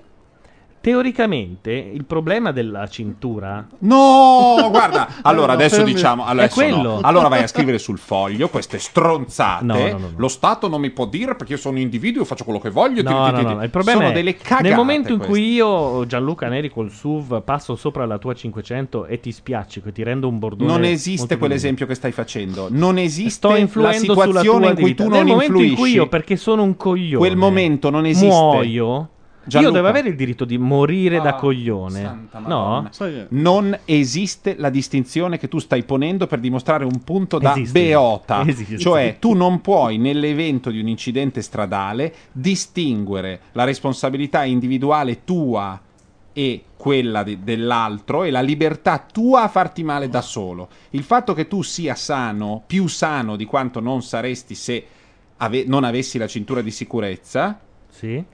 Può compromettere o meno degli eventi, per cui lo Stato si preoccupa Sapevo. di te e si preoccupa, si preoccupa di te e si preoccupa anche del fatto che se tu fai un minimo tamponamento, un minimo tamponamento succede Lo qualunque Stato non deve cosa. preoccuparsi di me, lo Stato No, deve lo Stato preoccuparsi che io non faccia male agli altri. Ma se Sì. tu uscendo dal finestrino perché non hai la cintura, colpisci l'altro Eh, e ma- lo ma- uccidi. no, questo è un esempio da strano. No, ma No. non No, è che colpisci Allora l'altro. lì, allora lì, in quel caso in cui Ci io voleva- proiettile umano Eh, uccido ci uno davanti. No, ma non è il proiettile umano. Il problema Dai, ragazzi, non me la mettete sul, sul proiettile umano. No, il proiettile umano è una detto- questione di- filosofica proprio. Tra Vabbè. chi ritiene No, che lo Stato problema- debba intervenire Vabbè, ma nel privato delle persone. Guarda, è molto tardi, poi la puoi togliere. Ci sono più cose nel in tutta la tua filosofia, caro Gianluca.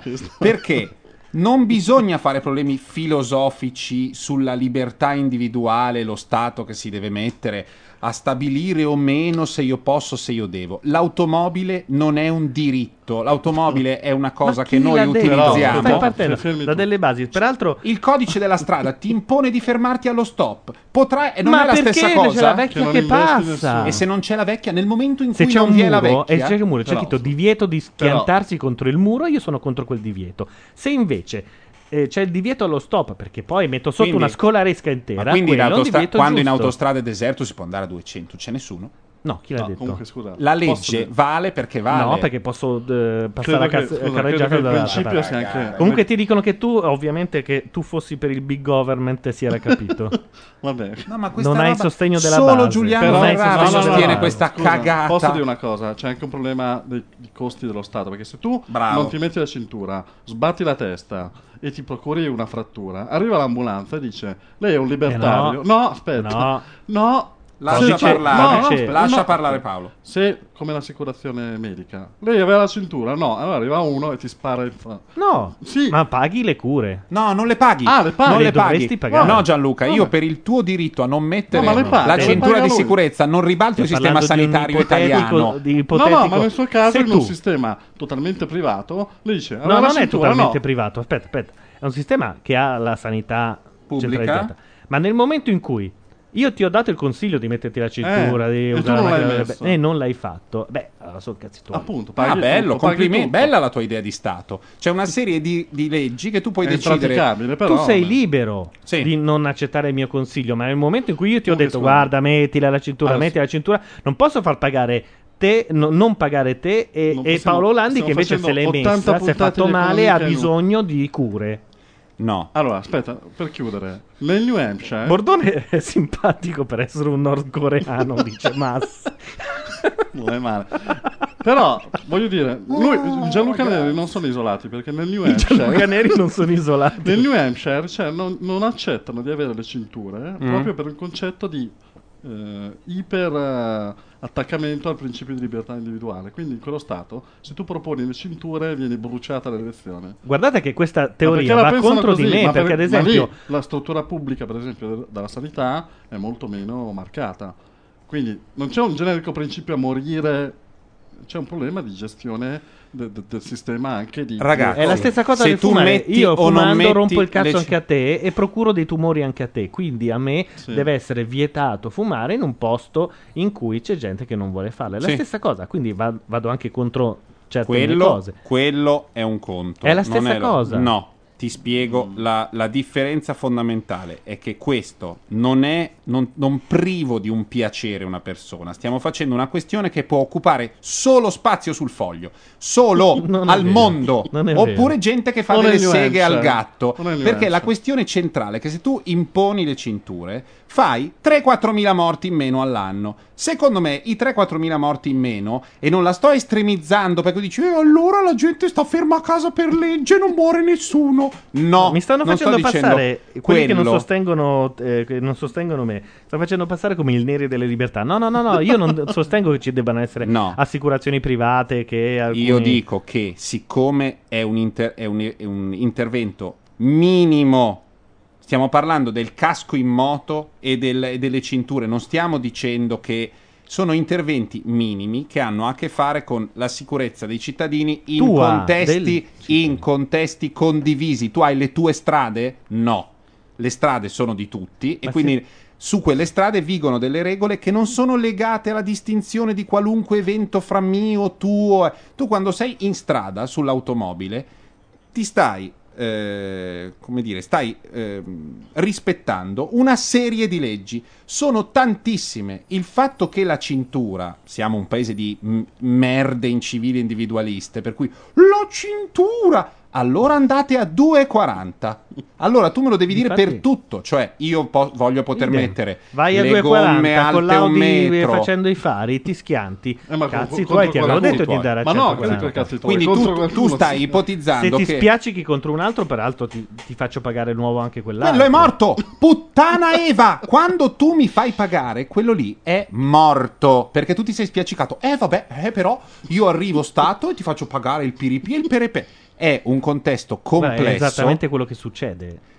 Cioè, no, l'idea è, quella, contro- l'idea è quella che tu non ti ci spiaccichi. Non che arrivi solo Ma nell'evento del danno ad una altri. legge che, ti- che evita un danno ad altri. Io sto parlando di danni individuali, di cose che no, tu io sto dicendo che il danno individuale in un contesto come quello si può distinguere dal danno collettivo solo all'interno di una discussione filosofica No, sui diritti no. individuali del cazzo, perché siamo in, in un appunto in un contesto in cui Guarda, la puoi sono- mettere sul costo dello stato del guardrail eh, rigato.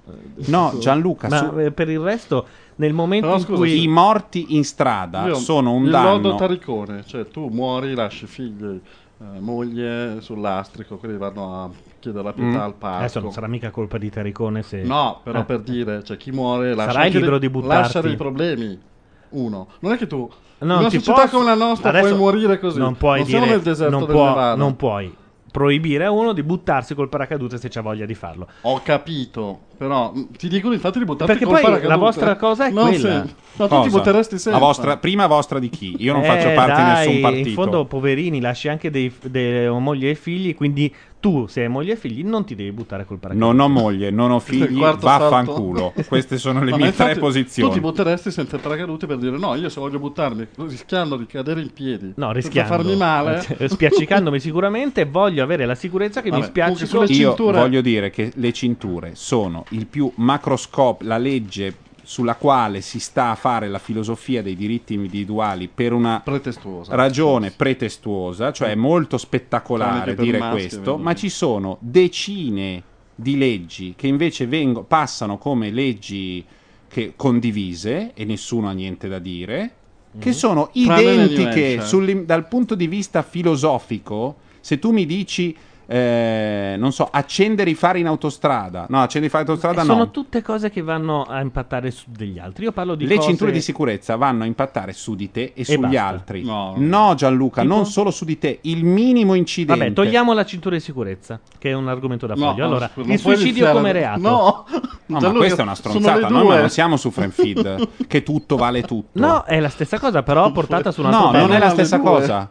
Puoi Non essere è- libero di suicidarti non è la e cer- non ti rompa il Non cazzo è la lo stessa Stato? cosa, certo. Ma lo fa? Tu rompi il cazzo? No, non lo Se- fa. è, è Ma formalmente quando? un reato, ma sei morto. Quindi È un reato il suicidio? Il tentato suicidio è quanto un reato. No, il suicidio non è un reato. La condanna. E sei morto, Ma quella è la come cazzo fai non è- Infatti reato? no, Non è un ci reato. deve Tentato essere suicidio è un scritto- reato. Non è un reato. Ma, Ma dove? ma il Quanto è tentato la detenzione, non è scusa? Lo è, lo è.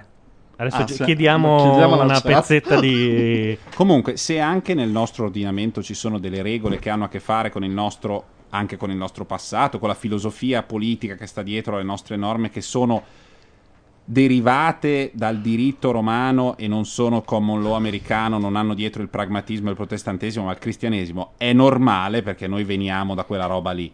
Ma il- la questione del reato di tentato suicidio è un'altra, di una speciosità tale che veramente... Beh, eh, tutte sono speciose. Eh, No, sto Gianlu- parlando di, di nessuno è contrario. Sto parlando nessuno di è eccezioni, non sto contrario. Tutti regole. sono contrari dal punto di vista morale perché dicono la gran parte della gente che si suicida si suicida per un momento di disperazione, magari dopo tre La- anni vivrà meglio. contraria. Però c'è gente che sta depressa 20 anni cronicamente, alla fine dice io mi ammazzo e io sono felice per loro che trovano la pace, ma ognuno fa il cazzo E lo che Stato vuole. no, dice che non lo devi fare. Comunque, Mass Ma dice che fra un po' tiri fuori la storia della forza lavoro depauperata alla patria. Mas, vada via il Q, vada via il Q. Ti- Ovviamente sto leggendo quelli a mio favore, ma ci sono quelli a tuo favore che dice in un contesto di strade pubbliche Bordone non ha tutti i torti, il fatto che debbano essere così è opinabile, comunque sul Comunque, discorso scusa, posso, posso chi- chiudere Vai, vai. e buttare acqua sul Ah. fuoco? Allora, sicuramente ragio- Bordone ha tanto più ragione quanto c'è un sistema si- sanitario pubblico rispetto a te. Infatti, solo nel New Hampshire. Io lo che- voglio pubblico e Ma con non- ma- distinzione tra coglioni Bisogna e no. fare scelte e la tua costa troppo fare distinzioni. Cioè, scegliere fra chi se ne mette e non se ne mette. È talmente poco costoso mettersela che... Che ti conviene mettertela Ma e poi ti paghi una multa, non è che finisci in galera se non hai... Infatti, Cioè, il non è concetto è che paghi una multa, cioè lo Stato sanziona. Non è hai una. un'esternalità negativa, come, come l'inquinamento. Tu dici, stai facendo. L'inquinamento però ti- va ti sugli stai- altri, capito? Perché Non poi arriviamo al solo. casco, Gianluca. Arriviamo, arriviamo al casco a un certo punto. No, no, è identico. Sì, il sì, casco sì, è la il stessa identica è cosa. la stessa cosa. La stessa identica e cosa. infatti c'è il Tu dibattito è per- su- No, il dibattito di sto Tu cazzo. sei per chi non porta il casco lo lasciano morire davanti agli altri perché non No, danno no, le no, cure. no, no, no. E questo è il No, problema. La differenza è che tutte le leggi devono esserci nel momento in cui devo garantire Mm. agli altri che non arrivi uno stronzo Ok. e tu sei morto in due secondi dopo. Ok. Nel momento in cui un cretino senza casco, Eh. eh, sbagliamo, Cade, non un si cretino, spacca la testa. cade e si spacca la testa, non è che lo lascio lì di- a dissanguarsi e gli faccio gne gne gne. Sì, ma? Lo porto in ospedale e tutto Mm. il resto. Però il problema è che rimane un cretino senza casco e tra il cretino senza casco Eh. che si è spiaccicato e il ragazzino che è stato messo sotto il motorino, io Ma devo cosa gli pur fai fare a quello? Gli fai pagare con le carte di credito le cure? Come fa? Non lo curi perché Non costa a c'è me, modo. a me contribuente costi tu stronzo. No, no, no, no, sto parlando casco. di, no, di- no, no, no, di priorità. Eh, ho capito. Quindi il cosa problema gli è fai? Eh, ma le priorità non ci sono. Le priorità non ci sono. In questi casi non ci sono. I medici curano tutti. Eh, sei un costo per la Cioè, società. io sono quindi- figlio di medico. eh, mm, Certo che eh, curano tutti, e infatti io voglio un sistema così. È, E ca- poi è capitato allora- che mio padre salvasse, que- salvasse allora- perché era il suo mestiere, non perché sia il salvatore della patria, però operasse uno che ha fatto Pem, Pem, Eh, ha certo, sparato eh. in testa all'amante all'ex, delle mo- all'ex moglie sì. all'amante, poi si è sparato, chiaramente non si è neanche rotto Oh, e una non si costola, fanno mai male non si è fatto che- una sega, è stato operato, è stato ri- rimesso a posto il polmone e via No, l'ha sereno. pagato il contribuente, E il contribuente ha, ha pagato que- Beh, ma è Certo, normale, cioè, e- e il quello- mestiere del medico Quindi è un sistema pubblico No, non avete tiene. capito. Io non sto parlando del non pagare o del non dar le cure Eh, o tutto il resto. Sto solo dicendo che a livello ehm, ideologico, ilo- ideologico e anche filosofico, le leggi devono esistere per proteggere next? gli altri da te, non te Ma da ho te. capito, ma c'è un problema. Basta, è una cosa, è una discussione puramente filosofica che non va a impattare su a chi diamo le cure, No, come non va- che non no, fa pagare non le cure. No, la tua altri. discussione- la tua No, discussione certo non che va a impattare, La legge, Mm. cioè, nel momento in cui tu caschi col casco, io ti Eh, curo, eccetera, eh. eccetera, ma non ho fatto una legge che te lo impone. Perché io già come, ti dico, guarda che te lo consiglio il casco, se no muori. Allora, visto che lo scopo delle leggi non è nella gran parte dei casi è risolvere dei problemi, partono da dei principi, sanciscono dei principi, ma nei fatti risolvono dei problemi, ok? Cioè abbiamo delle leggi morali se crediamo nelle leggi antiche che vengono che sono scritte su quei libri là, se no abbiamo dei problemi sociali. La gente si prende a scurate in testa. Allora quello- poniamo la legge vietato uccidere. Io non sono libero di No, non Cioè, sei perché è vietato uccidere. È Ok. vietato uccidere perché? Perché c'è già la presenza di un'altra persona Prima, prima non era così. Prima era vuoi uccidere? Uccidi. In alcuni contesti è ancora così. Però questo atto eh, produrrà un atto uguale e contrario da parte della famiglia del morto, ammazzano un altro, bla bla bla. Cioè, si risolvono dei problemi concreti, non si Stai sanciscono sempre dei... parlando di cose che coinvolgono altre persone. Io sto parlando dell'individuo. Sì, l'individuo Non esiste non esiste nella società esatto, di oggi. l'individuo non esiste staccato da tutto. Certo che esiste. Io nella mia cameretta da solo sono staccato da tutti. Guarda, tu nella tua cameretta puoi metterti il casco, gli sci il problema e è la maschera Obi-Wan Kenobi. A me non che me ne se frega io un decido cazzo. di fare seppuku, Sì. seppuku, Sì. muoio da solo nella Sì. mia cameretta e Non rompo il cazzo a nessuno. Non succede niente. Se decido di farmi fuori col gas, esplode il palazzo, inizio a rompere il cazzo un po' a Certo, quelli del palazzo. certo. E questa è la differenza. Bravo. Infatti, noi ti consigliamo di usare sempre il seppuku. Il seppuku, chi se ne frega. Cioè, e ti ringrazio molto di aver detto seppuku e non né arachiri né soprattutto karakiri, che è quello che mi fa particolarmente... Karakiri sì, è molto... No, il seppuku eh, no- come stato non te lo devo Quindi, vietare. di nuovo arriviamo alla superiorità dei giapponesi, ma andiamo avanti. Che non te lo devo vietare. Sì. Perché stai facendo una roba da solo che sei libero Infatti, di non fare. Non stai. Tu pensi il, che sia vietato, ma non lo è. eh, il fatto di suicidarsi col gas o riempire le stanze di casa tua col gas, quello sì, perché È un inizi... reato. Perché gas. In strada, però, sei in un contesto in cui la condizione individuale fuori da questo sistema Ma il non casco salva la esiste. tua di vita, non quella di, di un altro. No, che tu il casco potresti rende, mettere sotto. Qui sembra nordcoreano, ma non è così. Il casco rende più sicuro il traffico. Il traffico più sicuro è più sicuro in assoluto. Perché? Perché sì, perché qualunque minima minchiata. Caschi lo stesso, non muore. La differenza è che non muori, basta. La differenza è che non muori. La differenza è che l'auto. Il, Beh, potresti non morire. Sì, così. puoi non morire, puoi scivolare, farti male in un certo modo, non hai prima di tutto l'interesse, l'interesse a diminuire gli incidenti, perché il problema è che è un incidente. Ma lo fai il su- uguale col casco o no? Il problema è Sì, il dopo. L'incidente è quello che avviene dentro a quel processo che è andare in Quello che- spazio pubblico che è la strada. nello spazio pubblico e la strada e nell'attività di usare la strada, che è una cosa collettiva, che si fa collettivamente, anche se tutti ci sentiamo sulla macchina da soli con- verso il futuro di Springsteen, siamo in un contesto collettivo. In quel contesto lì lo Stato cerca di diminuire brutto i morti. col sangue. No, lo Stato cerca di diminuire i morti, quando i morti sono causati da incidenti. Non stiamo parlando di atti volontari. Uno dice, io quando vedo che c'è una via di fuga serena e c'è lì un platano, proprio giro col volante, vado contro il platano e muoio. Eh, Cazzi no, il, pla- il- platano è demanio pubblico, quindi comporta un Vedi? costo per... Eh, ma non stiamo parlando No, no, di io parlo quello. di situazioni stiamo parlando in cui di tu- incidenti. Lo Stato fa sì che in un luogo collettivo, dove, dove, insomma un luogo in cui l'amministrazione dello Stato esiste e insiste, gli incidenti siano il meno dannosi possibili. Questo ha degli effetti sulla spesa sanitaria, sulla sicurezza collettiva della, della questione. Sulla spesa sanitaria, ecco, è Ma non è solo economico, ma non è solo favore. economico, Gianluca. Non è No, solo economica Se tu la questione. su questa questione, no. io potrei persino arrivare facciamo- a capire che tu possa sostenere Ma è questa inutile tesi, che ma senza facciamo gli, quella gli no. individualisti d'acciaio. Lo Stato vuole meno morti, non più. Poi io. Ma che cazzo gliene frega lo Stato? Vuole meno morti se io. Aspetta, Scusa, aspetta. ma Allo Stato deve fregare che io non provochi dei morti. Ma se io provoco la mia di morte. Ma scusa, solo a raccattarti da morto. Tu, Cioè, Gianluca, non lo tu- volevi. E, e infatti, tu sul teorizzi fatto del. una morte, come dire, nel Ma tu nulla. non volevi. La, la- Però non la puoi buttare proprio una sulla grande raccolta de- no, del costo della ma una raccolta dei pezzettini. Shoe Perché sennò. una grande quantità, anche pensando di non essere un paese cattolico, no? una grande quantità di morti per incidenti sulla strada ha un costo sociale. E va bene. Ma sociale, non sto dicendo un costo di Posso soldi. chiedere alla chat di darci i paesi dove non c'è la legge sulla cintura, oltre a New Hampshire? Magari scopriamo che c'era. Boh. Comunque, chiusa la parentesona. eh, Vorrei anche dire che se tu hai un, un- qualcuno con te in macchina Quello, infatti. e c'è un tamponamento e questo non ha la cintura, ti ammazza con la testa. Per cui La stai ributtando sul proiettile, Sul umano. umano. No, no, no, noi proiettili, ma questa Cioè, roba. che è un caso- Io, io avevo visto la pubblicità progresso inglese su questa roba, era una roba che tu la vedi. Facciamo una- una legge dice, Ascoltami, guardate, sto siete liberi, parlando. tranne che se fate i proiettili umani. Allora, Allora- entrate nel No, codice penale. questo è, è- c'era una pubblicità in Inghilterra e sono rimasto sconvolto e da quella volta ogni volta dico cinture dietro.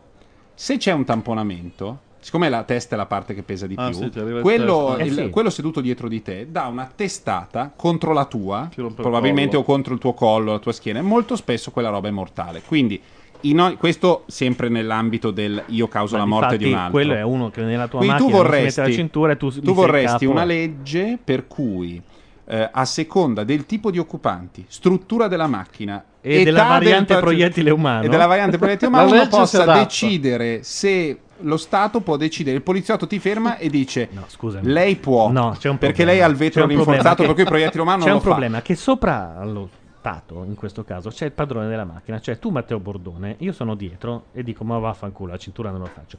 Poi faccio il proiettile umano e ti uccido. Quindi te come padrone della macchina e persona Certo. che viene colpita dal proiettile umano, Mm. è È un tuo interesse per primo, prima ancora che dello Stato. Lo Stato non si preoccupa dei tuoi la- interessi. No, in questo sì. caso, no, perché vuole che sulla strada ci siano meno morti piuttosto che più morti. Fine. È qui la differenza tra, tra quello che lo Stato, eh, di cui lo Stato deve preoccuparsi è che lo Stato deve preoccuparsi che tu non, Non causi è un morti, problema. non che Non ci sono gli asili in questo paese e tu stai parlando di questa stronzata da foglio. No, non ci sono no. gli asili e parlano di diritto alla vita e politica delle famiglie. Ma a me sembra più di destra la, la- la visione devono esserci le leggi. Perché sennò tu sei un coglione che da solo non, ti- non si sa gestire. No, no, non è perché adesso sei Eh, un coglione, è perché è così e non me ne frega un cazzo. Io ti devo responsabilizzare, cioè... come- No. Sì. Lo Stato Certo, non ti deve responsabilizzare, però non vuole che muori. per- non è che respo- la ma lo. Stato non responsabilizza coi consigli, Deve responsabilizza con le multe. Tra l'altro, scusa, da- da Come si fa in tutto? Perché negli Stati abbiamo Uniti detto che il suicidio non è reato, l'hanno fatto un paio e l'ha fatto Sepulcro. Cioè, perché negli Aspetta, Stati Uniti nessuno parcheggia da- la butta su una cosa che è quasi Mm. la- eh, sul fatto che la Costituzione dice che la Repubblica tutela la salute come fondamentale diritto dell'uomo e interesse della collettività. Eh, basta, fine. Dal punto di vista costituzionale io non posso dire un cazzo, nel senso che io sono sempre quello che ha sostenuto non sei d'accordo con la Costituzione espatria. Quindi da questo punto di vista Ok, quindi questo chiud- però chiuderebbe il discorso. cambiare la Costituzione. Io- no, io sono contro quella visuale lì del servono le leggi. Se eh, tu me la, me la chiudi con la Costituzione dice così, se non ti va bene diventa svizzero, Ah. Mm. e e c'hai ragione. Quindi non posso basta, bastava niente. questo. È Sì. fantastico, cioè tu sei per una fettina sei dell'esoto, non lo so, della No, Corea è del la Nord. per Costituzione è alla cioè, base di tutto. La Costituzione è il l'atto Certo. intangibile. Ah, ho capito la questione. Tu hai fatto tanti anni coi preti, Hai hai sostituito e- la No. Bibbia alla No, Costituzione. no, no, no, è al contrario. Quella visione che hai tu è molto più pretesca. Perché la Gianluca, visione che ho la io è una roba del tipo non l'ha che scritta non devi andare né a. Dio né San De Gasp. Non No, l'ha scritta. La no, Costituzione l'hanno scritta a- a- a- i padri costituenti con molto sudore e molte Degli uomini. Sì, degli uomini che possono sbagliare tutto il resto, ma è stato un compromesso Sì. accettabile. eh, addirittura Sappiamo sulle tutto, virgole, eccetera, ok. eccetera. E se ti va bene, è così. Sì. Se no, Se no, esatto. Quindi su quello tu sei con Tutto ciò il che com- abbiamo detto non, Mm. Non c'entra una non minchia. Non c'entra una minchia. Cioè, quando questi si mettono comunisti, democristiani, ta ta ta ta ta, allora quella legge, perché è una legge, la Costituzione, cioè fa parte delle le- le- allora Vuoi quella? Vuoi quella è valida, no, quella è maggioranza dei 60 validissima, quella è validissima ed è come se fosse nella grafite di Ansolo. Beh, sì. Poi le leggi dopo? No, perché io ti do dei Ma tu consigli. in America vedi qualcuno toccare da We the People in giù? No. Beh, Ci pensano? No.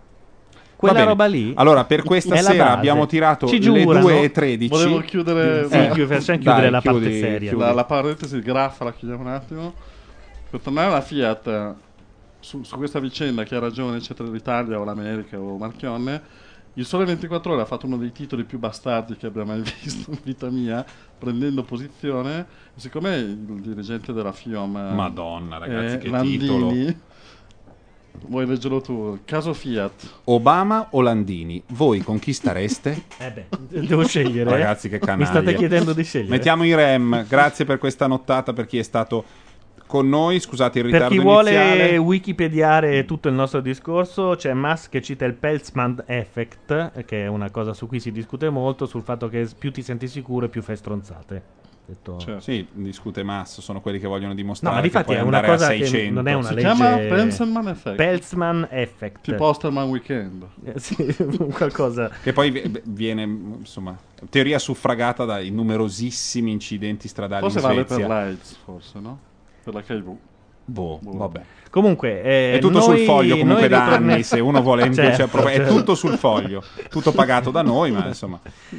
Pe- noi torneremo a settembre, fine agosto, insomma ci sono queste settimane di vacanza con, eh, credo, Economica e boh, Tutte le nostre Radio, tutte stronzate, le varie sì eh, stronzate. Vi salutiamo, vi ricordiamo che questa puntata sarà disponibile sia in podcast audio che video. Dobbiamo togliere un commento e un bestemmione No, ecco, mio. posso dire, esatto, bisogna, basta, cioè pensavo che so, il lavoraccio fosse mio, perché poi di- bisogna editare un file di 4 ore, è un casino, però dobbiamo toglierlo e fine, basta. Io vorrei un bippo che non voglio proprio che non ci sia niente, si deve un po' sentire. No, il bello è che la, la bestemmione è arrivata su Shakespeare, quindi.